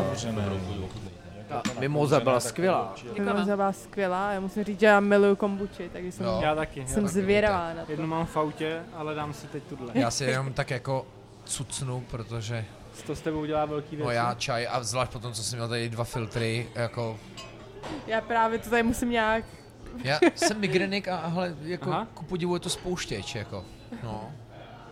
Ale dneska jsem dlouho spal, takže dobrý. Šel jsem spát výjimečně jako před půlnocí. Já to jdu zkusit. No, hele, tohle jako i to, tak jsem se vlastně jako ptal trošku k tomu hlavnímu tématu, stigmatu, jak moc vlastně se vám třeba jako i s hejtama, ty jsi měl jste taky jako nějaký jako negativní věci, nebo tam to bylo prostě strašně daný tím, co přesně popisoval Martin, že se to jako svezlo až možná krutě k té pavlíně a ty jsi vlastně byl ten miláček. Jo, já jsem... A tak něco si musel dostat. Ne? Já jsem za celou dobu, co... Takhle, já se přiznám, že já úplně nečtu komentáře. Jo, i to je jako způsob. Protože vlastně to jako k úctě ke všem lidem, kteří píšou komentáře, a nechtěl bych je tímto urazit, ale tím, jak si opravdu každý může říkat a psát cokoliv, tak se nachází čím dál víc lidí, kteří jsou zlí a kteří jako rádi ubližují tím, co píšou a to vlastně byl i ten start, co jsem ti vlastně chtěl říct, že je dobrý drb toho Marka Pavaly vůči mně a to jsou vlastně věci, které já nějakým způsobem ani nechci komentovat, ať už jsem párkrát na tohleto téma dostal otázku, tak Myslím si, že je zbytečný mluvit o někomu, kdo hejtuje, jako, nebo kdo má tendenci někomu jako ublížit. A on tě jako nějak drtil hodně, jo? No, já to moc nevím, ale jo. Slyšel jsem, že ano, já to fakt nečtu, ale slyšel jsem, že jo, a já vůbec nevím, proč jako lidi mají potřebu to dělat, jako absolutně to nechápu a každý by se měl zamést před svým prahem a... No to, co jste zmiňovali, já to je třeba důvod, proč já už vím, že jako nevkročím na Twitteru, protože... A tam je to zase jako vesměs z druhé jiný strany, tam mám naopak pocit, že je to takový Facebook chytřejších, i když prej už taky dávno ne, ale že taky mám pocit, že je tam člověk vypořádaný názorově s někým ještě předtím, než se jako vede nějaká diskuze. Ale hele, 10 let odpovídám na komentáře na Facebooku a nějak jsem se s tím naučil žít, vím, že jako odpovím, furt jsem, myslím, jako schopný moderátor se na to dívat víc z výšky a umím se tím jako netrápit za minutu. Ale pokud tohle nikdo nezvládá, vůbec by to neměl dělat, protože jako ta frustrace musí být brutální. Že já se tím jako vůbec netrápím. U mě byly spíš ty rodiče, který se jako kvůli mě jako trápili, když viděli nějaký hejty. Moje máma měla jako tendenci na to odpovídat a bránit mě. To je jasný. Začátek jako bažiny, že jo, nekonečně. Já jsem se vždycky tím jako pousmála a automaticky to dělám tak mazat nebo blokovat. Prostě pokud vidím, že něco prostě lidi se nechovají slušně. Já samozřejmě mě vůbec nevadí nějaký jako adekvátní nějaká kritika. Jako tak je rozdíl mezi věcnou kritikou a napadáním prostě na základě vzhledu, pohlaví, čehokoliv, což jako většinou nechutné. Takže já, jakmile jsou lidi jako neslušný, tak jako já nemám důvod, proč by mě měli sledovat, proč by, nevím, cokoliv. I v teplákový válce včera se pán, který se zastával jako starých dobrých časů, pustil do někoho a s takovou tou ostrou tykačkou. Já říkám, mě třeba mnohem neslušnější připadá, že vůbec toho pána neznáte a začnete mu jako tady tykat. On napsal, Ježišmarja, to jsem vůbec netušil, ale moje děti řekly, že to tak jako na sociálních sítích je. Říkám, no tak to je hustý. Tak jako se člověk odvolává na ty starý časy, kdy jako jsme dětem říkali, musíš být slušný, jo, musíš zdravit, musíš paní nechat pustit v tramvaji nebo těhotnou, nebo já nevím. A tady mu najednou vlastně děti jako říkají, jak se má chovat na sociálních sítích. To mě jako docela, musím říct, pobavilo. Mě docela pobavilo. Mě by moc bavilo, kdyby každý člověk, který se chystá napsat negativní komentář, takzvaně se pokusil obout do našich bot a že to píše... Ty jsi byl se pomočovat, když Martin říká, já se furt snažím držet v tom blbým, už je to velký dead joke.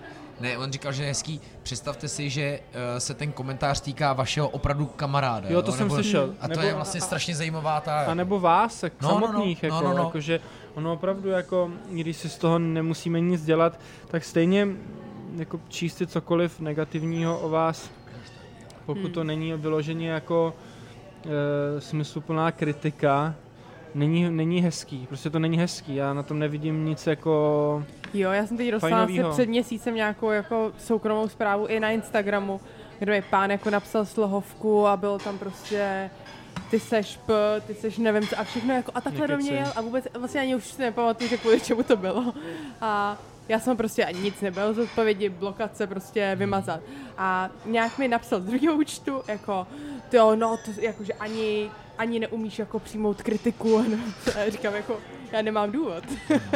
Když jako je, no. To je ostrý. Takže... Nevím, proč to ty lidi dělají. Já si myslím, že mají velmi, velmi smutný a nešťastný život a potřebuji ho znepříjemňovat nám všem. A já si myslím, že prostě jediný z našeho jako pohledu, tak jediný, co můžeme mu udělat, se jenom pousmát, protože představovat to, že někdo sedí za počítačem a má ten čas vlastně napsat takový komentář, tak jako pro mě je to jenom úsměvný. Teď jako hodně opouštíme gastro, ale já mám zase třeba jako opravdu velký strach, že když tohle budeme dělat, a teď já vím, že jako my to nevyřešíme, já nevím, kdo to má řešit. A teďka vzhledem nejenom k vypolarizované společnosti, ale i jako k rozdílům, který budou přibývat, protože asi opravdu nebude jako hezká doba. Tak jako kam až tahle jako mezera, prasklina jako opravdu jako může jako sáhnout. Já jsem teď sdílel nedávno jako, my jsme měli jako natáčení seriálu, vedle mě se jel komparzista, který celou dobu jako něco smolil. A já jsem říkal, jaký pán, ty vole.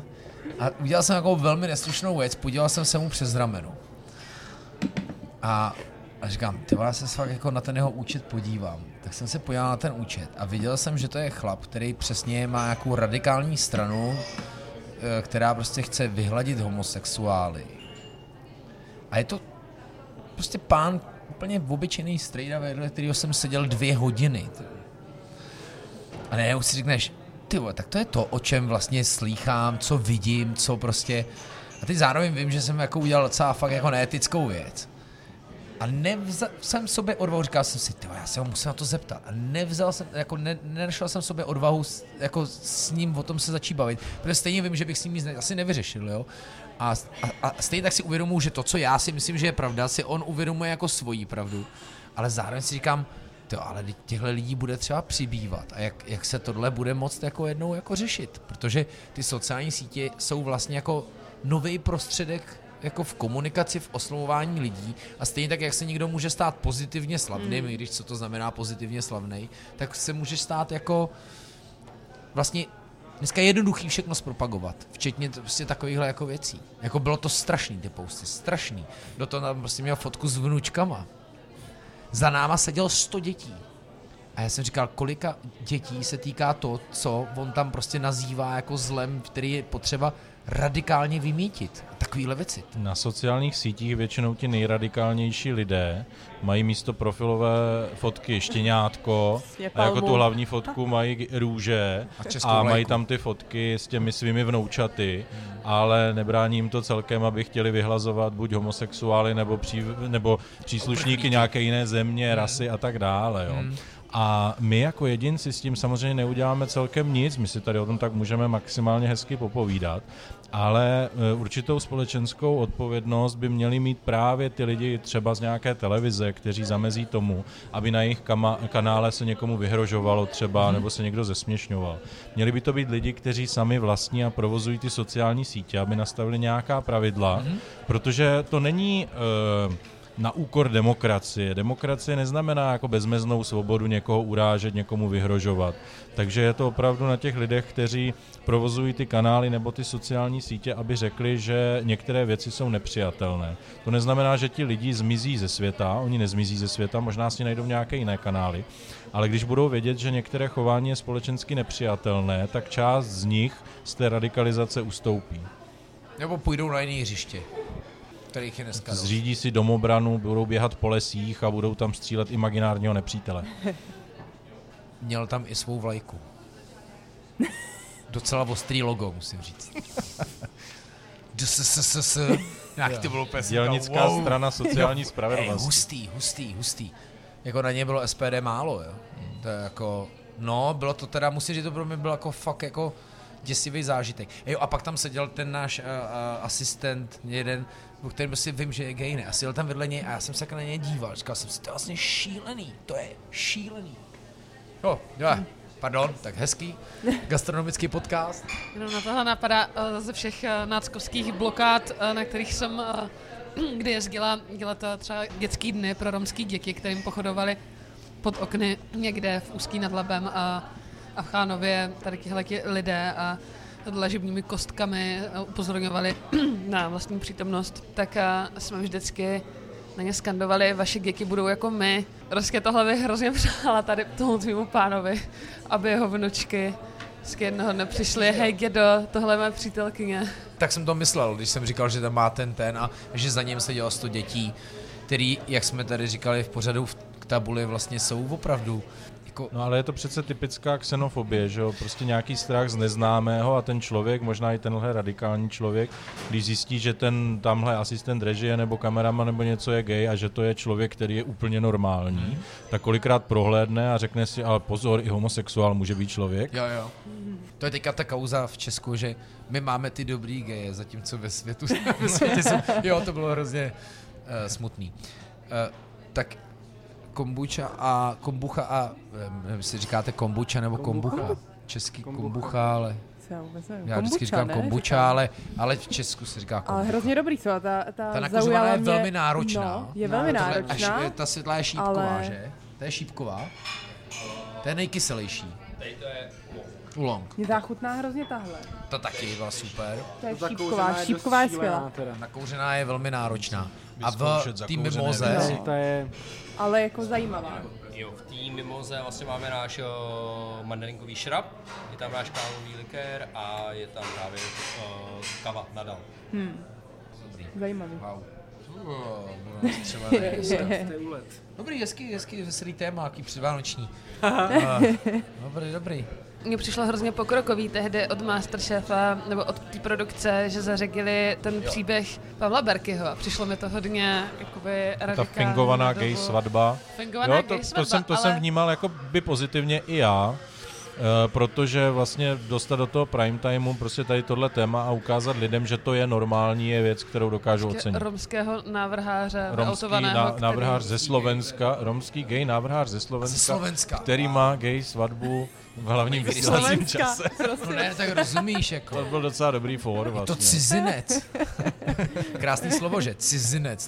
To my jsme tady na ty Slováky, někteří jsou velice, jako, mají vyostřené názory a říkali, jestli dalšího Masterchefa vyhraje zase někdo ze Slovenska, tak už se na to nedívám, jo. Omlouvám se všem. No. Ještě Besky by se měla omluvit. To je pravda, to. No. No. Jsem se ani neuvědomila. A na Slovensku není Masterchef? Není. No, nevím o tom. Na Slovensku miluju reality show přece. Mm-hmm. Ale oni já tam... si myslím, že oni tam měli, jenom nebyl úspěšný, takže to jako oni to zkoušeli ve chvíli, kdy se to nějak rozdělilo, protože byl nějaký Masterchef, že Česko-Slovensko před 10 lety, tak to tam zkoušeli, asi to nebylo úspěšné, ale Slováci mají velice specifické reality show. Oni jdou totiž mnohem více do extrému. Mama ožeňma 2, každému to říkám, podívejte se na Mama ožeňma 2. A je to samozřejmě naprosté zneužívání prostě lidí, kteří jsou mdlého rozumu a kteří opravdu jsou, myslím, i jako nešťastní na okraji společnosti a dostali se do televize, kde je někdo zneužil. Jo. Je to zábava, ale je to hodně krutá zábava. Když jsme u toho ještě, jaký třeba, my jsme minule rozebírali hranou tvorbu, seriály Julia Child, řešili jsme Medvěd, moc doporučuju, fakt. Řešili jsme thriller Menu z fine diningu, ale jaký třeba koukáte na pořady, a teď co se týká třeba vis, Masterchef, anebo opravdu uvaření, Chef Table si zmínila. Máte nějaký tipy, koukáte na něco? Martin říkal, že má nakoukáno docela dost, že ho fascinoval vždycky pořady o vaření. Těch pořadů je strašná spousta a musím říct, že většina z nich má nevalnou úroveň, takže na to chvilku koukám a většinou jsou to opravdu spíše show než cokoliv jiného.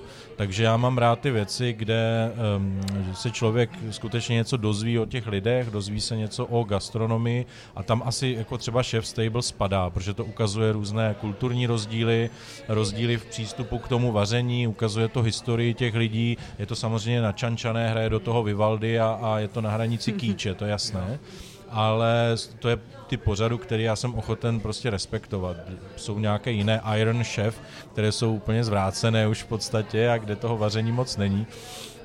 A třeba o vaření Final Table na Final Netflixu Table byl jako super pro mě jako podařený. Netflixu takový, co mě fakt jako bavili.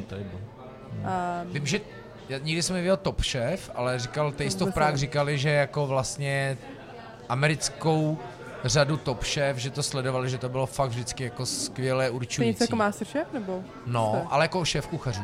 Vlastně jako Final Table spíš teda tím pádem. Což teda vlastně to, co jsem tady proláknul v ten nový Zdeňkův pořad bude, že soutěží proti sobě hospody. A na to NDAčko mám, já jsem vlastně figuroval v něčem takovým, co jsem měl postavit jako výběr českých restaurací, který by proti sobě, což nedopadlo, takže tenhle pořad tuhle myšlenku sebere a OK, však to je v pořádku.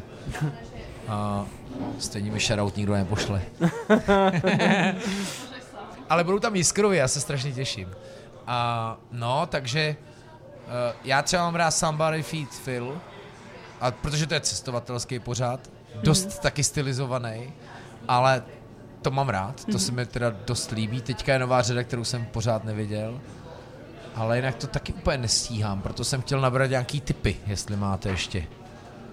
Jo, já se nemám. Mě docela bavilo Jamie Cook z Italie, já nejsem velkým přívržencem Jamieho Olivera, ale on má takového mentora italského, který se jmenuje Gennaro Contaldo.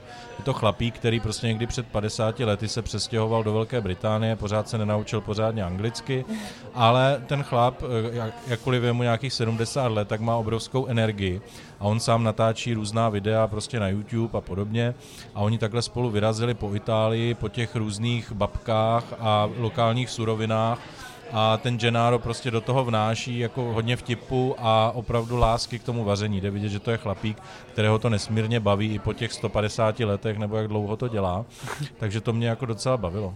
A kdyby vás to po Babicovsku, a pokud nemáte tohle, tak tam dejte Matěje s Emanuelem Rydym.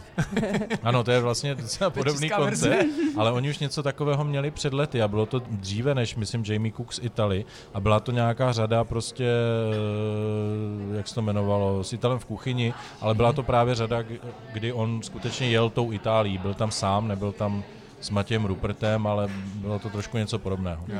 Já jsem například milovala během covidu instagramový účet Massima Bottury, kdy tam natáčel vlastně z domu jako takový jako úplně simple recepty a měl tam celou tu svoji rodinu a jako Massimo Bottura má pro mě jako neskutečnou energii a cítím z něho vždycky takovou tu vášeň, čistou vášeň pro to vaření. Tak zrovna ten díl, kdy tam jako ten Filip Rosenthal za ním byl, Somebody Feeds Phil, byl jako dost hezký teda. Takže tohle například, jak jsi jako zmínil tu Itálii, tak pro mě jako například Massimo Bottura je takovej. Ale Radek David říkal, že když ty restaurace byl, tak rozhodně nebyl tak komunikativní, jako bývá v těch televizních pořadech. Tak asi. Radek David říkal, že ho zklamalo, že Massimo Bottura nebyl v kuchyni a že hrál fotbal někde tam za barákem, jo, tak dobře. Tak podle mě jako od něho se už nedá očekávat, že by byl v kuchyni, no. Podle mě už jako přesně. Když ten kuchař už dosáhne nějakého takového obrovského jako úspěchu.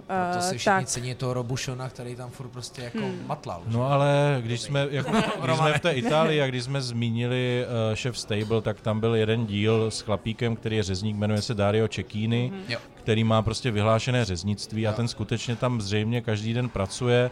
Mají tam ještě nějakou takovou hospodu pseudo, kde se hodně grilluje ten Fiorentina steak a tak dále. A on má jmenuje se to Vino a Chicha, myslím, jako víno a maso. A to je chlapík, který má obrovskou energii, který k tomu má nádherný vztah a který s těmi hosty komunikuje až příliš možná, který líbá maso, který olizuje maso a dělá různé rostodivnosti. Jo, to stejný vlastně teď, jak jsem byla v Bangkoku, tak tam je právě Jay, to druhý jméno, byla ta 70letá vlastně kuchařka, která pořád ona Michelinskou hvězdu získala, podle mě teď nechci kecat, jestli byla první jako se street foodem, která získá jako Michelinskou hvězdu, ale tam se na ní jako čekají fronty, my jsme tam chtěli jít právě s tátou a ani jsme se tam nedostali. Na to jsme tam přišli přesně jako otevírací jako čas a už to tam bylo celý jako vybukovaný. A ta tam právě jako je pořád jako jediná kuchařka, nikoho nepustí ty pánvy, ale pořád v 70 letech, nebo no 70 podle mě už víc letech, tak pořád tam prostě dělá tu svoji omeletu krabí a jede si tam. No, to jsou prostě věci, které my z Česka můžeme jenom obdivovat, protože u nás teď ta kontinuita prostě logicky není tak dlouhá. No. A vlastně by mě docela zajímalo, jestli tady prostě obdivujeme něco, co může třeba za 20-30 let fungovat stále dobře. Jako stále tak jako pěkně, to se bez dokonalování po vzoru těch japonských mistrů sushi, jako... No, to existuje pořád... ten slavný film, že Jiro Dreams of Sushi, o tom chlapíkovi, který posledních asi 70 let tam provozuje. jo. No a když jeho syn se dostane tam do jeho restaurace, tak asi prvních 10 let dělá na nějaké sekci umývám nádobí, pak dělá dalších 10 let na sekci masírují chobotnici 45 minut v kuse a teprve zhruba po 30 letech se dostane ke krájení. Aha. Pak spáchá rituální sebevraždu, protože to nezvládne. Takže nejenom 2 měsíce jako Kristýna, ale zhruba 25 let to trvá. Japonsko to je jiný extrém, no. Ale já osobně tak Japonsko mám jako taky jeden z cílů, ale zatím si myslím, že to jako Japonsko, všichni jako profesionální kuchaři, tak mě dost jako varovali před Japonskem. Tam je to jako s těmi starými mistry kung fu právě, člověk přijde do nějakého kláštera a musí tam strávit půl života, aby se prostě z vytírání podlahy dostal k nějakému cviku třeba. Ale je to hrozně zajímavý, jako pro mě je poslouchat. Hrozně zajímavá jako vůbec takhle ta kultura, nebo to stejný, já jsem byla v Indii a tam pro mě bylo taky hrozně zajímavý vlastně vidět, jak přistupují k tomu jídlu úplně jinak než my. Oni prostě, i to, že jedí rukama, tak mně přijde, že například v Indii to jídlo vidíš skrz nějaké jako náboženství, než cokoliv jiného. A například to Japonsko vnímám, že tam mají tu kulturu toho jídla fakt jako zase úplně jinou. Takže proto mě to jako láká, kým můžu, kým jsem mladá, tak chci jako cestovat a nějak jako poznávat ty rozdílné kultury. Tady v naší jižní Evropě to vidíš taky, ale vlastně popravdě ten rozdíl je jako mezi Čechama a Slovákama. A natož třeba Maďarama. A kde je lepší, Češi nebo Slováci? Slováci si určitě víc váží těch surovin primárních. Velmi často prostě mají jako opravdu ze zahrádky, pořád si tam drží, samozřejmě já mám jako zkušenosti z jižního Slovenska, který k těm Maďarům bylo velmi prostě blízko a tam prostě kdo neměl svoji jako namletou papriku, prostě jak tu sladkou, tak tu pálivou, jak prostě neměl domácí slípku a takovéhle věci, prostě to tam strašně jako... Ta tradice si myslím, že je jako spíš nepřetržená. Já si myslím, že vlastně, já si myslím, že i v Česku někde na vesnicích tak to pořád funguje, ale myslím si, že na tom Slovensku je to právě nejenom v těch vesnicích, ale v těch i prostě větších městech, že pořád tam, když máš prostě dům, tak tam přirozeně máš jako velkou zahradu, kde si pěstuješ, například moje babička jako tam má jako tam všechno si vlastně pěstuje sama. Oni jako nemusí ani pořádně do obchodu chodit, protože mají přesně slepice, mají tam ovocní stromy, mají tam prostě ještě pole i ze zeleninou. Takže to takový jako... Asi jsou tam určitě rozdíly. Ale zároveň já jsem jako rád, že to nemusíme už dělat. No, jasný, že já jsem jako rád, že si zajdu do restaurace si to dát a nevyžaduju od nich, aby to tam jako, aby se tam hrabali v hlíně. Jako ono to je vždycky jako super příběh, ale stejně si to technicky moc neumím představit. Protože ti Slováci taky jako utíkají do Prahy, no. No, jo, je to tak. To až ty narazíš na svých cestách, Romane. Kromě mazlení. Ještě jste se se mnou nepomazlil nejvíc. Máte nějaký děkovačky, my vždycky jako na desert děkujeme, jestli jste si... Jo, dal jsem si tu výzvu Zachraň jídlo. A přineslo to docela zajímavý ohlasy, včetně jako pracovních různých azylových domů, kteří mi řekli, ale pardon, vy tady vyhráte obraz, jak je to jako hrozný, ale my tam jako převážně maminky jako dost rozmazlujeme. Takže jako přineslo to i jako docela ohlasy, který jsem nečekal. A bylo to zajímavé. Držel jsem takovou jako výzvu toho, že si jako člověk dá menu jako lidí v nouzi, abych tím jako inspiroval nejenom lidi k tomu si vážit jako toho, že si máme vlastně docela dobře, ale i k tomu, aby... No bylo docela zajímavý, minimálně si to zkusit. Vlastně to svým způsobem zvrhlý, že si tak jako na den hraju, no. A mám zajímavý content do feedu. Já bych rád poděkoval dnešnímu sponzorovi zejména. Ano, děkuju. A pak bych ještě chtěl poděkovat mamince za to, že mě vytlačila. Díky, mami. To poděkování jsme ještě neměli, to je docela zajímavý. A to já taky děkuju mamince. Teď jsem za ní byl a já jsem jí vždycky jako kuchařku strašně jako šikanoval. Vlastně mám pocit, celá rodina jsme jí vždycky nebyli vděční za její výtvory. Jako. Že všichni jako vzpomínají na tu maminkovskou a babičkovskou kuchyni. Jako babičky tam je chutnala hodně, ale mamka poslouchá velkou žranici a proto bych si ji chtěl vlastně omluvit, protože zpětně jako mě to vlastně často i mrzí. Ona jako ví, že jako to je jako i u ní těžká disciplína vaření a pečení. Jenže maminka do toho dávala tu nejdůležitější ingredienci a to byla láska. Já vím, právě proto mě to zpětně mrzí, protože já jsem jí tam tehdy třeba necítil. A teď ona hlavně necítila tu lásku nazpátek. Jo. Ten feedback, doslova. Jako čekat od puberťáku nějaký vděk není úplně obvyklé. Já byl strašný puberťák. Co ty, Romane? Jako jaký jsi byl puberťák? A klidně, jestli máš komu poděkovat. Já si myslím, že jsem byl v pohodě puberťák, neboť jsem hrál hokej, takže tam toho moc nešlo. Jako doma. V šatně to bylo asi jinak. Ale... Ještě jsme u toho řezníka, tak ve Zlíně maso z Luky, což je skvělá farma. Možná jehněčí mozky byly i od nich, protože to je nejlepší farma na jehněčí v Česku. A valašský chleba ze Sehratic se spojili a mají chleba a maso ve Zlíně jako bistro. Skvělá. Řemeslná pekárna, stropová pekárna a dobrý podívat, farmářský maso, nový koncept ve Zlíně. Tak to se jdu podívat. Někde v centru. Baťový bloky. Jo. No a poděkovat, jo, já bych chtěl strašně moc poděkovat všem lidem, u kterých jsem byl zatím vařit. Protože až na jeden teda exces s paní klečící a prosícího pomazlení, to bylo vždycky opravdu moc fajn. Samozřejmě jsou chvíle, kdy od někud se mi chce jet víc než od někud jinut, což je ale život, to se stává. A buď za ty bizáry rád, protože z toho chceš udělat tu studii. Přesně tak, ale opravdu nechtěl bych, aby to znělo jako klišé, proto to říkám tady. Neboť se tady říkají věci na rovinu, že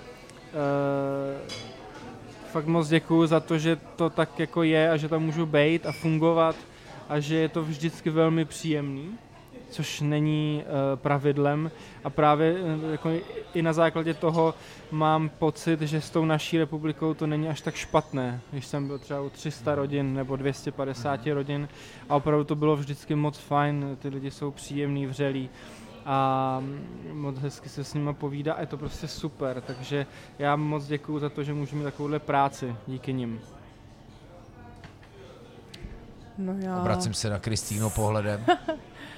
To je asi těžký takhle jako někoho jmenovat, ale já si poděkuju všem, kteří nějakým způsobem figurovali na té mojí cestě nebo figurujou pořád a jestli už negativním nebo pozitivním nějakým způsobem mě ovlivnili na té mojí cestě. A díky kterým jsem vlastně tady a díky kterým to nějak pořád jako nevzdávám a pořád si za tím nějakým svým snem běžím. A když ještě promění si měla školu, Story, Asie, tak co je teďka jako před tebou jako mise? Máš něco promyšlenýho nebo tu otázku nesnášíš? Ne, jako teď mám jasný krok a to je znovu se jako zaměstnat, nechci se limitovat, kde ve světě to bude. Jestli už to bude Amerika, nebo Asie, nebo Evropa. Teď se nějak jako chystám napsat všem nějak restauracím, který mě nějakým způsobem inspirují, protože když se vrátím vlastně do Story, tak jsem šla pracovat ne kvůli tomu, a jaký jídlo tam vaří a že by mě inspirovali tím jídlem, to bych úplně neřekla, ale spíš jsem to vybrala právě k tomu, že jsem chtěla ten silný základ v tom, jak se vůbec v té kuchyni pracuje. Já si myslím, že mě jako Story naučilo skvěle. Nebo zase vracíme úplně do začátku, ale... Ty jsi vlastně chtěla tu deku, kterou jsi tam dostala. Ale já jsem přesně to, pro co jsem tam přišla, tak to jsem dostala, si myslím. Takže teď další můj krok bude, že chci právě jít do nějaké restaurace, která mě hlavně inspiruje tím konceptem a tím jídlem. Takže uvidím, kde nakonec skončím, sama to ještě nevím. Ale asi tak. A ještě tobě poděkuju, že jsi nás takhle spojil. Jo, já děkuju vám, že jste vůbec našli ten čas, že jsme to dali dohromady. Pár hlasových zpráv to zabralo. Ale jako děkuju, že jsme našli ten průsečík. Mrzí mě, že nemohla dorazit Besky. Martin poděkoval mamince. Ještě k tomu něco dodá? Tak možná bych poděkoval i rodičům svých rodičů a rodičům svých rodičů. Děkuji praotci Čechovi, jak jednou říkal v jedné nejmenované scénce. To jo, jak Sejka zjistil, že ten Sámo je vlastně úplně jinak. No, díky moc, že jste dorazili, děkujem všem, co nás doposlouchali. Děkuju teda partnerovi, který nám umožňuje Volkswagen natáčet. Děkujeme firmě Hyundai. Hyundai, nebo jak se to čte? Děkujeme Škodě nevím, Auto. Ale ty jsou taky dost výrazný. Děkujeme Trabantu. Hele, Škoda je v koncernu. Děkujeme Dáči. Jo, přesně výjmenuji, co chceš. Děkujeme Mercedesu a Ferrari. Však my jsme podcast od Volkswagenu minulé řešili furt Toyotu. Ale moc zdravím. Ale tak jo, no tak posíjete nám zpětnou vazbu. Tohle už byl 10. My máme vlastně jubileum, Hano. Wow. 10. díl a uvidíme, jak to bude příště, díky, věřím, že v dobrém roce, je to vtipný, jak jsme si jako ty poslední 3 roky, které byly jako na ty dějinné události docela bohatý, s covidem a s válkou, jak jsme si říkali, tak ten příští rok, jakože, mě to musím říct, jako nechci říkat, já nemůžu říct, že mě to jako baví, jo, protože se dějou hrozný věci, ale svým způsobem, jako to bylo dost jako hustý jako to bogán, to, co se teďka dělo. Já už si skoro jako bojím představit, že bych mohl říct, rok 2023 bude určitě dobrý a v pohodě. Jako. Protože já mám rád, jako když... takový to máš, Lukáš. No, ne tohle chci jako zapředávat, protože... Konečně dochází k zániku civilizace, který jsem si tolik přál. Jo, tak já jsem to myslel. A mě bude bavit to vždycky nějak vybalancovat a posunout se. Děkuju vám moc. Baví mě, že jsme se takhle potkali, že jak jste každý jiný a jak vás tohle jednou věc spojuje. A to je všechno. Díky moc. Díky za pozvání. Děkujeme. Děkujeme moc Café Hrnek, že nám přinesli jenom hrnky kávy v porcelánu, ale i snídani a kombuči, teda kombuchy. To byl masakr.